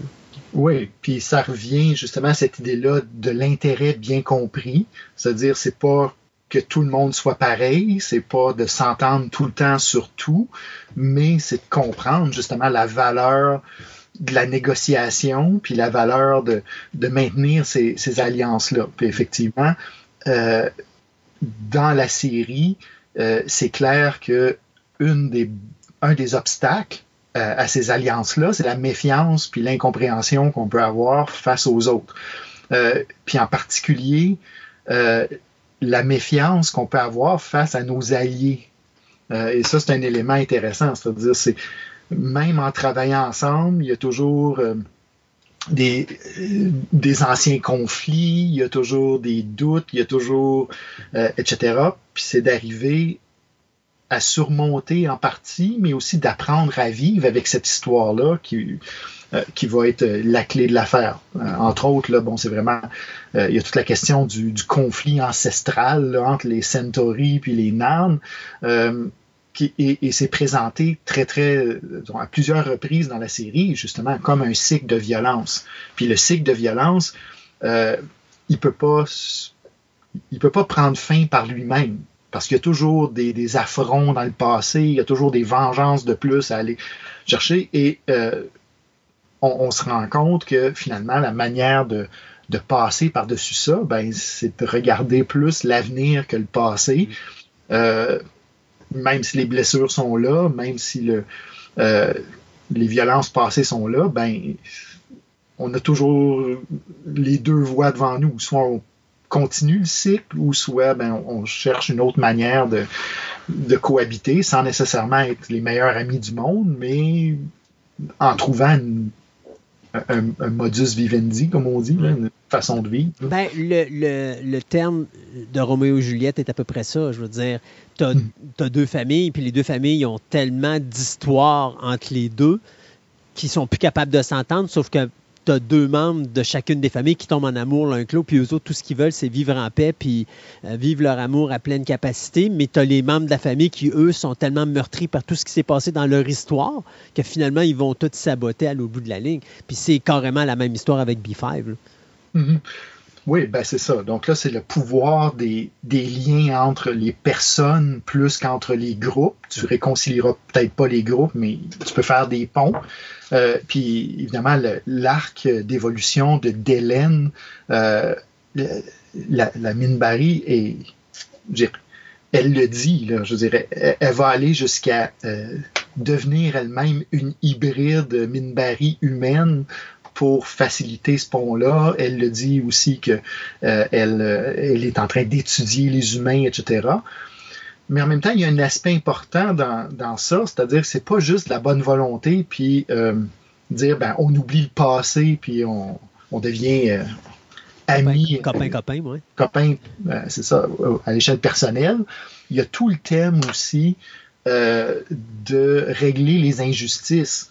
C'est-à-dire qu'une façon de faire un pas en avant, évidemment, c'est pas juste de, de, faire table rase du passé, c'est aussi de, de, regarder les injustices qui ont eu lieu dans le passé, puis de les corriger d'une certaine façon. Puis ça, ben, c'est tout euh, l'arc avec la colonie de Mars, par exemple. La, colonie martienne, euh, bon, on apprend qu'il y a eu euh, des famines, on apprend que euh, Mars est exploité pour ses ressources et qu'il n'y a pas grand-chose qui retourne vers la colonie. Puis là, ben, on voit un mouvement indépendantiste, un mouvement révolutionnaire qui veut couper les ponts avec la Terre. Ben, ça, c'est aussi toute un, une trame, justement, où on cherche la justice, mais là, c'est pas juste une justice, disons, orientée vers le futur, c'est une justice aussi basée sur la correction du, passé. Mm soit dit en passant, c'est un thème vraiment très répandu en science-fiction, là, de les, colonies extraterrestres qui, viennent en, avoir assez d'être juste euh, exploités pour, les ressources. Puis évidemment, le parallèle avec l'histoire humaine est, évident. Là, je dirais. Ben, c'est drôle parce que tu parles de ça, puis tu vois, la première chose que je vais penser, c'est Total Recall. On parle le film de 90 avec Arnold Schwarzenegger, c'était carrément ça. Les gens sont sur Mars, sont écœurés, puis là, ils veulent se séparer de la Terre et la Terre envoie ses militaires pour essayer d'écraser la, rébellion. C'est exactement la même affaire qu'on vit avec Babylone 5. Oui, oui. Puis tu regardes certains plans, par exemple, de, colonisation de l'espace qui, ont, qui existent en ce moment, ben, ils, sont, euh, ils vont vraiment dans cette. Euh, disons, euh, dans le sens de créer ce problème-là. C'est-à-dire que je pense, entre autres, bon, on nommera pas de nom, mais bon, Jeff Bezos, par exemple, sa vision de la colonisation spatiale, c'est de transformer la Terre en une sorte de paradis écologique donc, la Terre serait comme une grosse réserve euh, naturelle euh, avec euh, les océans nettoyés, les forêts qui auraient repoussé, les humains qui vivraient dans, ce parc-là, et toute l'industrie, les usines, l'extraction, etc., ce serait en orbite, dans, dans l'espace. Donc, tout ce qui est polluant, tout ce qui est laid, on envoie ça dans l'espace et nous, on se garde notre, euh, petit jardin d'Éden. Mm-hmm. Mais ce que des séries comme Babylon 5 ou euh, des films comme euh, Total Recall font, et Kim Stanley Robinson aussi, qui a écrit la, trilogie Mars la rouge, Mars, Mars la, bleue et Mars la verte, là, ce que ces gens-là posent comme question, c'est de dire, si on regarde ça du point de vue des gens qui vont être sur ces colonies-là,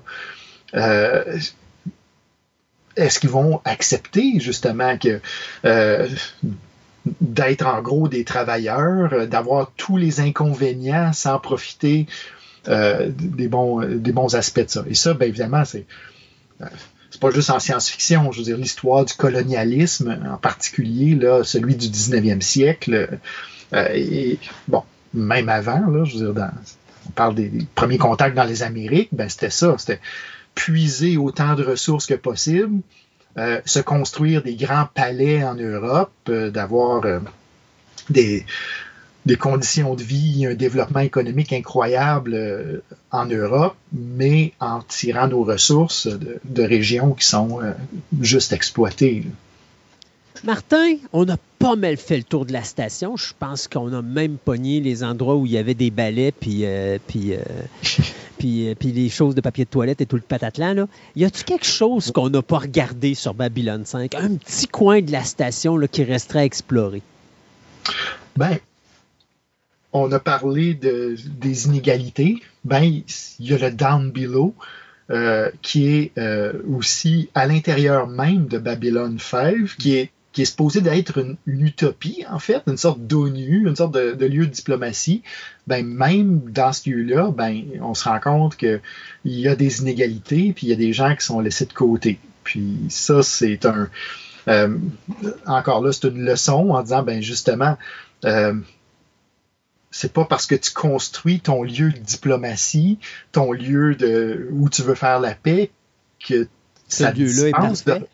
Oui, puis ça, ça, dispense pas de regarder dans ton propre placard à balai et comment tu traites les gens qui te nourrissent, les gens qui nettoient en arrière de toi, les gens qui assurent le fonctionnement de la station. Donc déjà là, euh, il y a une petite réflexion. Puis ça, ben, même le, le commandant contribue d'une certaine façon à reproduire ces inégalités-là en réglant pas le problème. Mm-hmm. Ben, c'est ça, parce que, ça paraît drôle, puis je me rappelle de cet épisode-là, parce que tu regardes, tu as les gros conflits à l'extérieur, c'est de la grosse politique, mais tu penses pas à quelque chose d'aussi banal que euh, les gens qui entretiennent la station pour s'assurer que cette station-là fonctionne, parce que pour toi, ça devient comme de l'acquis.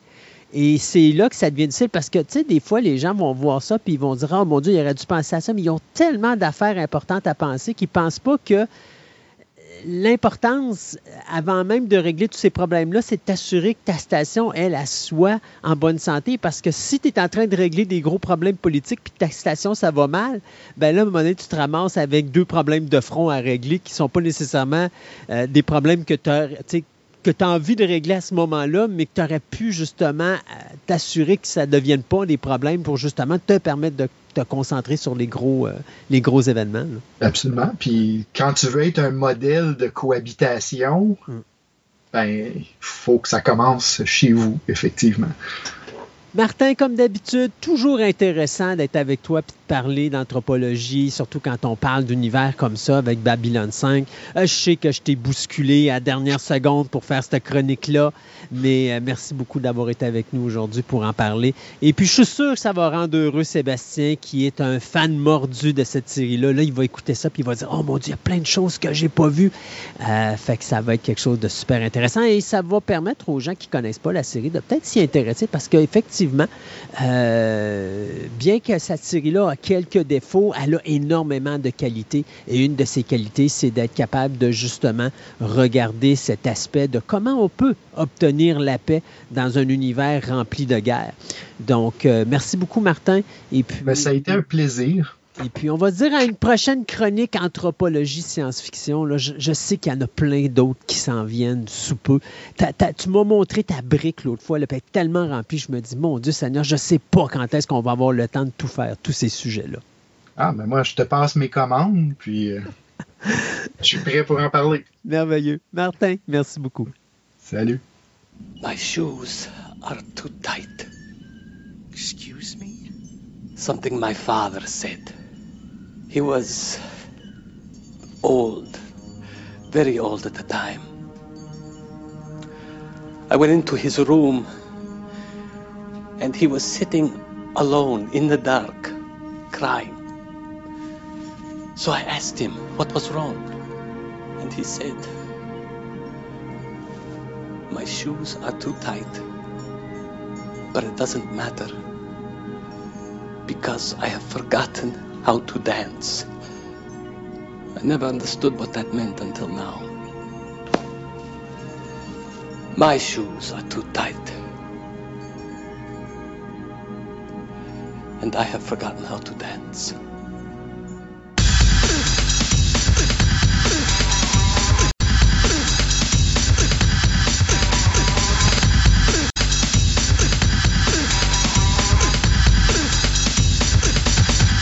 Ce segment de la table ronde vous est présenté par Vidéo Centre-Ville, le plus grand club vidéo répertoire de la ville de Québec.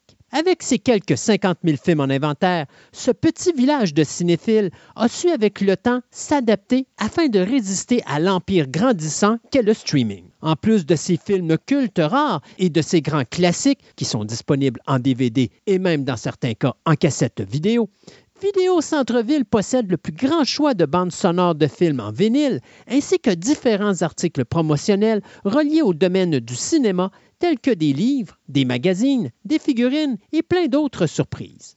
Allez donc les rencontrer au 230 Marie de l'Incarnation à Québec ou encore rendez-vous sur leur site web au www.videocentreville.com et profitez de leur nouveau site transactionnel avec livraison disponible partout au Canada.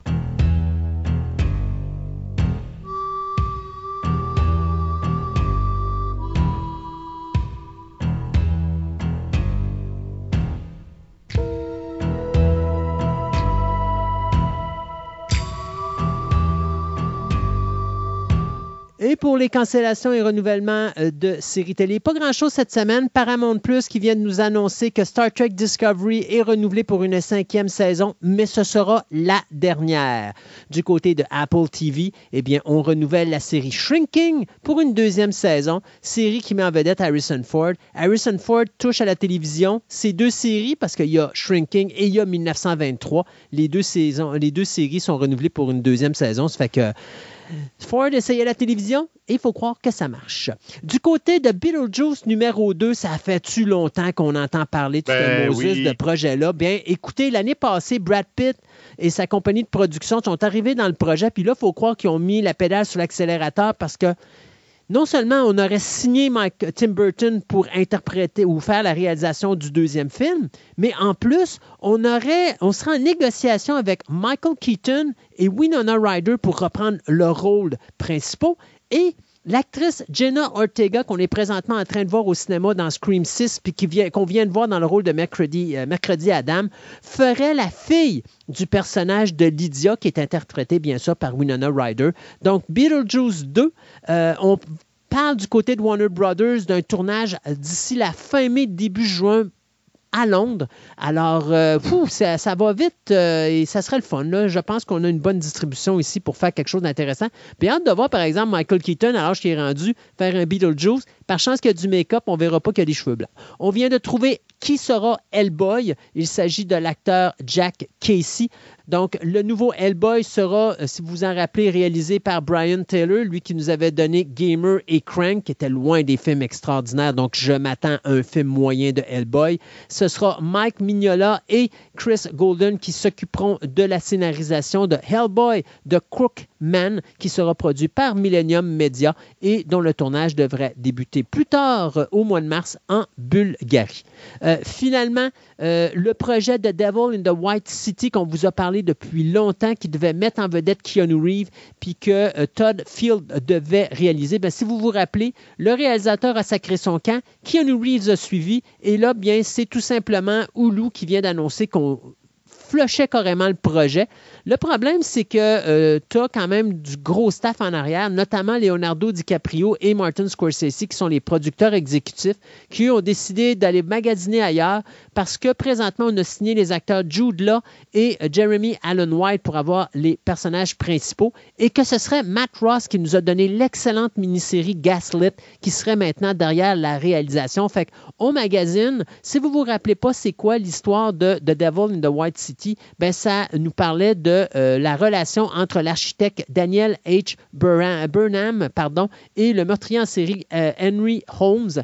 Euh, donc Henry Holmes qui euh, avait utilisé un hôtel qui avait été construit par Burnham pour amener ses victimes. Puis à l'intérieur, ben, qu'est-ce qu'il faisait? C'est qu'il tuait ses victimes, il les brûlait, il ramassait les morceaux de squelette et il les revendait dans les hôpitaux et dans les institutions scolaires où est-ce qu'on parlait, où on, on étudiait euh, euh, le système médical. Donc, il aurait tué officiellement plus de 27 personnes, mais on dit que dans la véritable euh, réalité, il y aurait plus de 200 personnes qui auraient été tuées par ce meurtrier-là en série, bien que les autres, on ne peut pas le prouver. Alors, The Devil in the White City, on magazine ailleurs.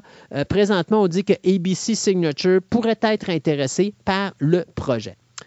Et pour finir, euh, je vous dirais que le réalisateur Shane Black, euh, qui nous a donné Iron Man 3 et The Predator, est en train de travailler avec AMC pour développer euh, un scénario basé sur les nouvelles de John R. Maxim sur l'histoire du personnage de Paul Bannerman. C'est Greg Nicotero qui travaille sur Walking Dead, Brian Witten qui travaille sur Creepshow et bien sûr Shane Black qui sont en train de développer cette série présentement. On parle de six titres dans la série de livres euh, qui s'intitulait The Bannerman Solution, The Bannerman Effect, The Bannerman's Law, A Matter of Honor, Bannerman's Promise et Bannerman's Go. Ça avait été écrit entre 1989 et 2003.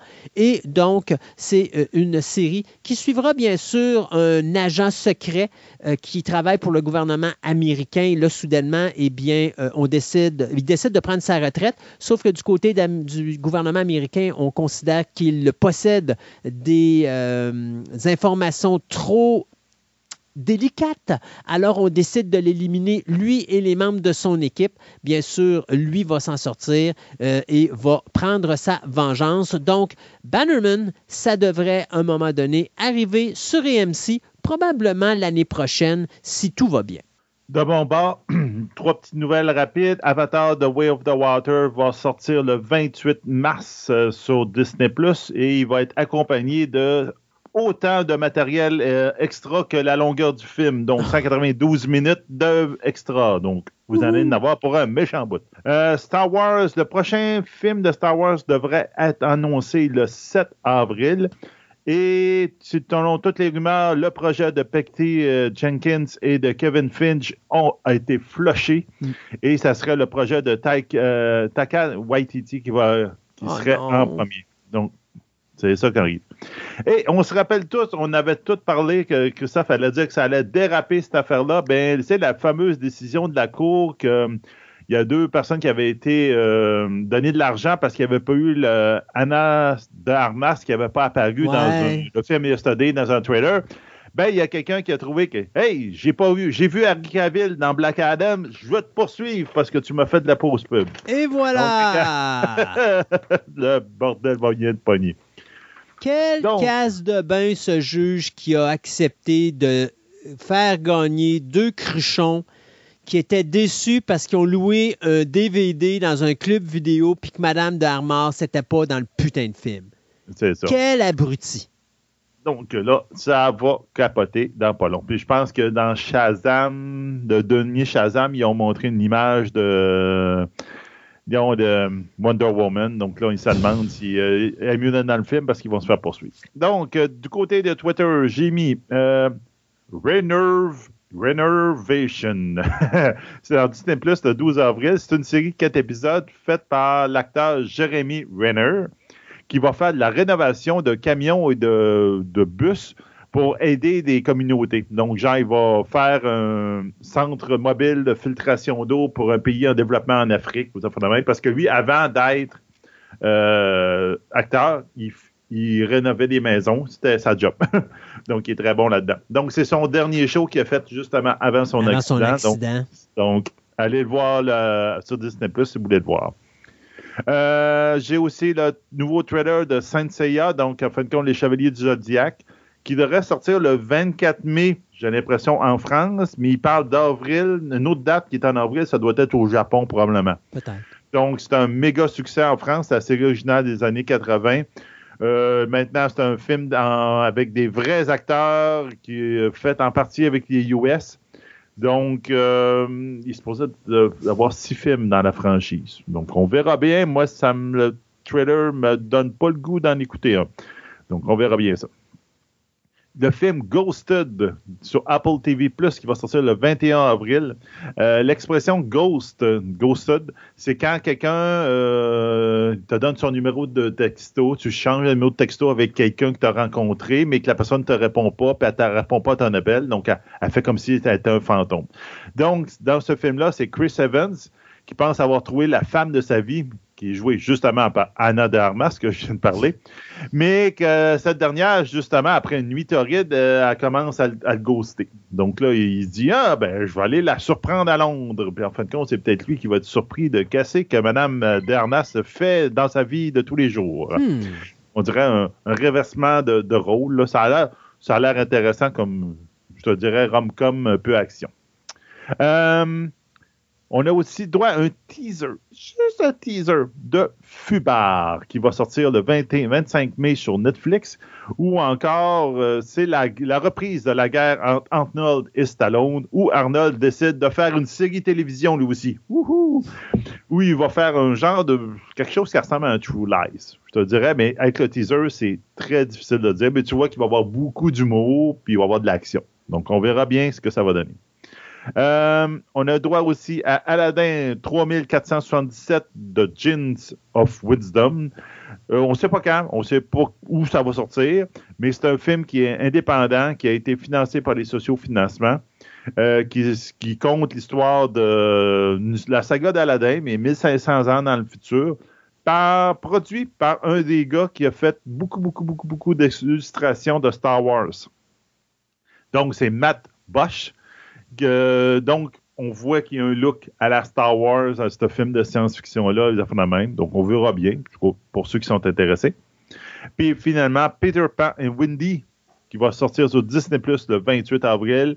Donc, on a droit à un trailer que ça a l'air d'être très, très, très proche du dessin animé original. Je me reconnais plusieurs scènes qu'on voyait dans le dessin animé original, mais c'est sûr qu'ils vont l'adapter à une, auditoire moderne. C'est pour ça que le film s'appelle pas Peter Pan. Il s'appelle Peter Pan et Wendy parce que mhm. Wendy est aussi importante que Peter Pan.